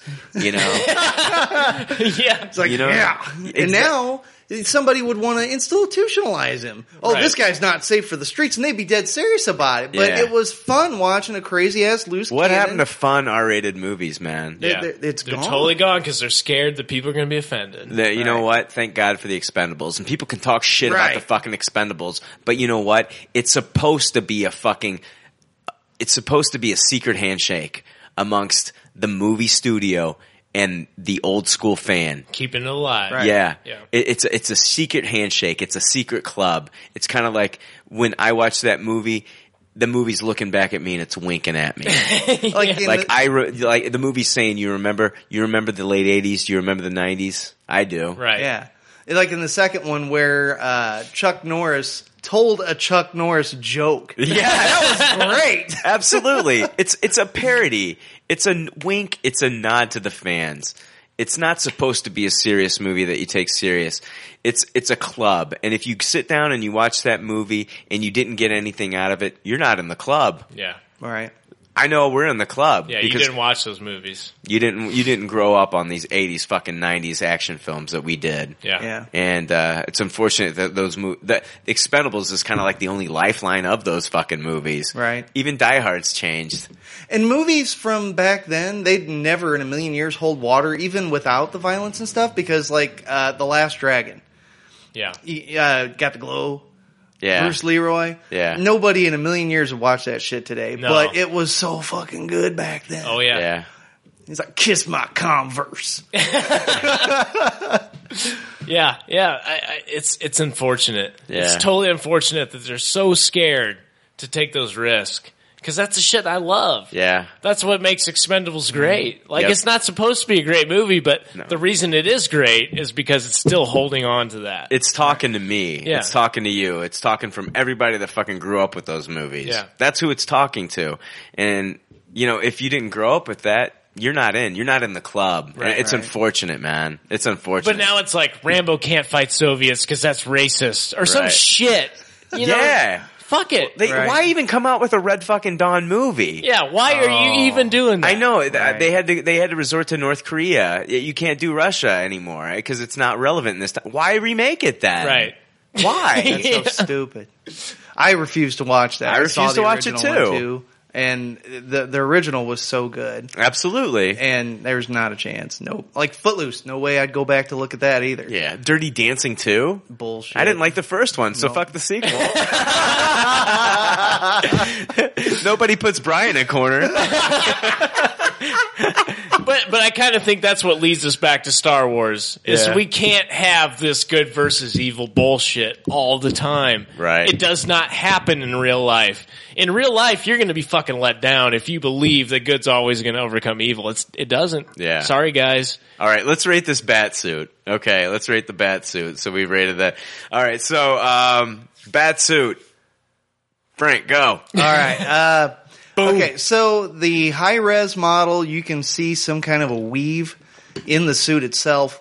Uh, it'd be interesting to see if that has some kind of utility or if it's just a design factor. Um, with the speed and power of Superman, is it something that Batman has developed to try to be able to increase his speed and strength in order to keep up? Uh, th- does it serve some other function? Uh, but i i- it's textured, it's nice. Uh, it's in contrast to some of the other clean, smooth suits we've seen. Uh, but uh, I, I it, with it being a black and white, I'm not sure about the color scheme. Uh, we'd talked uh, at one point about uh, the uh, fan made uh, enhancement with the colors. Yeah. With that being without that being official, I, I really shouldn't base any kind of a, a, a rating on it. I'm going to give the suit a taste it uh, because that enhancement showed blue or maroon. I'm not sure what color I was seeing that day, but it Right. wasn't black and gray, and that, that's what I would want. Uh, so I, I'm going to give it a taste it for now until I can see what it looks like in color, Right. and then uh, then then I, I I might upgrade that. But for now, it's a taste it. Yeah. Um, the suit itself. Do you think that this is a suit that he developed? You think this is a suit going to be like used throughout the entire movie, or do you think this is going to be just like a suit? Like this is like pre Superman. Like this is a suit he's been using for quite some time. Could go either way. Uh, it could be something that he developed after first encountering him, Right. or it could be something that shows up at the outset. It's hard to say. I'm hoping that this is. Well, I'll, I'll, Jay, I'll let you talk. Okay. What? Uh, so you give it a taste, it Frank. Yeah, Okay. and, and I really hope somebody gives that bastard some flowers because he's so fucking sad. The sad Batman memes. sad Batman. I, I, I want to talk about that a little bit. The sad Batman. Do you have a problem with it? Well, no, I don't have a problem with it, but he's sad because he's like, why the fuck do I have to come out here and talk to your ass? That's what I feel like that it's like. It's like, The the thing is like the the way he's positioned, he's looking down. He's like- I think he's just like. Have you ever seen like a movie with like a boxer who's about to go out and fight? oh yeah, yeah, yeah. You've he's got- ready. He's getting ready. You got Rocky. He's looking down, you know, in front of the mirror, and he's getting ready to fight. he knows what he's about to face. Exactly. Yeah. I think that's all it is, and I think that people just kind of had fun with it and doing the sad Batman memes. Right. But I mean, I think that's all it is. It's just you've got this fucking like this is an older grizzled Batman, and it's just like fuck, here we go. He's Yeah. just pumping himself up. Yeah. That's it. I mean, even like you know, you're watching fucking Eight Mile with Eminem and shit. He's in the bathroom every fucking five seconds, Ooh. looking Ooh. downwards, fucking Yeah. getting ready to like you know go out there and fucking free flow and freestyle and like blow it up on the mic. You know. Yeah. So it's the same thing with Batman. Before Batman goes out there and has to kick some ass, he's just got to look down for a moment, think about some shit. Okay, here we go. I'm gonna go out there and kick some ass. Yeah. That's all I think it is. It- just like this moment, you know, him thinking before he goes out there and you know beats some you know fucking criminal. Ass. I totally agree. Yeah, I that's, that's totally all agree. is. But I think it's funny how people turn it into you know sad Batman. Yeah, he's sad. Sometimes social media can be funny. Sometimes people can take it too seriously and get Yeah. pissed off about it. But My favorite thing was a GIF where he's pushing this swing the and swing, it's empty, yeah. But yeah, I, or the, the barbecue where nobody shows up. or, or they stuck him in that scene from Up where they find out Ellie can't have kids. oh Like, shit! damn it! well, Well, it, it, it is. I mean, essentially, I, I think it really is. I think I think it is like totally fitting of what he should be like. I'm getting out of my car and I have to fucking deal with this shit now. Right. I just I've just done all this shit. I've come out of retirement.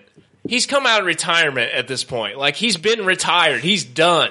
Yeah. So whatever the suit is, it's an old suit. It's an old suit. It's been used.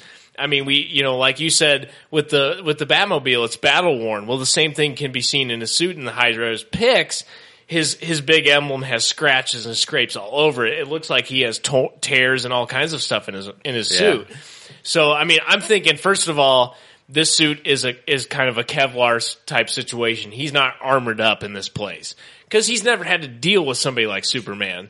So, with what he's had to deal with, he needs he needs something that makes him quick, like in the Nolan movies. He needs something a little more sleek and slender, and I think that's what this is. This is a Kevlar suit. And John pointed out like the cape and the cowl are connected. The cape and the cowl are connected, just Yeah. like the Batman Begins cape and cowl. Yeah. which I think is great. Um, I think that totally plays into what I want to see from the Batman. Um, but at the same time, what is the color scheme? Well, you know, from the high res pics again, we see we see lines in the armor, we see lines in the suit, which are exactly like the new Fifty Two suit. Exactly, they are exactly like the new Fifty Two suit. The big emblem. Um, the only thing that harkens to what I really love is the Frank Miller suit. Is the is the short is the short ears. short ears. The short Yeah. ears. Now the big emblem was also a huge part of that. Like that was as much a Batman. Like I'm I'm fucking Batman. This is my fucking symbol. Right. You know. You know, Nolan tried to play that down. It's always been played down. Let's make it small. Let's make it small. No, Batman would be like, "This is my fucking symbol. Well, I'm like, a knight." Like I pointed out before, like it's the exact same Batman symbol when they revealed the yes, Ma- Man of Steel 2. When they showed the San Diego Comic Con logo, it's the exact same symbol. It's just that it looks bigger now because it doesn't have the Superman logo inside of it. right. Now that it's on his chest, Right. it does not look as big, Right. but it is. It is. so, what are you rating it? I, I'm Tupperwareing it. Um, Tupperware in the suit? I, I hope it's black and gray. Mhm. You know that that could be the Frank Miller Batman, or that could be the new Yeah. Fifty Two Batman. It's the same thing. Um, but from you know when I saw it without the high res and I didn't see the detail in the suit, like Frank was pointing out, you know it looked like it had some kind of texture to it. But I also saw the armor lines, like where it kind of separated from parts of it, like it was separate parts, like plates. Um, that was New Fifty Two. Yeah. And so I think that's what they're going to lean towards. And I, I'm totally cool with that. Either Mm-hmm. way, um, my dream would be the blue, would be the blue and gray. You know, the Jim Lee style Mm-hmm. Blue and gray, like the dark blue cowl cape. That would be fucking great too. I, I you know, either way, I'm cool with it. I, I'm gonna give the, the just the picture itself. I'm uh, you know, and we're just basing everything off a picture. I mean, you know, I have no idea how this movie's gonna turn out. I can't tell you if Ben Affleck's gonna be an awesome Batman or not. But I'm just gonna base what I, just the just the suit from the costume from the fucking picture. I'm giving it a Tupperware. Mhm. I personally want it to be the uh, black and gray. Yeah. that's what I want. Uh, I'd be it'd be cool if it was blue and gray, but I mean, I, I want I want black and gray. That's Mhm. what I want, and uh, I, I think the suit looks awesome. I think he looks great in the suit. Fucking, he is the biggest Batman I've ever seen. Yeah. Like I said earlier when we recorded, it looks like a fucking WWF wrestler inside of a fucking Batman suit. Terrifying. Right. I mean, this is the guy like if you're a criminal and this guy is in the alley and he and he, and he comes up to you, you're gonna piss your pants Yeah, you're going to run away. because he's huge. Right. His arms look veiny. yeah. I mean, he looks very vascular. Like he is, he is just gonna kick your ass. Like if once this guy gets a hold of you, you're you're done for. And then I'm hoping like they mix in not only like the intimidation factor, but also some cool tech. Yeah. You know, give us some cool tech before you introduce Cyborg. I mean, you're gonna take a little bit of that coolness factor away when you introduce Cyborg into Right. the Justice League. Give it to us on this film. The suit itself, it looks fantastic. Like he's got, like you said, like the gauntlet type gloves. Yeah. That's very cool. Love that. Um, you know, I just want to see how he moves in the suit, how it looks like when it's in action. But just based off the pictures I've seen, it's a fucking Tupperware. There's so many different iterations of Batman. Like some people are like, I want to see this style of Batman. I want to see that style of Batman. I want to see this Batman. Blah blah blah. 75 years of Batman, there's been a shit ton of suits. Yeah. If you're not happy with this suit, I want you to Google the zebra Batman suit. yeah. Okay. So there's been a bunch of different suits. I mean, it's not like some people are wanting the Arkham Asylum suit, which is awesome. Yeah. But I mean, they're doing something a little bit different here. And I think what they're doing here is they want to have the, the movie look iconic.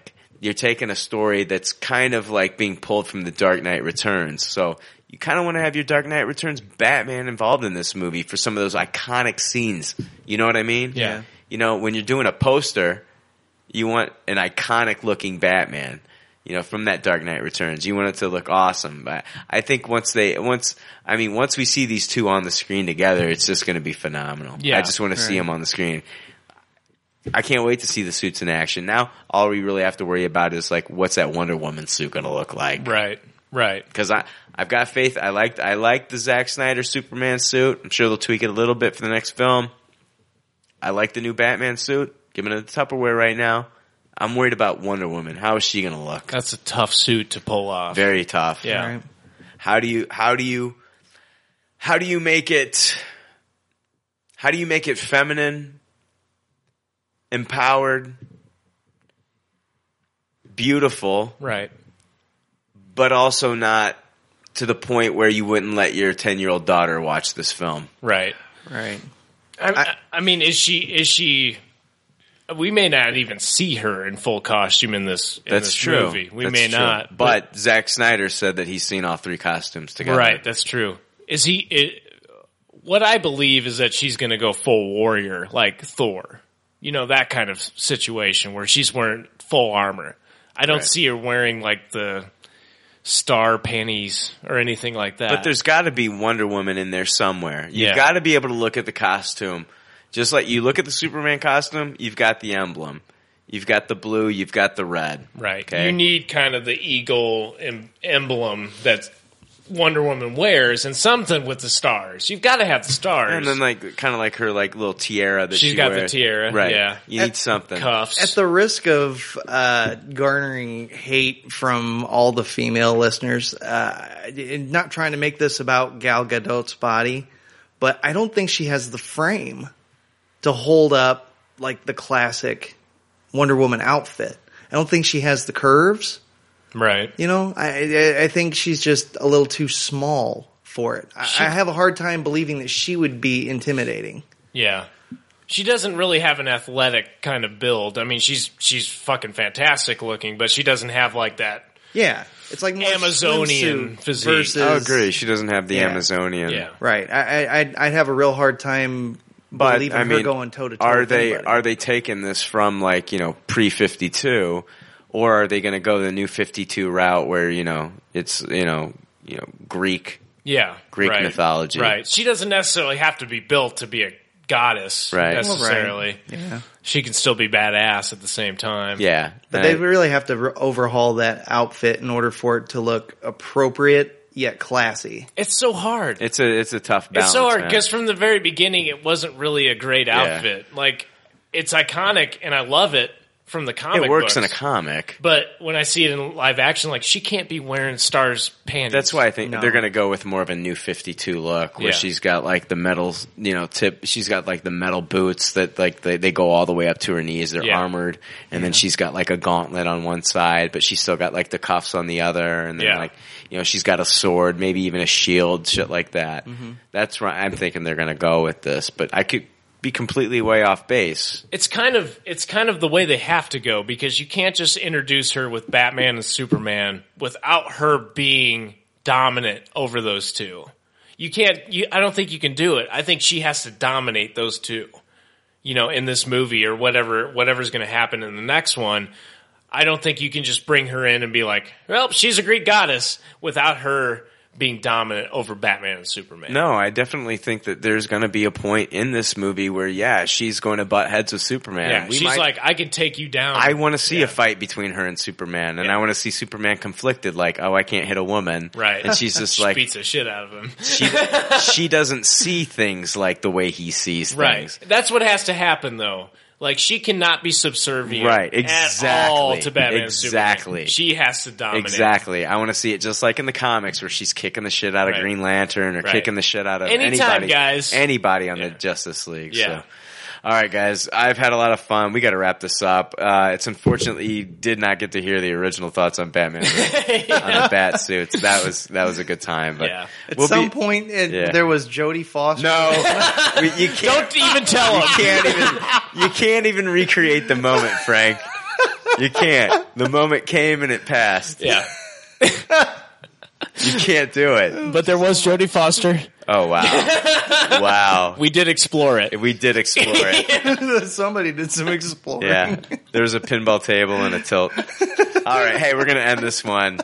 We're gonna end it. All right. All right. So, um, yeah, I've had a good time. Frank, thank you for being here. Thank I you, know we kind of kept you late because of the problems with the recording. But, Oh, that's uh, all right. Thanks Appreciate for you having being me. here, Appreciate it. And uh, you're welcome back anytime. So- Great. Thanks. And just like all good leftovers say on their doggy bags, thank you for your patronage and thanks for listening. We'll see you next week. See ya.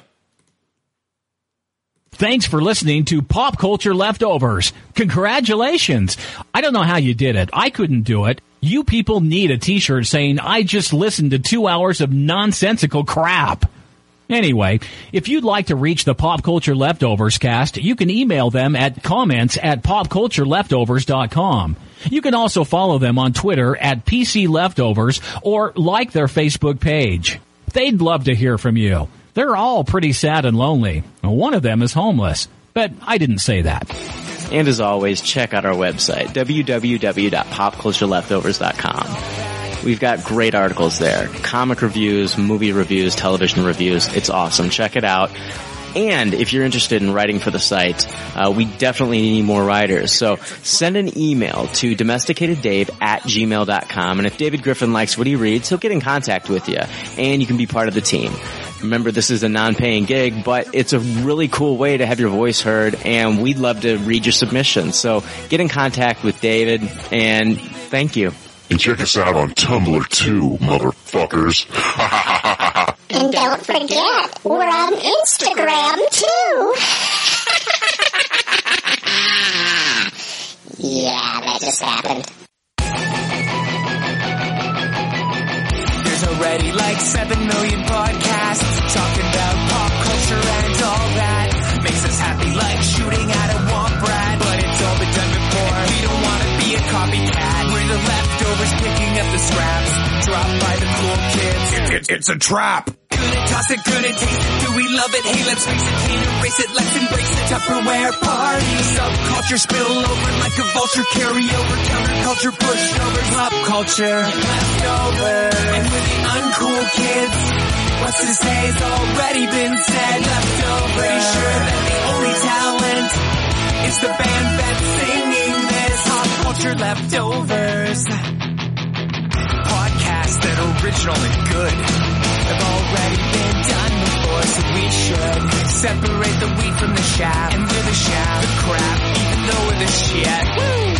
We're the leftovers picking up the scraps dropped by the cool kids. It, it, it's a trap. Good and toss it, good and taste it. Do we love it? Hey, let's face it, can't erase it. Let's embrace the Tupperware party. Subculture spill over like a vulture. Carry over counterculture, pushovers, pop culture. Leftover. And we're the uncool kids.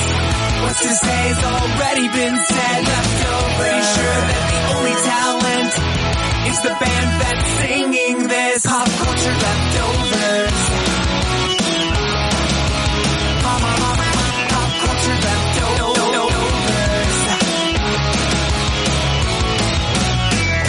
It. Do we love it? Hey, let's face it, can't erase it. Let's embrace it. Tupperware party. Subculture spill over like a vulture. Carry over counterculture, pushovers, pop culture. Leftover.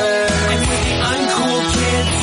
What's to say's already been said. Leftover. Pretty sure the only talent is the band that's singing this. Pop culture leftovers.